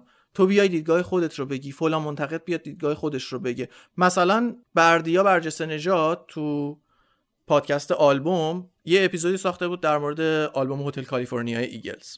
خب این track رو هممون باش زندگی کردیم دوست. داریم. من بارها lyric این track رو نشستم خوندم برای خودم معنی کردم برای خودم تفسیر کردم. موقعی که حالا حساب کن من یه دیدگاهی دارم از این track از lyric این track که این چی داره میگه؟ تو یه دیدگاهی داری یکی دیگه یه دیدگاه دیگه ای داره. و وقتی مثلا خود ایگلز میاد میگه که اصل کار این بوده اون جذابیتش رو برای من از دست میده. چرا؟ چون خب قطعا یه سری جاهاش رو من متفاوت فهمیدم با چیزی که خود خالق اون اثر داشته خب می‌خواسته بگه. کنیم. نگاه کن. اون چیزی که بردیا تعریف می‌کنه حالا دوستان می‌تونن برن گوش کنن. خب شما اگر سریال کالیفورنیکیشن رو دیده باشی کاملا درک می‌کنی که منظور ایگلز چیه؟ که این کالیفرنیا یه جوریه که میری توش دیگه آلودش میشی خرابت می‌کنه اصلا اهمیت یه چیزهایی برات میره بالا اهمیت یه میاد پایین و شاید خیلی از جاهای جهان اینطوری نباشه. می‌تونن مثلا یه آهنگم در مورد نیویورک بسازن که وقتی وارد اونجا میشی دقیقا نیویورک هم تو رو میبنده منتها اون چیزی که در تو می‌بره بالا اون فساده نیستش. اقتصاده. تو تو نیویورک تبدیل میشی به یه ماشین پولفهم. توی کالیفرنیا یه چیز دیگه میشی. و تو جفت اینا زندانی میشی. یعنی دقیقا این شرق و غرب آمریکا رو جای مردمشون رو با هم عوض بکنی دیوانه میشن. نمی‌تونن بفهمن. خب این اوکیه.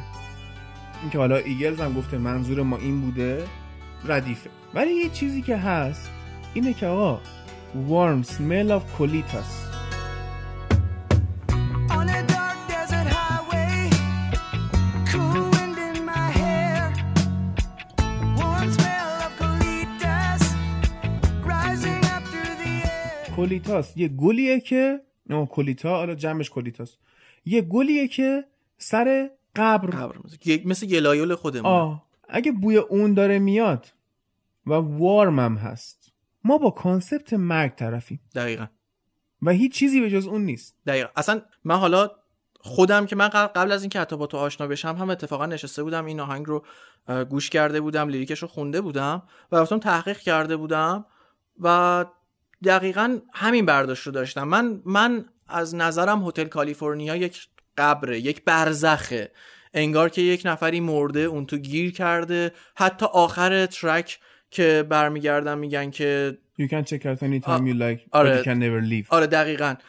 حتی اون you can never leave ش برای من همین نقش آقا آخه دیگه نه دیگه از برزخ می‌تونی بری بیرون دیگه برزخ تموم میشه. آره برزخ می‌تونه بره بیرون ولی از اون concept مرگ دیگه نمی‌تونی بری بیرون دیگه. تو برزخه برات یه پلیه که از یه جایی می‌خوای بری یه جای دیگه ای تو خود برزخ که کامل نمیمونی حداقل تو ادبیات مذهبی که نگاه خب، می‌کنی. البته که ببین ما تو ادبیات مذهبی جهنم برزخی داریم بهشت برزخی داریم. شما اگه از برزخت هم check out بکنی باز کماکان تو اون بهشت یا جهنم بهت ادامه میدی دیگه. آره ولی برزخ نیست دیگه. آره. یعنی سر همین من همیشه برام این concept رو داشتش که در مورد مرگ داره صحبت می‌کنه. بعد یهو مثلا خود ایگلز میاد میگه که من در مورد مثلا کالیفرنیا داشتم صحبت می‌کردم. در مورد این شهرت داشتم صحبت می‌کردم. در مورد اینا داشتم صحبت می‌کردم. اون جذابیته برای من از دست میره. میگم که انگار اثر رو برای من کشتی. انگار دیگه این اثر برای من نیست. من یه حس همزاد پنداری داشتم به واسطه من این خودم اون. تو داشتم می‌دیدم. دقیقا من خودم رو اون تو داشتم می‌دیدم.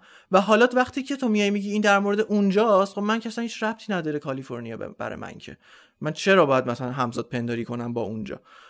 این اثر برای من میمیره. و دقیقا بعد از اینکه من این رو فهمیدم به شدت جذابیت این ترک برای من کم شد. چون همیشه خودم دنبال یه چیزی بودم که خودم رو توی این اثر داشتم نگاه می‌کردم. یک چیزی تو از زندگی خودم رو داشتم می‌دیدم. یک تحلیلی برای خودم داشتم. ببین اینی که من با تحلیل خودم اومدم این اثر رو به خودم نسبت دادم این پرسونال می‌کنه قضیه رو برای ما چند شب پیش دم پمپ بنزین داشتیم یه بحثی می‌کردیم آره آره آه. یادمه این جالب بود این مطرحش کنیم شاید بشه الان کامل ترش کرد ما چرا متالیکا دوست داریم اون حس آمریکن استایلی که همیشه تو ذهنمون بوده رو می‌تونیم از متالیکا بگیریم. دیگه. بعد تازه تو نمی‌تونی از کرک همت یا لارس یا بقیهشون این حس رو بگیری. اون حس امریکن کاوبوی بدبوی خوشتیپ دختر کش فقط تو جیمز. هتفیلد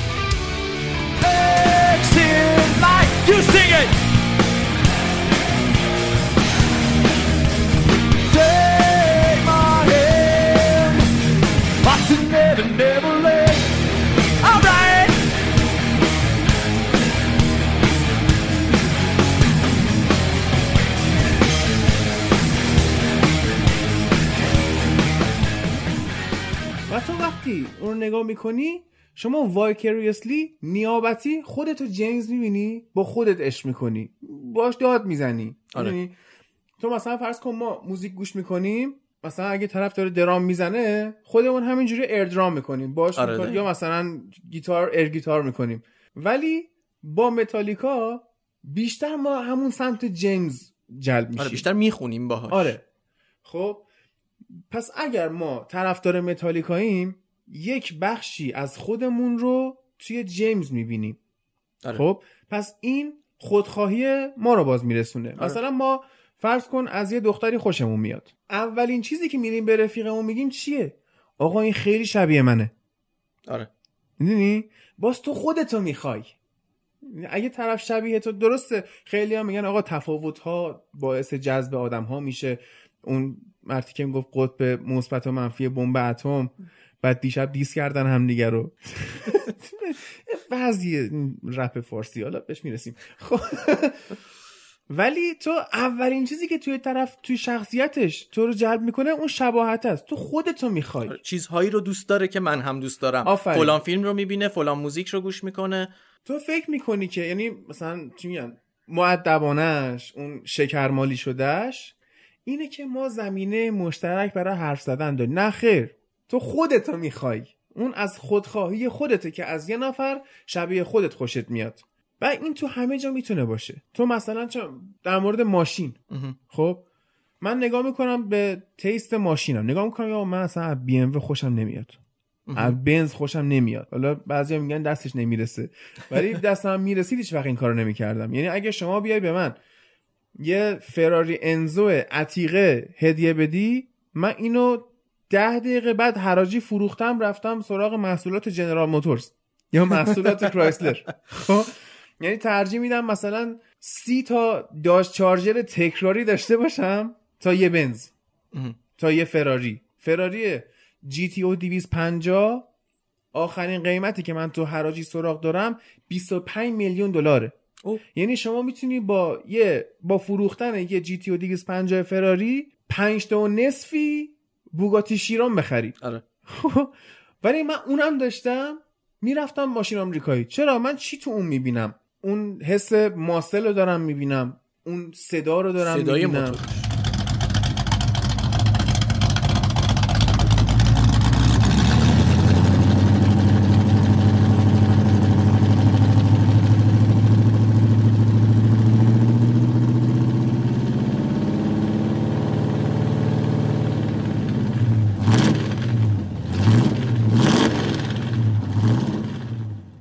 اندازه بزرگ. آقا مثلا چرا بعضیا میگن که نه پراید خوبه ماشین شهری کوچولوه نه اینا ما یه خورده به نظرم توی استاندارد هامون compromise کردیم. می‌دونی؟ شما فرض کن یه لینکلن کانتیننتال 6 متری داشته باشی خیابون مال تو از جهان مال تو اون تو نشستی. یا من دو سه سال پیش تولدم بچه ها بردن ما رو سوار یه جی ام سی سابربن کردن. آقا اصلا تو میشینی تو جی ام سی سابربن حس می‌کنی نشستی رو اون تخت Game of Thrones با این فرق که واقعیه. خب پس چی شد؟ من این جاه طلبی خودمو این چون زیاده خواهی اسمشو بذار این ابعاد وسیع این که تو من تو آشپزی هم دستم به کم نمیره. آره. چه می‌دونم تو پادکست ساختن دستم به کم نمیره. موسیقی که دوست دارم اصلا من زیر 6 7 دقیقه حال نمی‌کنم. خب بزنه طرف آهنگی داره دریم تیاتر 20 24 دقیقه آره. آره. چقدر دوست دارم اینو؟ آقا طرف نشسته گفته آقا بزن بریم. و من همیشه مسافرت با قطار بیشتر از هواپیما دوست دارم. چون زمان چون اصلا همش رو می‌تونی ببینی. آره. مسافرت با ماشین رو بیشتر دوست دارم. همش دست خودته. خب؟ پس چی میشه؟ ما چیزهایی رو دوست داریم که خودمون رو توش می‌بینیم. ببین آره من با این حرفت خیلی موافقم.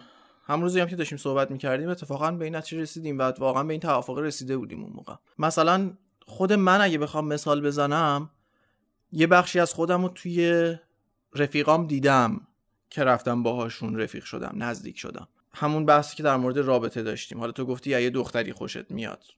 حتی روابط دوستانه هم به نظر من همین جوریه. من با فرد X با فرد Y یک شباهتی دیدم. خودت اصلا خودت. ما با همدیگه یک شباهتی داشتیم بله. که شروع شد این رفاقته و اون صحبت طولانی شروع شد. یا مثلا موقعی که من دارم کتاب می‌خونم مثلا تو همون سفرنامه ماژلان یه حس همزاد پنداری داشتم با اون فرد نویسنده. انگار خودم رو اون تو دیدم که تونستم لحظه به لحظه اون سفر رو زندگی کنم برای خودم. یا مثلا نمایشنامه در انتظار گودوی آقای بکت ساموئل بکت. خب من خودم رو تو کاراکترهای اون نمایشنامه دیدم و اون حس ابزردی که اونها داشتن رو همیشه توی زندگیم داشتم و حس کردم که با این نمایشنامه فوق‌العاده حال می‌کنم لذت می‌برم ازش. یا مثلا تو موسیقی بندهای مختلفی هستش که باشون این حسه رو دارم. یکی از ترک هایی که فوق‌العاده برام جذابه ترک هیو پینک فلویده یعنی لیریکی که جناب راجر واترز. راجر واترز نوشته فوق العاده است. یعنی حرف نداره. ب- می‌تونم حتی بگم یکی از پرفکت ترین لیریک هاییه که توی موسیقی تو تاریخ موسیقی نوشته شده. Out touch me?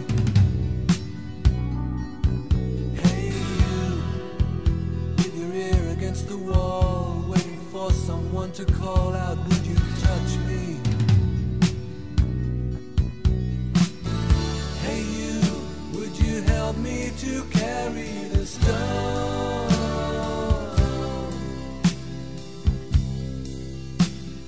Open your heart.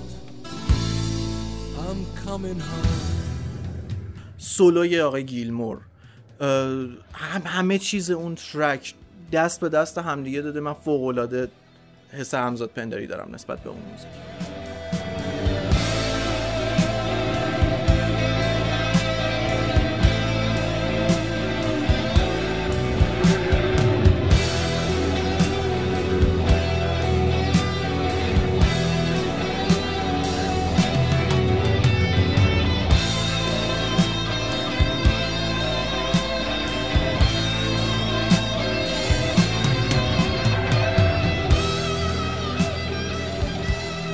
یا Another Brick in the Wall. یا Comfortably Numb. اینا ترک هایی از پینک فلوید که نام که گفتی. یادت من یه سری برای تفسیر کردم اون دیدگاهی که خودم داشتم آره، به قضیه آره، چقدر آره، اصلا آره. روانشناسی جامعه شناسی بعد فیلم The Wall پینک فلوید رو دیدم که با مشورت خود پینک فلوید ساخته شده بود. آره. داستان این آلبوم رو روایت کنه. بعد این اصلا آهنگ در مورد جنگ بود و یه سرباز نازی که نمی‌دونم چی میشه و. آره. ناراحت شدم. گفتم چه تفسیر خفنی. من خودم داشتم. اینا برای چی ساختن؟ آره. که اتفاقا اگه یادت باشه چند وقت پیش نشسته بودیم تو کافه و فکر می‌کنم سر یه سری جریانات قطعی اینترنت و اینها بود خب. که گفتم که انگار هممون دیگه کامفتبلی نام شدیم. یعنی با همون تفسیری که تو داشتی می‌کردی انگار دیگه خیلی راحتیم با این حس کرختی که توی جامعه به هممون دست داده و من همیشه می‌گفتم که میترسم جامعه به این comfortably numb state برسه. ولی خب الان حس می‌کنم که خیلی بهمون رسیدیم. حتی من حتی تو ممکنه. دیگه واقعا مهم نباشه برامون. دغدغه‌ای که قبلا داشتیم که خب الان چی میشه؟ الان چه اتفاقی میفته دلار داره میره بالا دیگه. اوکی. مکبوک سی میلیونی شده مثلا 70 میلیون. خب چی کارش کنیم دیگه؟ کی باورش می‌شد؟ سی پی یو Core i9 اینتل رو شما بخوای بری بخری 63 میلیون. یه سی پی یو. واقعا.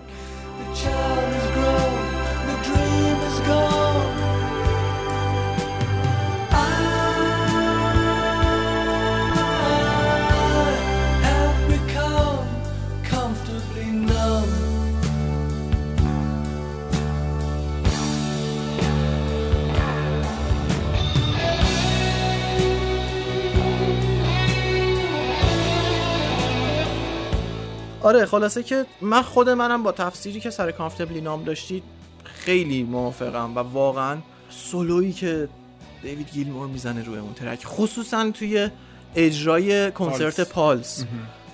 و اصلا من یکی از حسرت های زندگی اینه که اونجا نبودم. آقا من اعتقاد دارم چند تا کنسرت هستن که اگر اونجا باشی و از شدت هیجانی که اونجا هستی بمیری مرگ بر تو رواست. یکیش پالس پینک فلویده آره. بعد از همین کامفتبلام تو بمیری.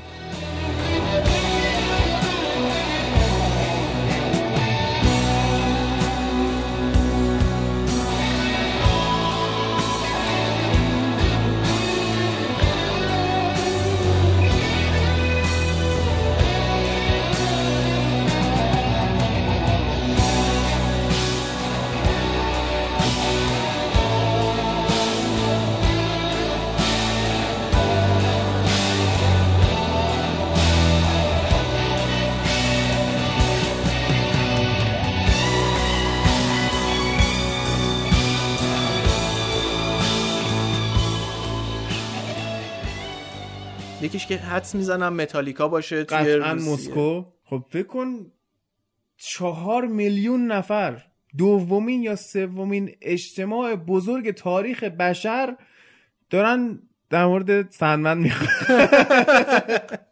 اینتر سندمن اولین آهنگ اون کنسرت آره. هست. خب؟ ولی چند تا دیگه هم هست نمیگم. خصیصی میاد بعضی موقع توی موسیقی ولی حالا بیاید بیاید تلگرام. دوستانی که گوش می‌کنن بیاید من ریز بهتون میگم چجوریه داستان. آره و واقعا یکی از حسرت های زندگیمه که اونجا نبودم تو اون کنسرت. و دیگه خلاصه اگه بخوام از بندای دیگه از ترک های دیگه توی موسیقی استفاده بکنم و این مثال بزنم برای این حالت همزاد پنداریه یه بند موسیقی پروگرسیوه که خودت می‌دونی من چه حسی دارم به این بند و بله. به کسی که ترانه ها رو میگه و موزیک ها رو اکثرا می‌سازه براشون آقای استیون ویلسونه. خیلی من خودم دارم کنترل می‌کنم نسبت به این بنده که چیز نشم. یعنی من از من از شدت عظمت این آدم همیشه چیز میشم احساسی میشم گریم می‌گیره. خیلی دارم خودم کنترل می‌کنم که این عظمت سعی کنم الان نگیرتم. یه بندی داره چندین بند مختلف داره چندین پروژه مختلف داره استیون ویلسون. یکیش با برند خودشه با title خودشه به نام استیون ویلسون. کار میده بیرون یک گروهی داره به نام بلک فیلد که یه خورده progressive rock تره یه خورده soft تره. soft تره آره. و یه بندی داره یه پروژه‌ای داره یعنی داشت قبلا. تعطیل شد متاسفانه. آره متاسفانه تعطیل شد.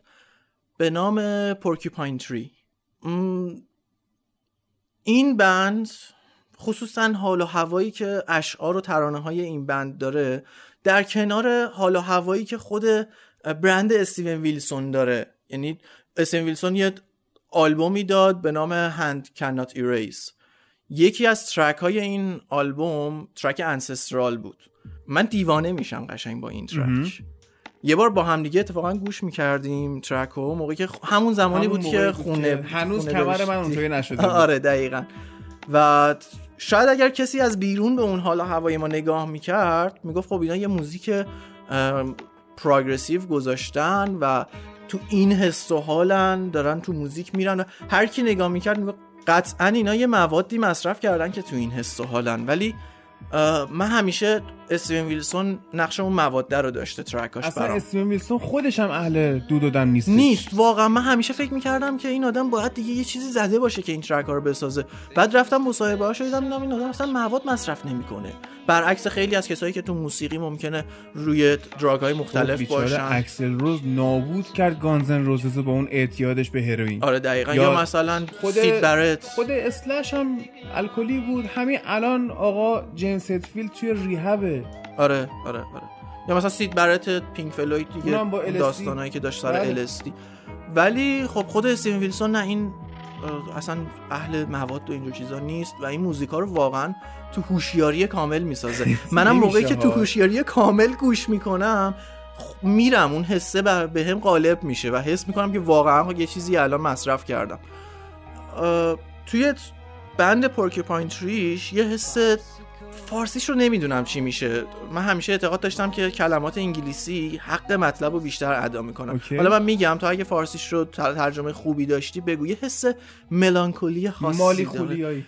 خب این هم باز فارسی نیست. یعنی با یه گویش دیگه اومدیم آره. همون رو گفتیم. یه حس ملانکولی خاصی داره این ترک های پورکیپاین تری ملانکولی آه، و اشعاری که داره اون اشعاری که داره اون ابسرد بودن زندگی رو نشون میده اون جنبه دارک زندگی رو که نشون میده. من از تقریبا میشه گفت نوجوانی شروع کردم اون تفکرات ابزرد رو تو خودم دیدن مشاهده کردم Absurd. پیدا کردن. آره خود آدم فارسی دارم نه من صحبت چون دوست دارم حق مطلب رو درست ادا کنی دارم. شروع کردم این اف... تفکرات رو پیدا کردن و تبدیل شد به یه بخشی از زندگیم این تفکرات. بعد اومدم جلوتر با بند پورکیپاین تری آشنا شدم موزیکاشو شنیدم. خود موزیکاش حتی اگه لیریک رو بذاریم کنار یه حس عجیبی میده به آدم. یه اصلا خستم نمیشی ازش. خسته نمیشه یه ترکی داره. این بند به نام Arriving Somewhere But Not Here. اصلا یادته سر یه مصرع این ما مشکل خوردیم. سر اونجا که میگه never look for the truth. In your, In your mother's, mother's eyes. eyes. این منظورش اینه که مامانت داره به دروغ داره میگه چی؟ ترجمهش بکنیم. داره میگه هیچ وقت در جستجوی حقیقت به چشای مامانت نگاه نکن. حالا آیا این منظورش اینه که مامانت هیچ وقت راست قضیه رو بهت نمیگه؟ یا اینکه هیچ وقت مامانت رو واسه حقیقت بازجویی نکن؟ نمی... نمی‌دونم کدومش. Never look for the truth in your mother's eyes.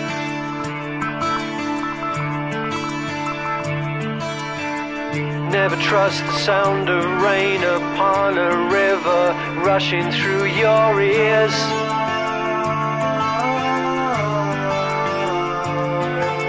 Arriving somewhere, but not here. این باز برمیگردیم به اون که هر کسی از دیدگاه خودش داره به قضیه نگاه می‌کنه اصلا این track فوق العاده است. 12 دقیقه track ه فکر می‌کنم. و میره بالا جو موزیک میاد پایین. اون حسی که موزیک بهت القا می‌کنه یه توی کنسرت فکر می‌کنم رویال آلبرت هالش بود نه که 2005 کنسرت لوکیشنش رو می‌دونم. رویال هالشون خیلی خلوتتر از یه کلا آدمی نیست که کنسرت ها شلوغ, شلوغ بشه. باشه. آره دقیقا. تو یکی از کنسرتاش این موزیک رو به بهترین شکل ممکن پیاده می‌کنه. فکر می‌کنم آره اسم کنسرتش هم Deadwing ه و خود track هم که تو آلبوم شاهکار Deadwing بود. من اگه بخوام یه آلبوم از Porcupine Tree انتخاب بکنم که هی پشت هم گوش. بدم Deadwing. این موزیک فوق العاده است ببین تو می‌خونی باهاش. همشو حفظیم. آره. خب می‌خونیم می‌خونیم می‌خونیم از soft شروع میشه میاد بالا میاد بالا. هی داریم باش می‌خونیم. وقتی می‌رسه بخش سولوش و هویش می‌کنه بعد پرتت می‌کنه از در پایین بعد از اینکه شروع می‌کنه خوندن شما اصلا خل اصلاحی دیگه اصلا نمی‌تونی باش بخونی دقیقاً. نمی‌تونی هد بزنی باش همین کشتت. دقیقا. و اول موزیک رو که گوش می‌کنی می‌بینی که یه فضاسازی با یک سری اسوات حالت فضایی طور داره برات ایجاد می‌کنه. یعنی برعکس یکی از چیزهایی که من تو موسیقی پروگرسیو دوست دارم اینه که مستقیم نمیره ساز برداره شروع کنه یک نوتی رو زدن یا آکوردی رو زدن و رفتن جلو. شروع می‌کنه برات فضا رو می‌سازه میبرتت با حوصله توی اون فضا و براش هم مهم نیست که ترک می‌خواد چند دقیقه طول بکشه. مثلا آکتاواریوم 24 دقیقه ممکنه طول بکشه. میبرت توی اون فضا مطمئن میشه الان جای درستی هستی و شروع می‌کنه مثلا همین track Arriving Somewhere But Not Here شروع می‌کنه با زدن note های خیلی ریز گیتار از اون فضا میارتت توی موسیقی بعد شروع می‌کنه خود استیون ویلسون آروم می‌خونه و هی موزیک ساخته میشه هی لایه به لایه موزیک روی هم ساخته میشه میاد بالا. انگار دیگه کنترلت کرده. واقعا کنترل خودت خارجی. خودت سپردی دست کسی که این موزیک رو ساخته و به قولی گرفتتت با خودت با خودش داره میبرتت.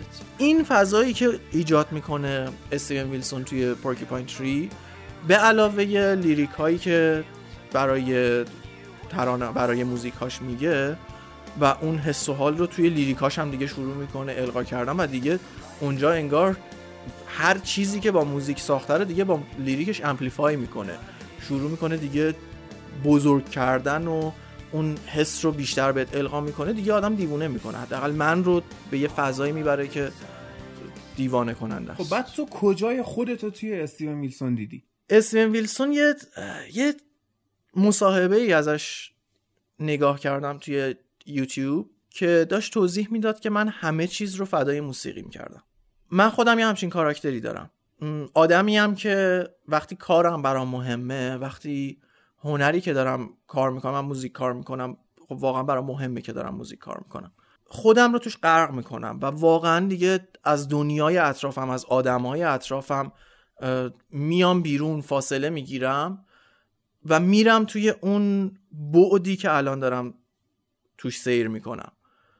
این رو که من شنیدم خیلی بیشتر از قبل حس همزاد پنداری پیدا کردم. اسم ویلسون رسما برگشت و من خانوادم و فدای موسیقیم کردم و خب همینه که آدم انقدر بزرگ میشه این آدم فوق العاده میشه. تمام زندگیش موسیقیش بوده. این قسمت از کاراکتر خودم رو تو کاراکتر استیون ویلسون می‌بینم. این قسمت از زندگیم رو که توضیح دادم که اون تفکرات ابسرد و اون تفکرات مالی خولیایی رو داشتم رو توی کارهای استیون ویلسون می‌بینم. این دوتا عامل یعنی این دوتا تناب من رو وصل می‌کنه به استیون ویلسون و کارهای استیون ویلسون و اون فضاسازیایی هم که می‌کنه چون چون دقیقا با حوصله فضاسازی می‌کنه اگر مثلا این تو زیاد توضیح دادن من رو هم بخوایم اه، نگاه کنیم بهش که من عاشق اینم که یه چیزی رو بست بدم دقیقا میاد با حوصله یک چیزی رو فضاسازی می‌کنه مفهومش رو درست انتقال میده. یه ترکی داره تو همون آلبوم Hand Cannot Erase به نام Happy Returns. Happy Return بله.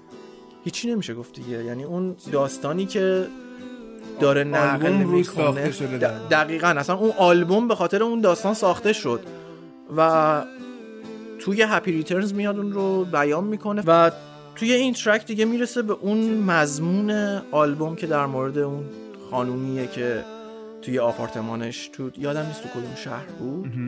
توی آپارتمانش فوت می‌کنه و مدت ها دوست رفیق همکار خانواده هیچ کدوم متوجه نمیشن که این خانم نیست. Hey brother,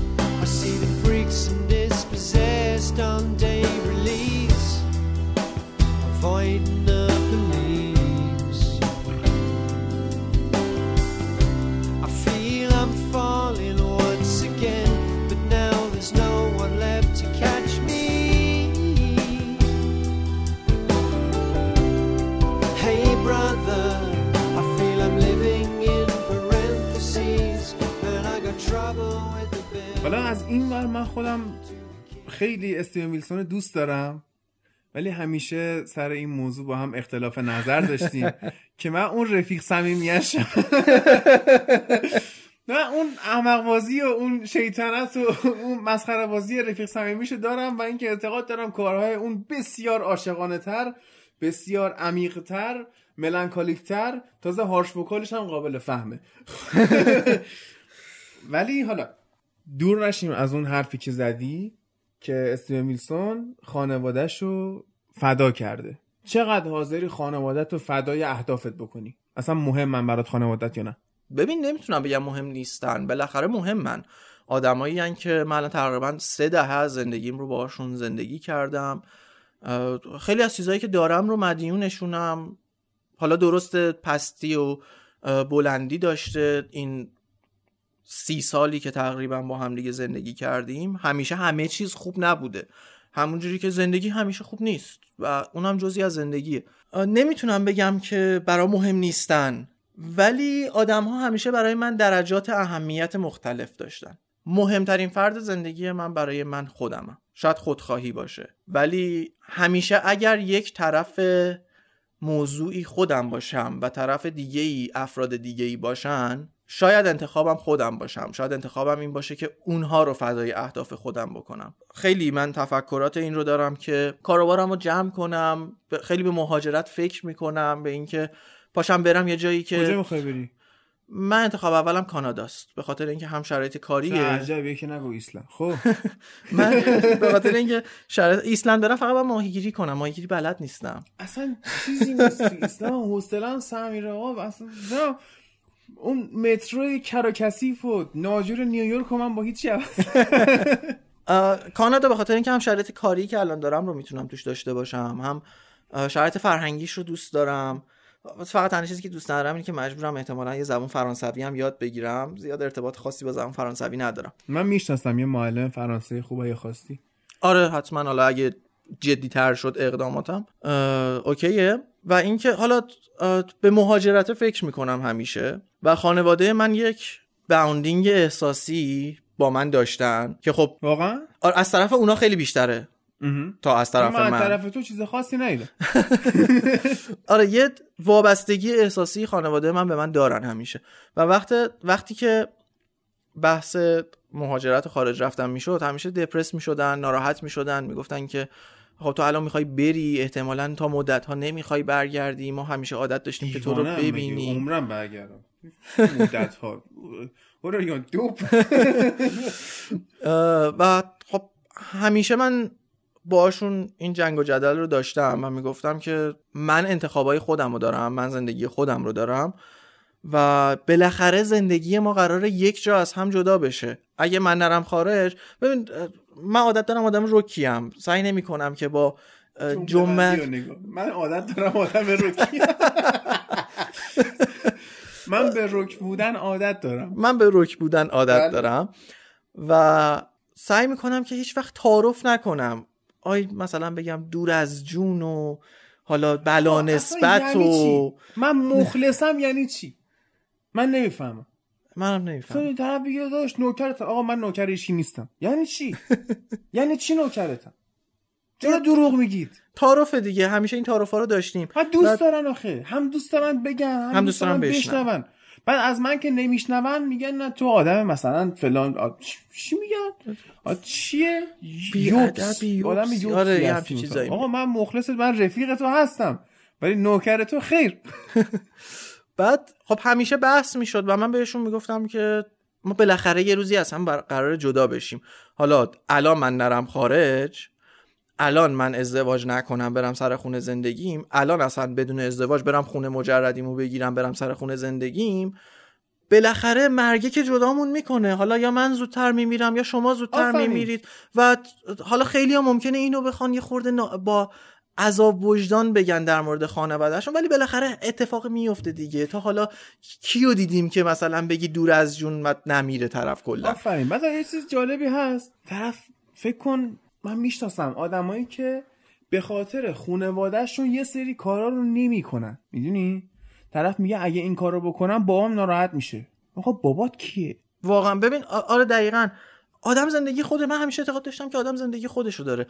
ببین وقتی به یه سنی می‌رسی که دیگه مثلا شده 20 21 دو سالت دیگه قدرت تصمیم گیری داری. هر جای دنیا باشی حالا این بیا بخشی فرهنگی ضعیف ماست که هر جای دنیا باشی داری 18 19 سالت که میشه دیگه خود خانواده میندازتت بیرون میگه پاش برو دنبال کار و زندگی و خونه و دانشگاه و هر کاری که می‌خوای بکنی بکن. ولی ما مثلا می‌بینیم که طرف چهل سالشه هنوز مثلا با خانواده داره زندگی می‌کنه و این وابستگی وجود داره. یکی می‌بینی مجبور زندگی کنه. نه یکی آره، آره. وابستگی داره. یکی وابستگی داری. تو, تو شرایط مستقل شدن رو داری و همچنان با خانواده زندگی می‌کنی. این به نظر من میشه عدم استقلال دیگه این میشه وابستگی. بهشون میگم. میگم مثلا خب چرا فلان کار مثلا میگم که چرا تنهایی سفر نمیری؟ میگه بابام مامانم مثلا نگران میشه. خب بشه. تو می‌خوای به خاطر اینکه یه نفر نگران نشه یا یه نفر ناراحت نشه تجربه های ارزنده زندگی رو از خودت بگیری که اون ناراحت نشه. خب بشه.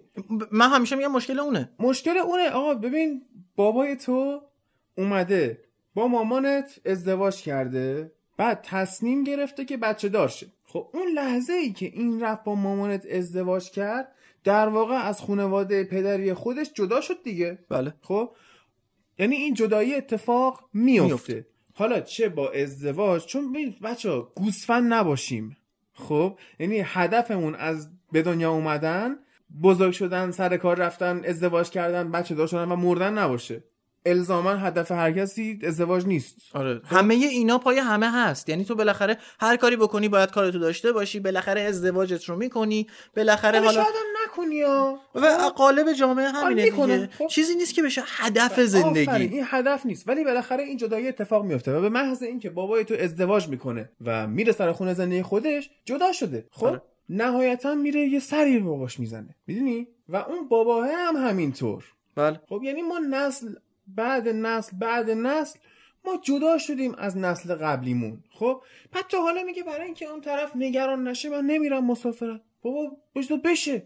تو برو زندگی خودتو بکن. تو ببین ده سال دیگه پنج سال دیگه دور از جون مامانت میمیره خب؟ بعدا می‌خوای واسه حرف کی زندگی کنی؟ می‌دونی؟ آره، درست. زندگی کردن واسه حرف مردم احمقانه ترین کاریه که بشر می‌تونه بکنه. آره دقیقا. تو خودتو محدود کنی. آپشنای خو... من اون هفته با رضا صحبت کردم. گفت من به خاطر خانومم نرفتم انزلی خب. اوکی. می‌دونی چرا من باش مشکل ندارم؟ به خاطر اینکه گفت به خاطر خانومم. چون که ممکنه مثلا باز دور از جون مثلا مامان رضا ده سال دیگه بمیره. ولی خانومش اگر اتفاق ناگواری نیفته کهولت سن نداره که. تا هفتاد سال دیگه هم مثلا باش هست. خب منطقیه به خاطر آدمی که هفتاد سال دیگه هم باهاته اگه چیزایی بزنی. ولی پدر و مادری که می‌دونیم با این شرایط اقتصادی فشار آلودگی هوا بد بودن غذا و و و پنج سال دیگه ده سال دیگه بیشتر زنده نیستن. تو چرا به خاطر این خودتو محدود کنی؟ اصلا بذار طرف حالش بد شه. خب بشه. حالا حرف منو میگید خودخواهانه است. میگید این داره چه می‌دونم از مهر و محبت نداره, نداره آره. سنگ. می‌دونی چقدر به من گفتن بی محبت و سنگ دل. آره خیلی از خانواده من خیلی دیلی بیسیس به من میگه تو محبت و مهربونی حالیت آقا نیست هر کسی باید زندگی خودشو بکنه. واقعا نباید واسه دهن مردم زندگی. تو الان فکر کن موقعیت داشته باشی خب؟ بتونی بری همون کانادا که می‌خوای. بعد من ببینم که اومدم فرودگاه بدرقه. و اینکه بهت بگم چیکار بکنی جور کنی منم بیام.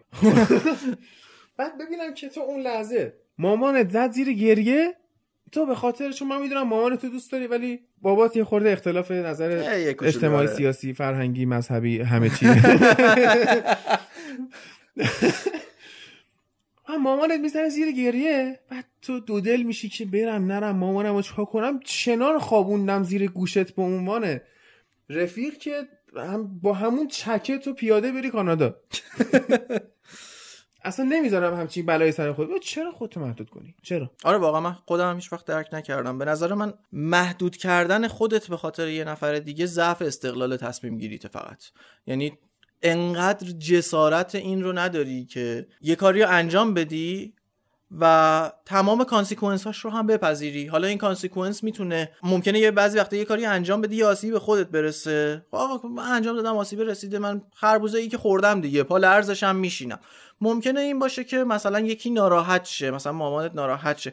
ببین دو حالت داره موقع... یه زمانی هست کاری که تو می‌خوای انجام بدی یه کار خبیسانه است. مثلا تو می‌خوای بری کراک بکشی مثلا آره مامانت ناراحت آره. بشه. خب این- اوکی. این داری تو خودت آسیب می‌زنی تو مغزت رو داری از بین می‌بری.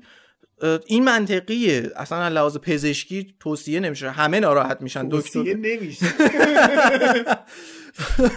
ولی یه زمانی هست تو می‌خوای بری سراغ زندگی خودت. تو داری کارهایی قدم برمی‌داری. تو داری قدم برمیداری. تو داری کارهایی که همه انجام میدن و در راه توسعه فردی توسعه کاری اینها رو داری انجام میدی و ممکنه یه نفر ناراحت شه. اگه مثلا مامان تو می‌خواست با اینکه تو بری سر کار ناراحت بشه تو نمی‌رفتی سر کار. یا مثلا مام- مامان تو و بدبختی اینه که خیلی جاها داریم. ما ما الان تو خیلی از شاید شهرستانهای دوری مشکل داشته باشن. حالا خصوصا خانوم ها دخترها که مثلا بابای میگه من نمی‌ذارم خارج از شهر بری دانشگاه مثلا. آقا و- نمی‌ذاره. فکر کن آدمی که بگیم 25 سال سقف. خب؟ یه چهارم قرن از زندگیش گذشته میگه من نمی‌ذارم تو تنهایی بری مسافرت. تو کی آخه نظری من تنهایی برم مسافرت؟ واقعا من میگم ببین من آدم سرتقیم خب تو می‌شناسی منو. و شرمی هم ندارم از این قضیه خوشحالم هستم. خاطره این چه پادکستی شد؟ خاطره میگم من پنجم دبستان بودم بعد می‌رفتم با بچه ها بیرون. بعد از ظهر یه شب بابام گفتش که ببین از ساعت نه شب به بعد دیگه بیرون نمون. من دو روز خونه نیومدم. رفتم شب خونه که رفیقام خوابیدم گفتم تو نمی‌تونی واسه من قانون تعیین کنی؟ آره. من تعیین می‌کنم چیکار کنم؟ کات سه سال بعد سوم راهنمایی بودم. گفت قانون خونه من اینه که ده باید خونه باشی. گفتم حله چهار روز رفتم مسافرت. کات موقع 20 سالگیم. برگشت گفتش که یازده باید خونه باشی. این ساعته یکی یه ساعت داشت می‌رفته آره. یازده باید خونه باشی منجر به این شد که هر شب ساعت دو برم خونه و بعدش چه اتفاقی افتاد بعدش این شد که گفتش که یا شب ساعت یازده بیا خونه یا برو صبح بیا چرا؟ چون نصف شب میای خواب ما رو می‌گیری. Nobody آره. cares about you آره. فقط خوابشو داشته باشه می‌دونی اون بابایی که نمی‌ذاره دخترش بره مسافرت به فکر خودشه. به فکر اینه آره. که دختر منه. فکر, فکر, فکر می‌کنه خریده برده است آره آره. اصلا یه چیزی که تو خانواده های ما رایج این جمله میگه مثلا پسر بزرگ کردم اسای دستم باشه. مثلا دختر بزرگ کردم که مثلا اینطوری باشه. آقا باشه بزرگش کردی دست درد نکنه. از وظیفت بوده. آره دنیا آوردی مسئولیت تا 18 سالگی مسئولیت تو بوده. من که نگفتم که منو دنیا بیار که. تصمیم بوده که شما گرفتید و تا 18 سالگی وظیفتون بوده که انجام بدید. پادکست از من بعدشون میاد؟ آه، چقدر فوش بخوریم. احتمالاً هیت خی... هیت اسپیچ خیلی زیاد اتفاق بیفته. هیت کرایم میفته. بعد بنیان خانواده ایرانی زیر سوال رفت بعد تا 18 سالگی که وظیفهشون بوده بعد 18 سالگی هم اون آدم به تمام انواع اقسام بلوغای مختلف رسیده. دیگه الان می‌تونه خودش خودش رو جمع بکنه. اگر نمی‌تونه خودش خودش رو جمع بکنه اتفاقا من اینجا میگم که کسی که شخصیت مستقل نداره تقصیر خانوادهشه. برای اینکه آدم با شخصیت مستقل یا شخصیت وابسته دنیا نمیاد. آدم مثل یه دیسک خامه. شخصیت مستقل یا شخصیت وابسته رو خانواده براش ایجاد می‌کنه. خصوصا بیشتر شخصیت وابسته رو خانواده ایجاد می‌کنه. مثلا برای منم شخصیت وابسته سعی کردن ایجاد بکنن. من یه خورده به خاطر اون کاراکتر ربل بودنی که دارم کلا به هیچ چارچوبی مقید نیستم و حس حس می‌کنم که محدودم دارن می‌کنن. از اون چارچوبی که خانواده برام داشت مشخص می‌کرد که تو باید وابسته باشی زدم بیرون. ولی داداش کوچیکترم این اتفاق براش نیفتاد و داداش کوچیکترم با اینکه الان 17 سالشه به شدت آدم وابسته ایه خیلی بده دیگه. خیلی بده. یه سال دیگه این آدم میره دانشگاه چند تا اتفاق براش میفته اولیش اینه که همون روز اول دختر می‌بینه دست و پاشو گم می‌کنه. آره. اتفاق دوم اینه که می‌خواد با رفیقاش باشه بره کافه رستورانی چیزی دست تو جیبش می‌کنه میگه اه. سنش هم یه حدی بالاتر رفته بخواد به باباش بگه بده می‌خوام برم رستوران. خب؟ بعد نگاه می‌کنه می‌بینه اطرافیانش اکثرا یه چیزی شدن. خودم چی شدم؟ هیچی. یعنی به بحران شخصیتی هم می‌رسه. آره آره آره خب. ببین شخصیت وابسته همچین کاری با تو می‌کنه. اصلا جدای اینها. من همیشه به خانوادم میگم باز دوباره خیلی رک و همیشه هم ما پوسکنده به خاطر اینکه این حرفا رو می‌زنیم میشیم آدم, آدم بده. بده دقیقا. به من بابا به من میگه بی غیرت سر این بذار نگم سر چه موضوعی. آره ولی مثلا من همیشه به خانوادم میگم میگم این همه این بچه رو شما وابسته بار آوردید اومدیم و پس فردا همه ما یعنی حتی منم نبودم دیگه. بعدش آقا ما پا شدیم چهار نفری رفتیم مسافرت تصادف کردیم ستای ما مردیم این یه نفر زنده موند. خب حالا می‌خواد چیکار کنه تو این جامعه؟ بالاخره باید خودش رو جمع کنه و همیشه ناراحت میشن از اینکه تو چرا انقدر بی محبتی چرا همیشه این قسمت های زندگی رو می‌بینیم نه اصلا بذار من بگم. آقا پارسال تو خانواده ما یه اتفاقی افتاد. من خواهرم ازدواج کرد یعنی عقد کرد بعد طلاق گرفت. خب من سالها به خانوادم گفتم که ببین این بچه رو ول کنید. بذار بره این بیرون خرید کنه. بذار بره آشغال بذاره دم در. بذار حالا که دانشجو شده بره یه جا کار کنه. بذار بره کافه کار کنه. بذار سابکارش بزنه تو سرش. بذار بره واسه گرفتن حقش بجنگه. این اگه این کارا رو نکنه فردا که رفت خونه شوهرش چه جوری می‌خواد مسئولیتی زندگی رو بپذیره؟ اصلا. تربیت شده واسه این کار؟ با اون گفت نه زنا که میرن بیرون کار می‌کنن ازشون سوء استفاده میشه. چیه میان آگهی می‌زنن منشی و روابط عمومی بالا. معلومه اینا واسه چی می‌خوان؟ بله. اوکی. تو تا تجربه نکنی می‌فهمی؟ نه دیگه. بزرگ میشی؟ ببین دقیقا سن شناسنامه آدم ها معیار مناسبی برای تشخیص شعورشون نیست. تعداد اشتباهاتشونه که نشون میده که اینا چقدر بزرگ شدن. چون اون اشتباه است که تو رو می‌سازه. آره دقیقا.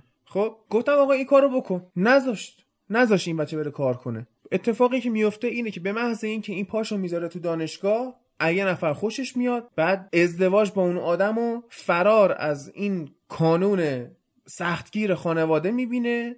میگه ایول دقیقا همون که میگن برو خونه شوهرت هر غلطی خواستی بکن. خب؟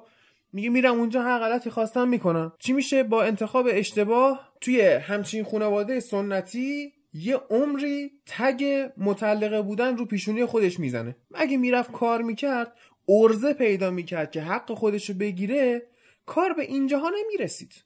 حالا آره. بابای من بگه چون تو می‌خوای خواهرتو بفرستی سر کار بی غیرتی بذار بگه من بی غیرتم اگه معیار همچین چرت آره اگر واقعا این بیغیرتی باشه و بیغیرتی موجب به یه همچین نتیجه ای بشه واقعا خ- خیلی چیز خوبیه. اتفاقا بی غیرتی دیگه فوش نیست واقعا به نظر من. افتخار افتخار راه سعادت یه نفری رو داری بهش نشون میدی. اصلا برای ازدواج کردن خود من همیشه اعتقاد دارم که حالا دوست و رفیقایی که داریم یه خورده سنشون پایین تره من همیشه هم, هم من هم خودت همیشه بهشون گفتیم. گفتیم که آقا می‌خوای ازدواج کنی ازدواج کن. ولی اول پنج بار شکست عشقی بخور. اول پنج بار برو تو رابطه کات کن. ببین چه اتفاقایی میفته اصلا قلق جنس مخالف دستت, دستت بیاد، بدون آره. چطور رفتار می‌کنن. دقیقا. چه دخترش چه پسرش. اصلا بشناسی طرف مقابل تو. کاراکترایی که تو دخترها وجود داره کاراکترایی که تو پسرها وجود داره. شناختت از ازدواج وقتی دو واحد تنظیم خانواده دانشگاه باشه که اونم برداشتن. خب چی می‌خوای بفهمی از تشکیل خانواده؟ از مسئولیت پذیری من می‌دونی چند سال از دست خانوادم شاکی بودم بابت دنیا اومدنم. می‌گفتم آقا شما که کتاب روانشناسی نخوندی شما که نمی‌دونی با بچت چجوری باید برخورد کنی بیخود دنیا آوردی. آره آره. حالا شانس بود. تو بگو شانس. بگو لطف خدا. بگو اصلا هرچی من لاکار نرفتم. شایدم رفتم ها ولی الان از چیزی که هستم ناراضی هم نیستم. خب؟ تو یه درصد فرض کن خونواده ای بدون این دانش ها بچه ای دنیا میاره رفتارهای باش بکنه اون بچه دوچار منتال دیسوردر میشه. این مسئولیت اینو کی می‌خواد قبول کنه؟ کجای جامعه اینو میپذیرن؟ ما باید سعی کنیم از اسکیل بزرگ ببینیم دیگه از بالا به مسائل نگاه کنیم. آقایی که یا خانومی که خونوادت محدودت می‌کنن یه کارایی رو نکنی. چه کارایی رو؟ کارهایی که به توسعه فردیت کمک می‌کنه. یعنی سر کار رفتن. یعنی هر رشته که دوست داشتی تو هر دانشگاهی که درس بخونی. یعنی سراغ عشقت رفتن. حالا عشقت اصلا تو نمی‌خوای درس بخونی. عشقت موسیقیه. برو سراغش. نظر کسی فرست کنه. خب؟ تو داری قدم برمیداری. تو اگر اشتباه هم کرده باشی که سراغ موسیقی رفته باشی وقتی که اشتباه تو بفهمی بری سراغ یه حوزه دیگه با تجربه ای که از اشتباه قبلیت کسب کردی این ور سریعتر راه موفقیت رو طی می‌کنی. ولی وقتی هیچ تجربه نداشته باشی هیچی هم نمیشی. خب سفر رفتن. آقا تنهایی پشت برو سفر. خب چرا تو شخصیت تو سفر ساخته میشه؟ تو یاد می‌گیری آقا اینجا بابام نیستا اینجا مامانم نیست برام لقمه بگیره ها. شایان مامانت نیست اونجا جوراباتو پیدا کنه. یادته؟ جزیره هرمز رفته بود. مامانت نیست. خودت باید جورابتو پیدا کنی. خب؟ کسی که خونوادهش داره جلوی این کاراشو می‌گیره باید اینو بدونه که داره جلوی قدم برداشتنش رو می‌گیره. شما وقتی بچه بودی نوزاد بودی می‌خواستی شروع کنی قدم برداری خونوادت اون موقع پشتت بود. اون موقع دستتو می‌گرفت کمکت بکنه. خب؟ الان ولی زرتت زمین. چون تو رو واسه خودش درست کرده نه واسه خودت. میگه الان این بچه که من درست کردم خرجش دادم نون و آبش دادم لباسش دادم درسش خوند؟ درسش خوند؟ لحجم کجایی شد؟ آره یه لحجه گرفت یه این جایی رو گرفتم من خیلی لحجه می‌گیرم. آره من. خلاصه درسش رو گذاشتم خوند. الان باید یه استفاده یعنی ب- شما بچه رو به چش درخت می‌بینه. که چون با سیدتو کاشته و کود آب داده, داده. آب داده حالا باید میورم تو بدی به این. در حالی که تو میور واسه خانواده خودته واسه زندگی خودته. و تمام این چقدر ده هزار سال تمدن بشر مدرنی بگیم خوبه؟ دوازده هزار سال. آره اوکی. فیلمش ده هزار سال بیفور کرایست بود دیگه. آره. آره. این دوازده هزار سال تمدن بشری هر کی سرش تو زندگی خودش بوده و کسایی هم که رسم و رسوم رو ساختن عرفا رو ساختن مردن. رسومشون هم بین رفته. آره. ول کن. برو زندگی خودتون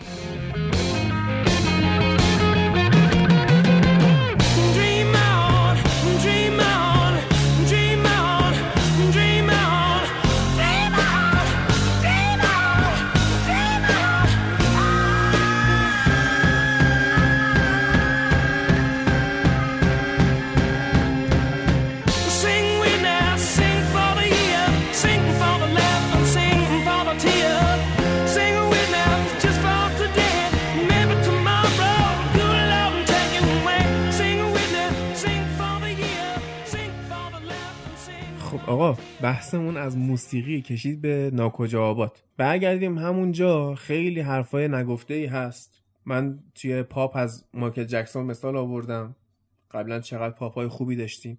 ولی الان موسیقی مینستریمی که داریم حالا چه فارسی چه انگلیسی افتضاحه باز حالا یا می‌تونیم بگیم این به حوصله و سطحی نگری مخاطب مربوط میشه. یا به این که اصلا این ایجنسی هایی که تهیه کننده این خواننده ها و آلبوم ها میشن اینها هن که این سطحی نگر بودن مردم رو تعیین می‌کنن.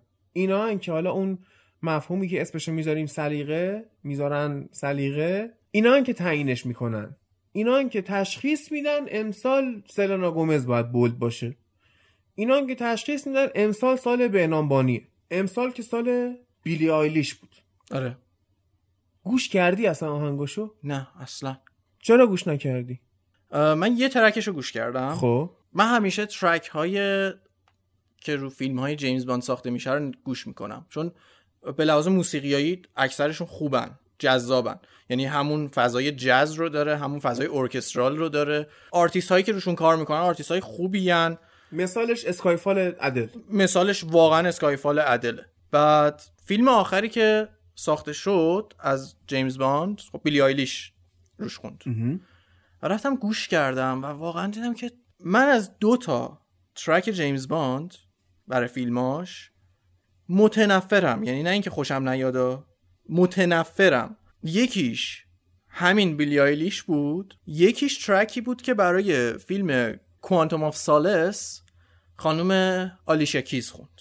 اصلا از اون فضای جیمز باند جدای اینکه خارج شدن و اون فضا رو ندارن به این موزیک های جیمز باند یه سری key داره یه سری آکوردهای خاصی داره که اون فضا رو بهت میده. جدای اینکه اینا از اون فاصله گرفتن اصلا یه مشکلی که با بیلی آیلیش دارم اینه که انگار همه ترکاشو موزیکو زدن ساختن تموم شده. بعد این تو استودیو خواب بوده. بعد از خواب بلندش کردن گفتن پاشو بخون. بعد می‌خونه. انگار خسته است. انگار نا نداره دهنشو باز کنه. انگار یه- یه جوریه. یه مشکل ف... وحشتناک که با بیلی آیلیش دارم اینه. حالا این ترکش رو کامل گوش کردم ولی خب جسته گریخته بالاخره وقتی که چیزی. آره حالا تاکسی که قطعا بیلی آیلیش گوش نه،. نداشته. آره. برای جا موزیکایی که شرمت میاد بگی شنیدم باید بگی تو تاکسی شنیدم. آره. بله.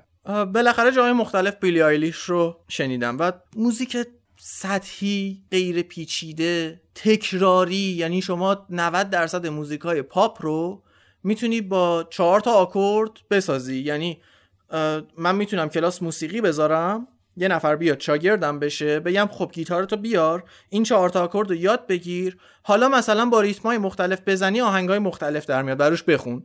و 90 درصد آهنگای پاپ رو طرف یاد می‌گیره تو همون جلسه اول میره و می‌تونه بره تو مهمونی برای خودش سالیان سال موزیک بزنه با گیتار و بخونه. ساده سطحی پیچیدگی نداره محتوا نداره. اصلا در مورد یه سری مفاهیمی می‌خونن که چرا؟ یعنی چی این جمله هایی که کنار هم. این جمله هایی که کنار همدیگه ردیف کردی. یه عکسی بود که من دیدم اومده و مقایسه کرده و بین آرتیست های گذشته و آرتیست های الان. مثلا ترک Hey You از پینک فلوید که یه دونه ترانه سرا داره که آقای راجر واترزه. بعد مثلا این چقدر مفهوم داره که حالا گفتیم دربارش صحبت کردیم یه کوچولو. ولی مثلا فلان ترک کیتی پری پنج تا ترانه سرا داره سه چهار تا آهنگساز داره. یه خانم کیتی پری هم اومده اونجا خونده و ماشاءالله نوازنده هم که اکثرا دیگه الان نداره تعطیل شده همه رو با دستگاه در میارن و شده موزیک کیتی پری و جالبه میره گرمی هم می‌گیره. بعد میاد تو مراسم گرمی اجرا می‌کنه. حالا اونی که تو استودیو خونده رو میشه با ده بار ضبط کردن با اه، اوتو تیون کردن با این کارا میشه اوکیش کرد. ولی دیگه اونی که اجازه در داره که نمی‌تونن این کار رو باش بکنن. تو مراسم گرمیز میاد می‌خونه و فالش می‌خونه این خانوم. آشغال شدن. We can dance until we die.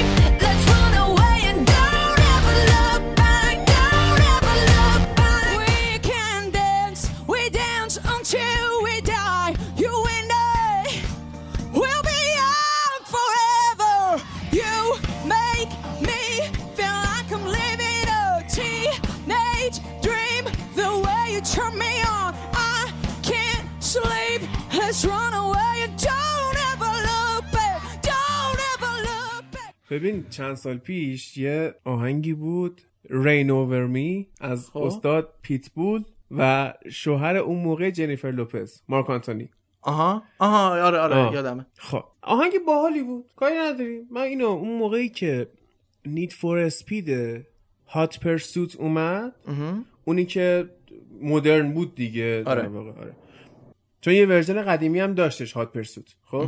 این جدیده که فکر می‌کنم بعد از ProStreet اومد حالا با شاید یکی دو عنوان اختلاف آره. یه دونه Undercover هم بود آخه. آره. خب اون موقعی که من Hot Pursuit بازی می‌کردم این آهنگ رو play می‌کردم. بعد باعث می‌شد تندتر برم. نمی‌دونم چجوری که اون دکمه فلش کیبورد فشار میدی با این آهنگ تندتر می‌شد.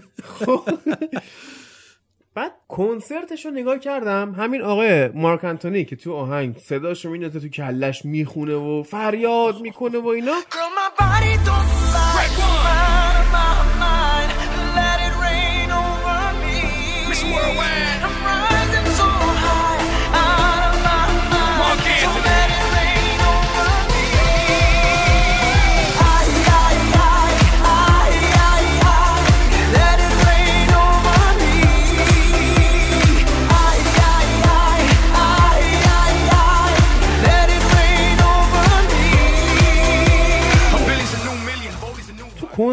نگاه کردم شرمم گرفت. گفتم این چی بود؟ من گوش می‌کنم این کیه؟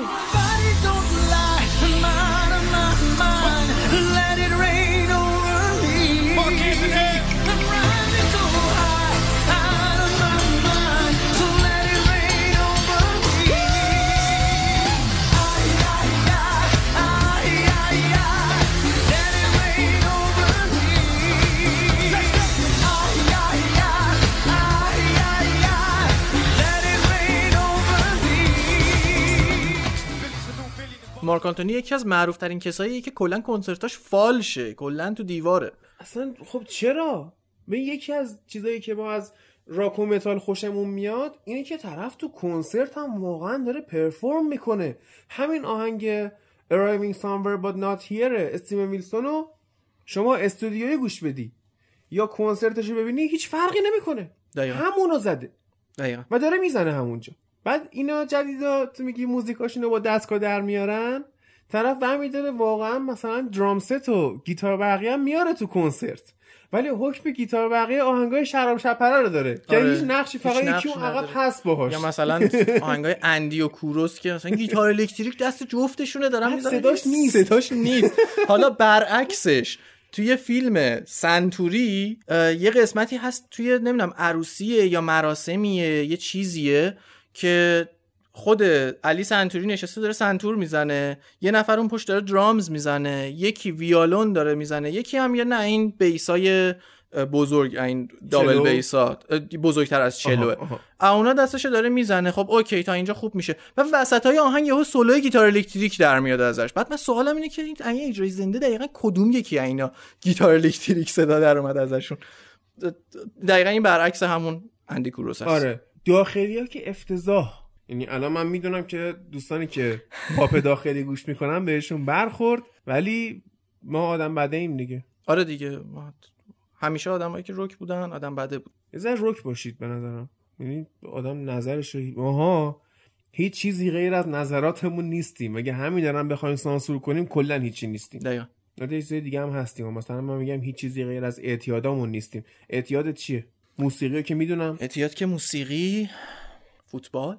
خب. فوتبال به عنوان تماشاگر بله البته کاوچ پوتیتو بله. بعد دیگه ارزم به خدمتت که قهوه. مثلا یه. الان خوب شدم. یه مدت قهوه نمیخوردم. واقعا حس معتادایی که دارن ترک می‌کنن بهم دست می‌داد. ببین من روزی 750 میلی لیتر قهوه می‌خورم. یعنی یه ذره یه لیتر کمتر. آره.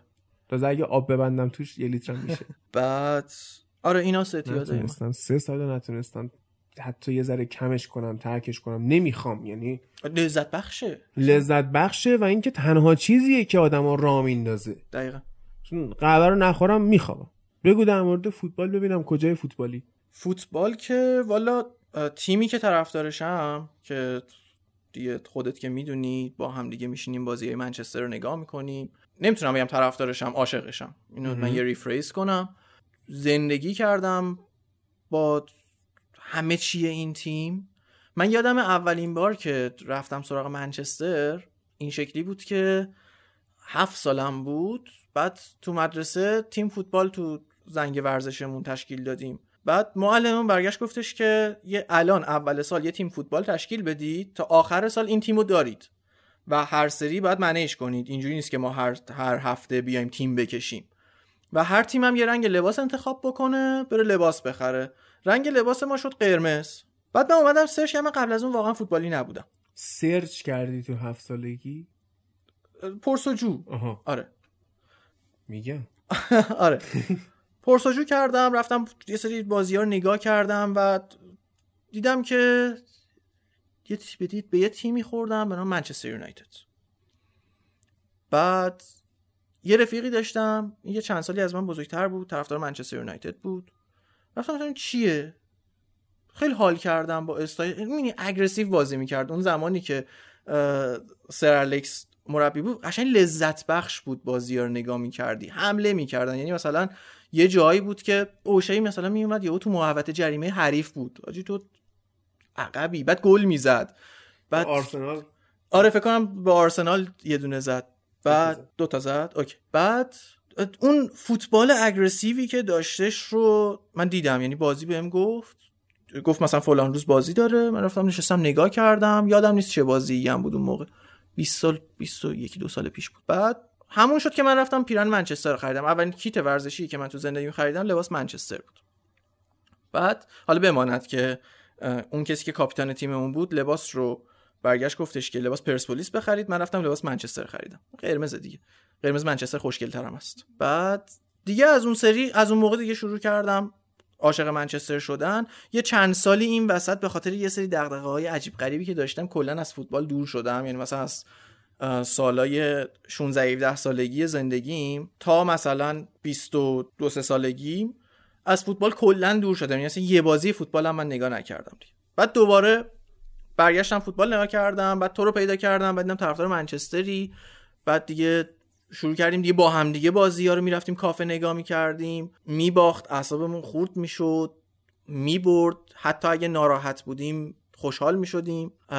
یه بار تولدم بود. بازی با آرسنال بود فکر کنم بله، دو سه سال بله. پیش که بردیم. اصلا کادو تولد بود اون برای من.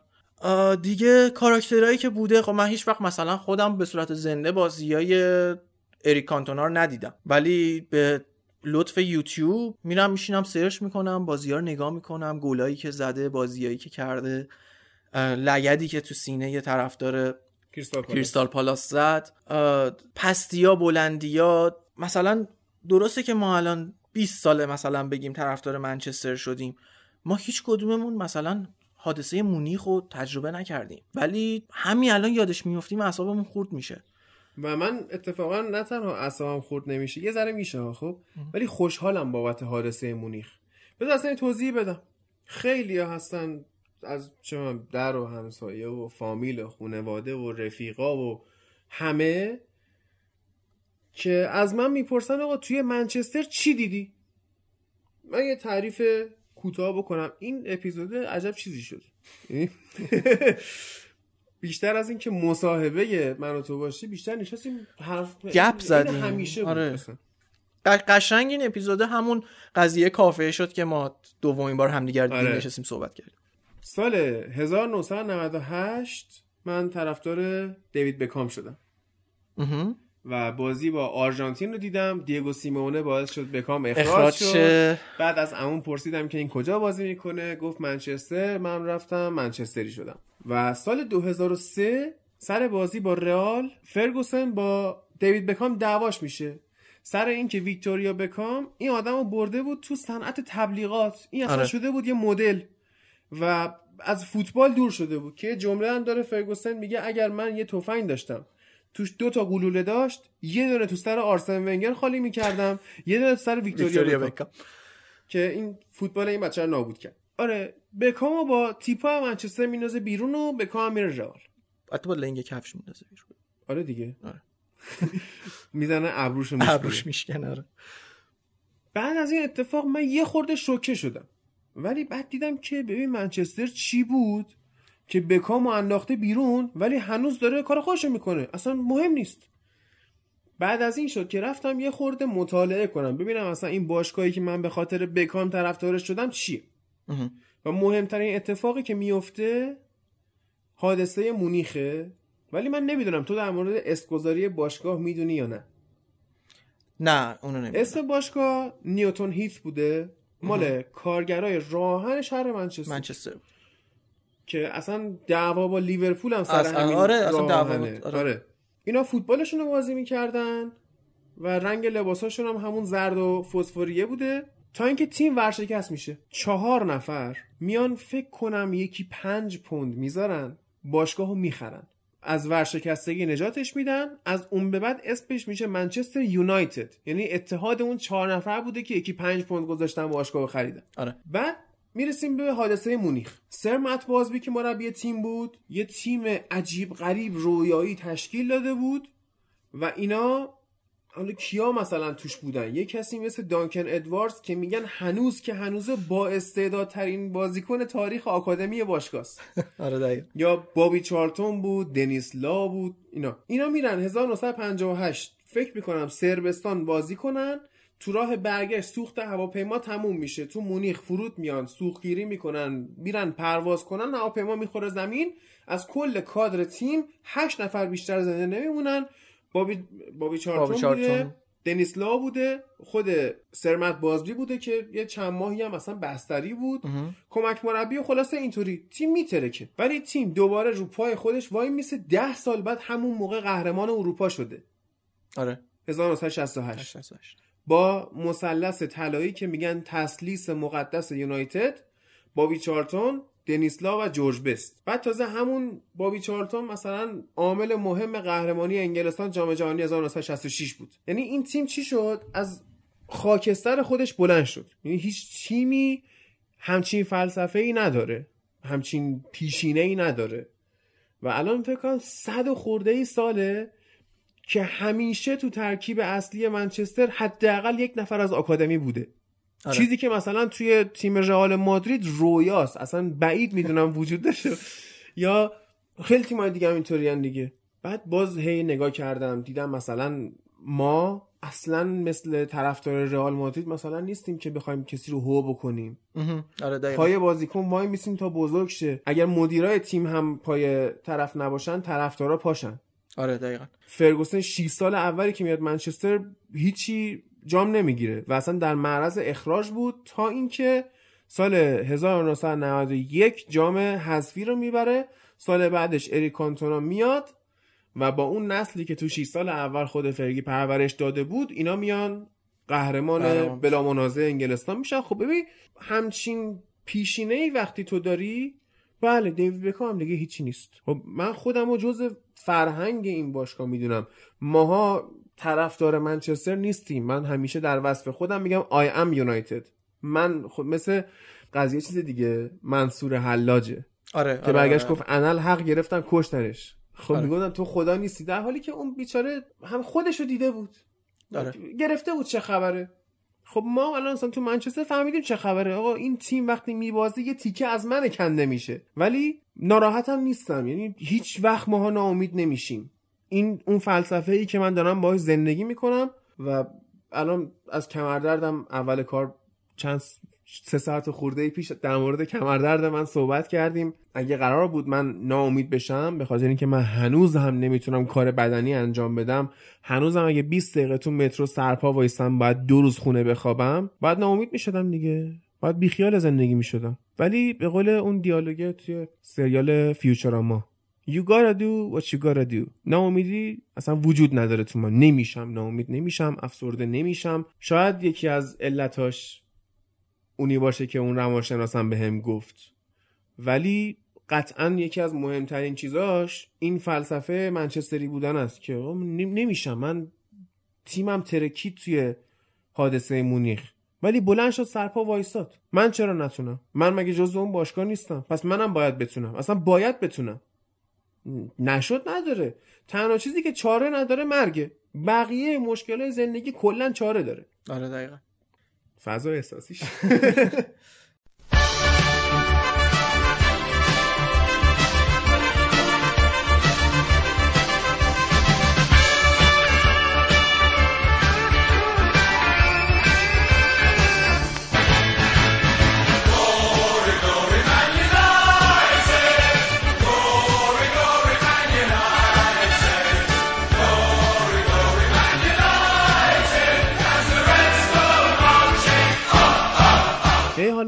مدت از شغلت می‌گفتی که من تو شغلم دیده بالا به پایین دارم شغلم اینطوری هم اونطوری هم. شغلت دقیقا چیه؟ آخ آخ سختش نکن. ببین من جمله شغلت چیه رو همیشه متصل به یه جمله این چیه میشنوم. یعنی طرف میگه انتگرال شغ- چیه؟ طرف میگه شغل چیه؟ میگم این. میگه خب یعنی چی؟ فقط شاید بگم چهار پنج نفرن که نپرسیدن. بعد من ریختم گفتم ای شما می‌دونید یعنی چی؟ حالا من UX designerم. یعنی چی؟ یا اگه بخوام کامل ترش بگم میشه user experience designer. خب چی کار می‌کنه؟ user experience designer بذار با مثال بگم راحت تر باشه. مثلا یه محصولی مثل واتساپ رو تصور خب. کن که خیلی دل نچسبه. یعنی اصلا مردم خیلی یار دیدم که خب یارو گفته بود. آهنگ جدید زد بازی از واتساپ بهتره یه سری feature هایی داره یه سری قابلیت هایی داره که خب ضعیفه مثلا شما موقعی که می‌خوای فایل بفرستی این spinner ش یا این انیمیشنی که ایجاد می‌کنه که فایل داره ارسال میشه اینجوری نیست که نداره. درصد نداره همینجوری. داره میچرخه حالا ما هم که ماشاءالله تو ایران نتمون خیلی قویه یه فایل مثلا 5 6 مگی می‌خوای بفرستی با نت ضعیف. بعد نمی‌دونی. الان این فایل اصلا داره میره. 50 درصدش رفته.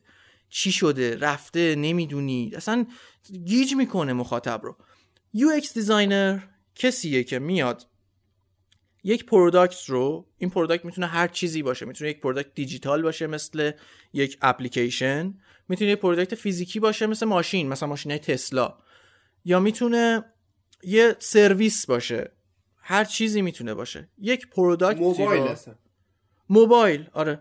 یه product ی رو میاد design می‌کنه و وظیفه UX designer اینه که مطمئن باشه این product به شکلی دست مخاطب می‌رسه دست user می‌رسه که اصلا کلمه user از همین توی user experience designer از اینجا میاد. به شکلی دست user می‌رسه که اون آدم موقع کار کردن با اون product حس بد بهش دست نده. در واقع اگر بخوام ترجمه user experience designer رو بگم میشه طراح تجربه کاربر. یا اصطلاحا بعضی جاها میگن طراح تجربه کاربری. خب این که الان گفتی من به واتساپ فکر کردم. یه سری ایرادای دیگه تو ذهنم اومد. مثلا شما یه عکس پروفایل بیشتر نمی‌تونی بذاری. مثلا با version desktop ش می‌خوای voice بفرستی ریکوردو می‌زنی از دقیقه سی شروع از دقیقه میشه. سی شروع میشه دقیقا. البته این bug bug user experience نیست. دقیقه سیه. bug development یعنی کدش احتمالا اون پشت اشتباهه. ولی از اونجایی که user experience designer role ش و کارش توی یک مجموعه production این شکلیه که محصول رو design می‌کنه بعد محصول میره تیم development اونا develop می‌کنن دوباره UX designer باید بگیره چک کنه ببینه محصول develop شده با محصول design شده همخونی داره یا نه. از اینجا تقصیر UX designer هست که چک نکرده و سالیان سالم هست. ه- مثل- ببین قطعا اگر طراح یا برنامه نویس خود واتساپ یه بار با نسخه desktop واتساپ voice میفرستادن میفهمیدن این bug و و احتمالا خود طراحهای واتساپ هم از واتساپ استفاده نمی‌کنن. حداقل از نسخه desktop ش استفاده نمی‌کنن. آره.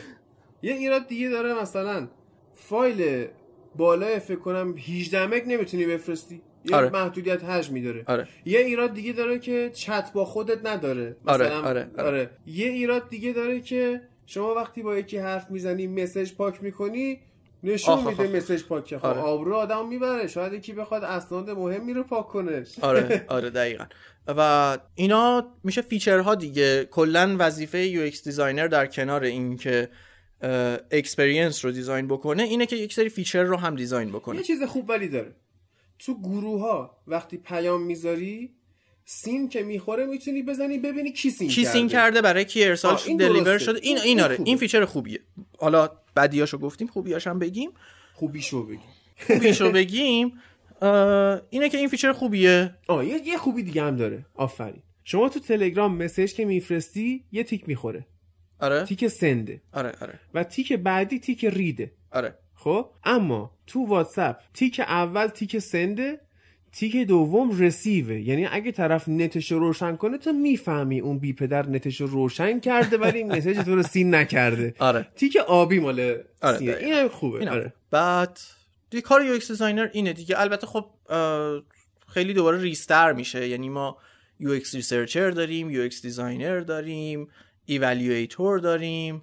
چه می‌دونم باز دوباره ریزتر میشه. مثلا تو شرکت هایی که دیگه level enterprise دارن مثل گوگل ما مثلا information architect داریم ما یه نفری داریم که اصلا مسئول تست گرفتن از کاربراست یه نفری داریم که دیتاهای تست رو آنالیز می‌کنه. کلی رول این وسط وجود داره. یا حالا مثلا تو شرکت های کوچیکتر توی جاهایی که لول پایین تری دارن توی ایران که خب بالاخره شرایط اقتصادی برای شرکت این مقدوریت رو ایجاد نمی‌کنه که بیاد چندین نفر رو استخدام بکنه که اینا رو انجام بده معمولا کارا رو دو یا سه نفر نهایتا انجام میدن.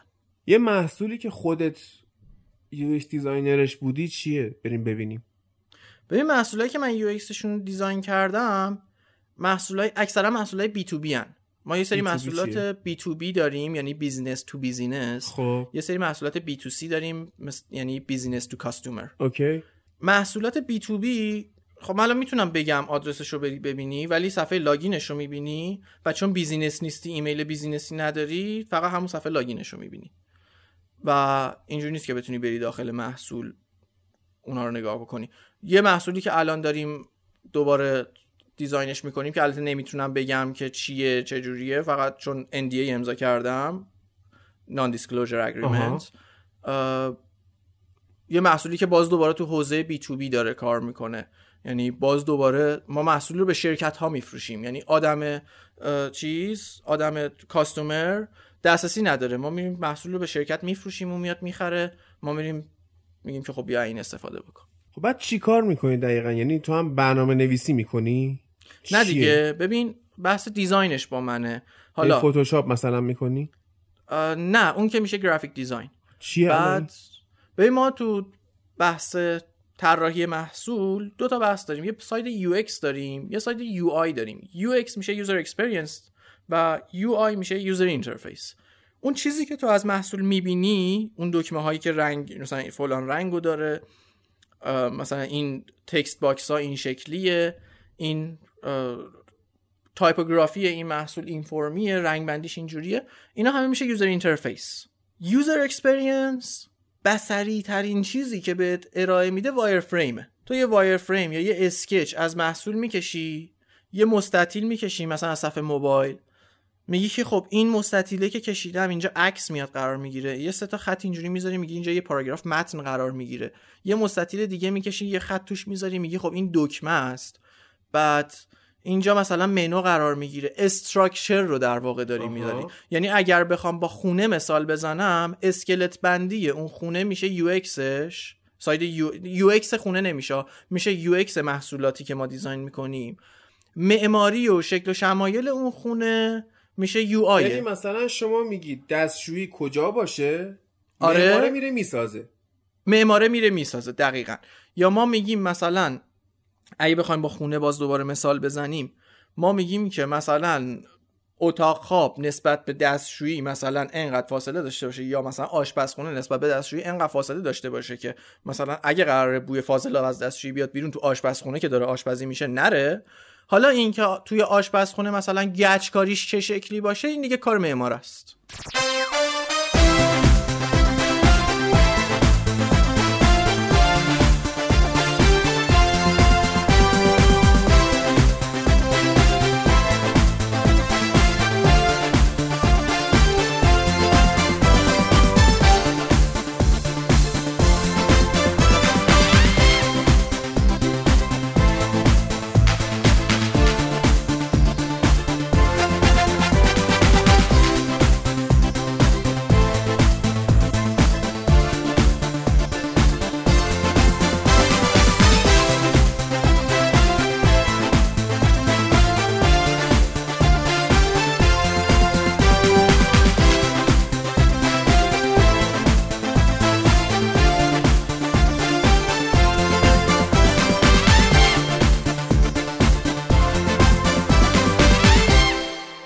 آخر اگه حرفی داری خودت چیزی می‌خوای بگی چیزی گیر کرده خودت باش دیگه. ما خیلی در مورد موضوعات مختلف صحبت کردیم. به نظر من حالا در مورد موسیقی صحبت کردیم در مورد سینما صحبت کردیم ولی به نظرم مهمترین قسمت که صحبت کردیم اون قسمتی بود که در مورد خانواده و تربیت بچه ها و اینا داشتیم صحبت می‌کردیم. چون بالاخره حالا یکی موزیک مثلا پروگرسیو گوش نده اتفاقی نمیفته. نمیمیره حالا- ولی اینی که مثلا توی یک خانواده یه نفری مستقل بار نیاد و وابسته باشه این ممکنه که آسیب زننده باشه. یعنی ممکنه که نه. قطعا یه جایی بالاخره آسیبش رو می‌بینه. اگه خودش هم آسیب نبینه باز خودش بچه درستی تربیت نمی‌کنه. یعنی این آره. سیکل مریض ادامه پیدا می‌کنه. آره. ما یه جمله ای داریم جفتمون به همه میگیم کسایی که میان از همون سوال می‌پرسن میگیم که به حرفم گوش کن قبل از اینکه به حرفم برسی. چون موقع خیلی دیر شده. حالا مسئله ای که وجود داره سر همینه. این وابسته بودنه باعث میشه که بالاخره تجربه کنن ولی با آسیب تجربه کنن. من حرف آخرم اینه که پدر و مادر هیچ کس هیچ کسی البته الان واقعا نمی‌تونم اینو بگم. من تا یک ماه پیش می‌گفتم پدر و مادرت که نمیکشنت که اگه یه کاری رو برخلاف میلت انجام بدی. الان نمی‌تونم این حرف بزنم واقعا به خاطر اتفاقاتی که این اخیر افتاد. ولی حالا این یه مورد رو و موردهای نادری که اینجوری پیش میاد رو اگر بذاریم کنار اکثر پدر مادرها بالاخره مجبورن بپذیرن که فرزندشون با خودشون متفاوت. خود من خانوادم دقیقا همون اتفاقاتی که بر تو افتاده بر منم افتاد. یعنی می‌گفتن که بچه من نباید بیرون خونه بمونه. چند وقت پیش بود که پا شدم رفتم سمت رشت. عید سال 98 بود که بارندگی های شدید شد دیگه سیل اومد. پا شدم رفتم رشت و به خانوادم هم نگفتم. یه روز خانوادم خونه نبودن من ساکم رو جمع کردم رفتم بیرون و رفتم رشت. سه چهار روز اونجا خونه دوستان موندیم رفتیم گشتیم مسافرت رفتیم و خانواده من روز آخر تماس گرفتن با من. حالا قبلا همون دقیقه زنگ می‌زدن که کجایی؟ من تو این چند ساله انقدر دیگه این رفتارا رو کردم عادت کردن. احتمالا حد زدن که یا پیش تو هم یا پیش یکی دیگه از دوستام. بیرونم دیگه خلاصه خونه و اون خانواده ای که من آمارم رو داشتن که چه ساعتی دانشگاه هم تموم میشه که چه ساعتی باید برسم خونه و اگه مثلا نیم ساعت دیرتر می‌رسیدم خونه تماس می‌گرفتن که کوشی پس کجایی؟ با رفتارم طوری تربیتشون کردم. یعنی واقعا این لفظ رو به کار می‌برم. من خانوادم رو تربیت کردم توی این زمینه. که سه روز وقتی نیستم خونه زنگ نمی‌زنن. اون موقع از روی این نبود که بخوان دیکتاتور باشن که چرا نیومدی خونه. نگران می‌شدن. می‌گفتن نکنه الان ماشین زده یه اتفاقی افتاده رفته بیمارستان خبر نداره کسی به ما خبر بده. و از این نگرانی هایی که خانواده ها دارن همیشه داشتن. از رو نگرانی زنگ می‌زدن. ولی بهشون یاد دادم که علکی نگران نشن. اینا چه نگران بشن چه نگران نشن اگر اتفاقی بخواد برای من بیفته میفته اگر نخواد بیفته نمیفته. یا خودم میام یا خبر یا مرگم خبر میاد. مرگم میام. نگرانی شما هیچ دردی از اون اتفاق دعوا نمی‌کنه. و اینا به جایی رسیدن که روز آخری که دیگه من داشتم جمع می‌کردم بیام تهران تازه به من زنگ زدن گفتن کجایی؟ گفتم رشت. گفتم آقا تو چرا خبر نمیدی رفتی شمال رفتی مسافرت؟ گفتم خبر چی بدم؟ مگه الان مثلا خبر ندادم اتفاقی افتاده. خب دارم میام دیگه الان دارم جمع می‌کنم بیام تهران. گفتن تو این بارندگی گفتن که من اتفاقا هواشناسی رو چک کردم بارندگی نیست. گفتم مگه میشه بارندگی نباشه؟ همه جای ایران داره سیل میاد. گفتم نیست دیگه. و اتفاقا جالب بود. زمین خشک خشک بود. من سه ساعته از رشت رسیدم با اتوبوس تهران. اه، یعنی در واقع کرج. بعد خلاصه اینا اینا رو گفتم که بگم اگر چیزی رو کسی می‌خواد و توی این شرایطی وجود داره که خانواده داره جلوش رو می‌گیره خیلی منطقی بشه قرار نیست دعوا کنه اول که. خیلی منطقی بشینن با هم دیگه صحبت بکنن. حتی می‌تونه دست خانوادهش رو بگیره ببره پلوی یک مشاور بشینن با هم صحبت بکنن. آه، مشاور خانواده رو در جریان بذاره که جامعه چه شکلیه افراد چه شکلی باید مستقل بشن. اگر جواب نداد می‌تونه یه خورده حالا راه رو راه زودتر بکنه که بله ارزش داره کاملا بجنگه براش. آره بج... واقعا بجنگه برای اون چیزی که می‌خواد. ببین آدم برای آدم وقتی محصوره باید برای آزادیش بجنگه. حالا این محصور بودنه می‌تونه محصور خانواده باشه می‌تونه محصور یک اجتماعی باشه می‌تونه بالاخره یه جایی محصور شدی و تو برای آزادیت باید بجنگی. نباید ناامید بشی. برمیگردیم به همون بحث ناامیدی. نباید ناامید بشی. یادت عید 96 با کیوان سر سال تحویل بلند شدیم رفتیم مثلا یه پارک دور افتاده آره. آره آره. تصمیم گرفتیم با خانواده نباشیم. آره. اتفاقی هم نیفتاد اولین سال تحویلی بود که من پلو خانواده با من نبودم دومیش بود. آره بعد خانواده من زنگ زدن. گفتن که کجایی؟ گفتم که اومدیم بیرون. بعد کلی قور زدن پشت تلفن. به اینکه تبریک عید بگیم به هم دیگه شروع شد به قور زدن. که چرا نیستی؟ الان سال تحویل کنار ما و اینا. و من یه خورده قربک کردم بهشون که شو- این چیه این حرفایی که می‌زنید؟ 26 سالمه این چه حرفاییه؟ من عید سال 97 که فکر کنم نصف شب بود نمی‌دونم کی بود کنار خانواده بودم خواب بودم مثلا شاید یادم نیست. عید سال 98 دوباره من خونه نبودم. و سر سال تحویل حتی دیگه زنگ هم نزدن بهم. من زنگ زدم بهشون. گفتن که کجایی؟ گفتم که اومدم بیرون بر پلو بچه ها بعد گفتن که ای ایول خوش بگذره. یعنی دفعه اول غر می‌زنن. شاید دفعه دوم هم غر بزنن. بستگی داره این که چقدر چیز باشن چقدر گیر باشن. ولی بالاخره یه جایی ول می‌کنن. این شهامت می‌خواد. این تغییر حالت این state change شهامت می‌خواد. ولی وقتی قدم گذاشتی توش حل بقیهش آره واقعا بجنگ واسه آزادیت. من همین کاری کردم و من بهمن ما خواستم برم اصفهان خونه عمومتی بعد سر ضبط پادکستم بودیم. من نگاه کردم من اونور دیدم که خب من لپتاپم که هست. لباس راحتی هم که خدا بزرگه. پشتان رفتم اصفهان. فردا شبش خانواده زنگ زدن ضبط تموم نشد. گفتم چرا اصفهانم؟ گفتم اصفهان چیکار کنم؟ اومدم اصفهان دیگه. حالا خیلی هم ممکنه بگن آره شما پسرید آزادی دارید. آقا تا واسه آزادیت بجنگید. ما دخترهایی هم سراغ داریم که با بد شرایطی یعنی شرایطی صد برابر از شما بدتر برای آزادیشون جنگیدن و موفق, موفق شدن. شدن. الان یکی از دوستای چندین ساله خودم که یه خانواده حالا من دیتیل نمیگم چون ممکنه که حالا بین کسایی که پادکست رو میشنون دوست و رفیقای خودش باشن نخواد این دیتیل رو بدونن و بشناسن که در مورد کی داریم صحبت می‌کنیم. ولی یکی از دوستای خودم بود که تو شرایط خیلی سخت خانوادگی داشت زندگی می‌کرد. دختر هم بود. من خیلی به این تلاش کردم که یاد بدم این شهامت رو داشته باشه که برای چیزی که می‌خواد تلاش کنه برای درس خوندنش برای کار کردنش برای خونه گرفتنش و برای پیشرفتش مستقل شدنش تلاش کنه. دو سال اولی که من درگیر بودم با این آدم این آدم اینجوری بود که شهامت حرف زدن رو و خواستش رو بیان کردن رو نداشت برای در مقابل خانواده. بعد دو سال این شهامت رو پیدا کرد. رفت به خانوادهش یه حرفی زد. خانوادهش جوابی بهش داد. این مون چی جواب بده؟ گریه کرد اومد. گفتش که اینجوری گفتن. گفتم آها خب دفعه بعدی که اینجوری گفتن تو این جواب بهشون بده. و 20 بار 30 بار این هی رفت اومد. و من هی بهش یاد می‌دادم که تو این شرایط باید چی بگی. و بعد از سه سال چهار سال تلاش الان به جایی رسیده که خانواده ای که می‌گفتن که دختر نباید کار کنه دختر نباید مستقل باشه یعنی دختر یا تو خونه باباشه یا تو خونه شوهرشه. الان شغلش رو داره خونش رو داره بعد اصلا تو یه شهر دیگه ای از خانوادهش داره زندگی می‌کنه. پاشو. و زنده است. و زنده است. و دیگه خانوادهش پذیرفتن. خانوادهش اون روز برای من تعریف می‌کرد. میگفتش که بابا مینا زنگ می‌زنن میگن ما داریم میایم خونت مهمونی. میان خونه من از. شهرستان. و با هم خوش و خورم میگیم میخندیم پا میشن ول می‌کنن میرن خونهشون دوباره. و اون شرایطی که اشک این بچه رو در میآوردن تبدیل شده به اینکه دیگه پذیرفتنش. بله.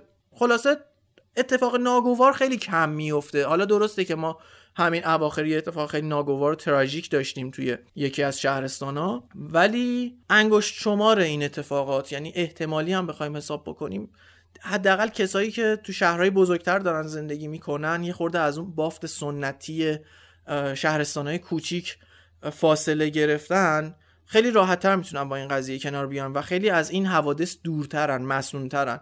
صرفا اون جسارت رو می‌خواد که بپذیرن دیگه. دختر و پسرم نره. البته دخترها خب توی جامعه ما یه خورده سخترشون هست. حالا شاید اگه بگم یه خوردم باز بیعدالتی باشه. واقعا سخترشون هست.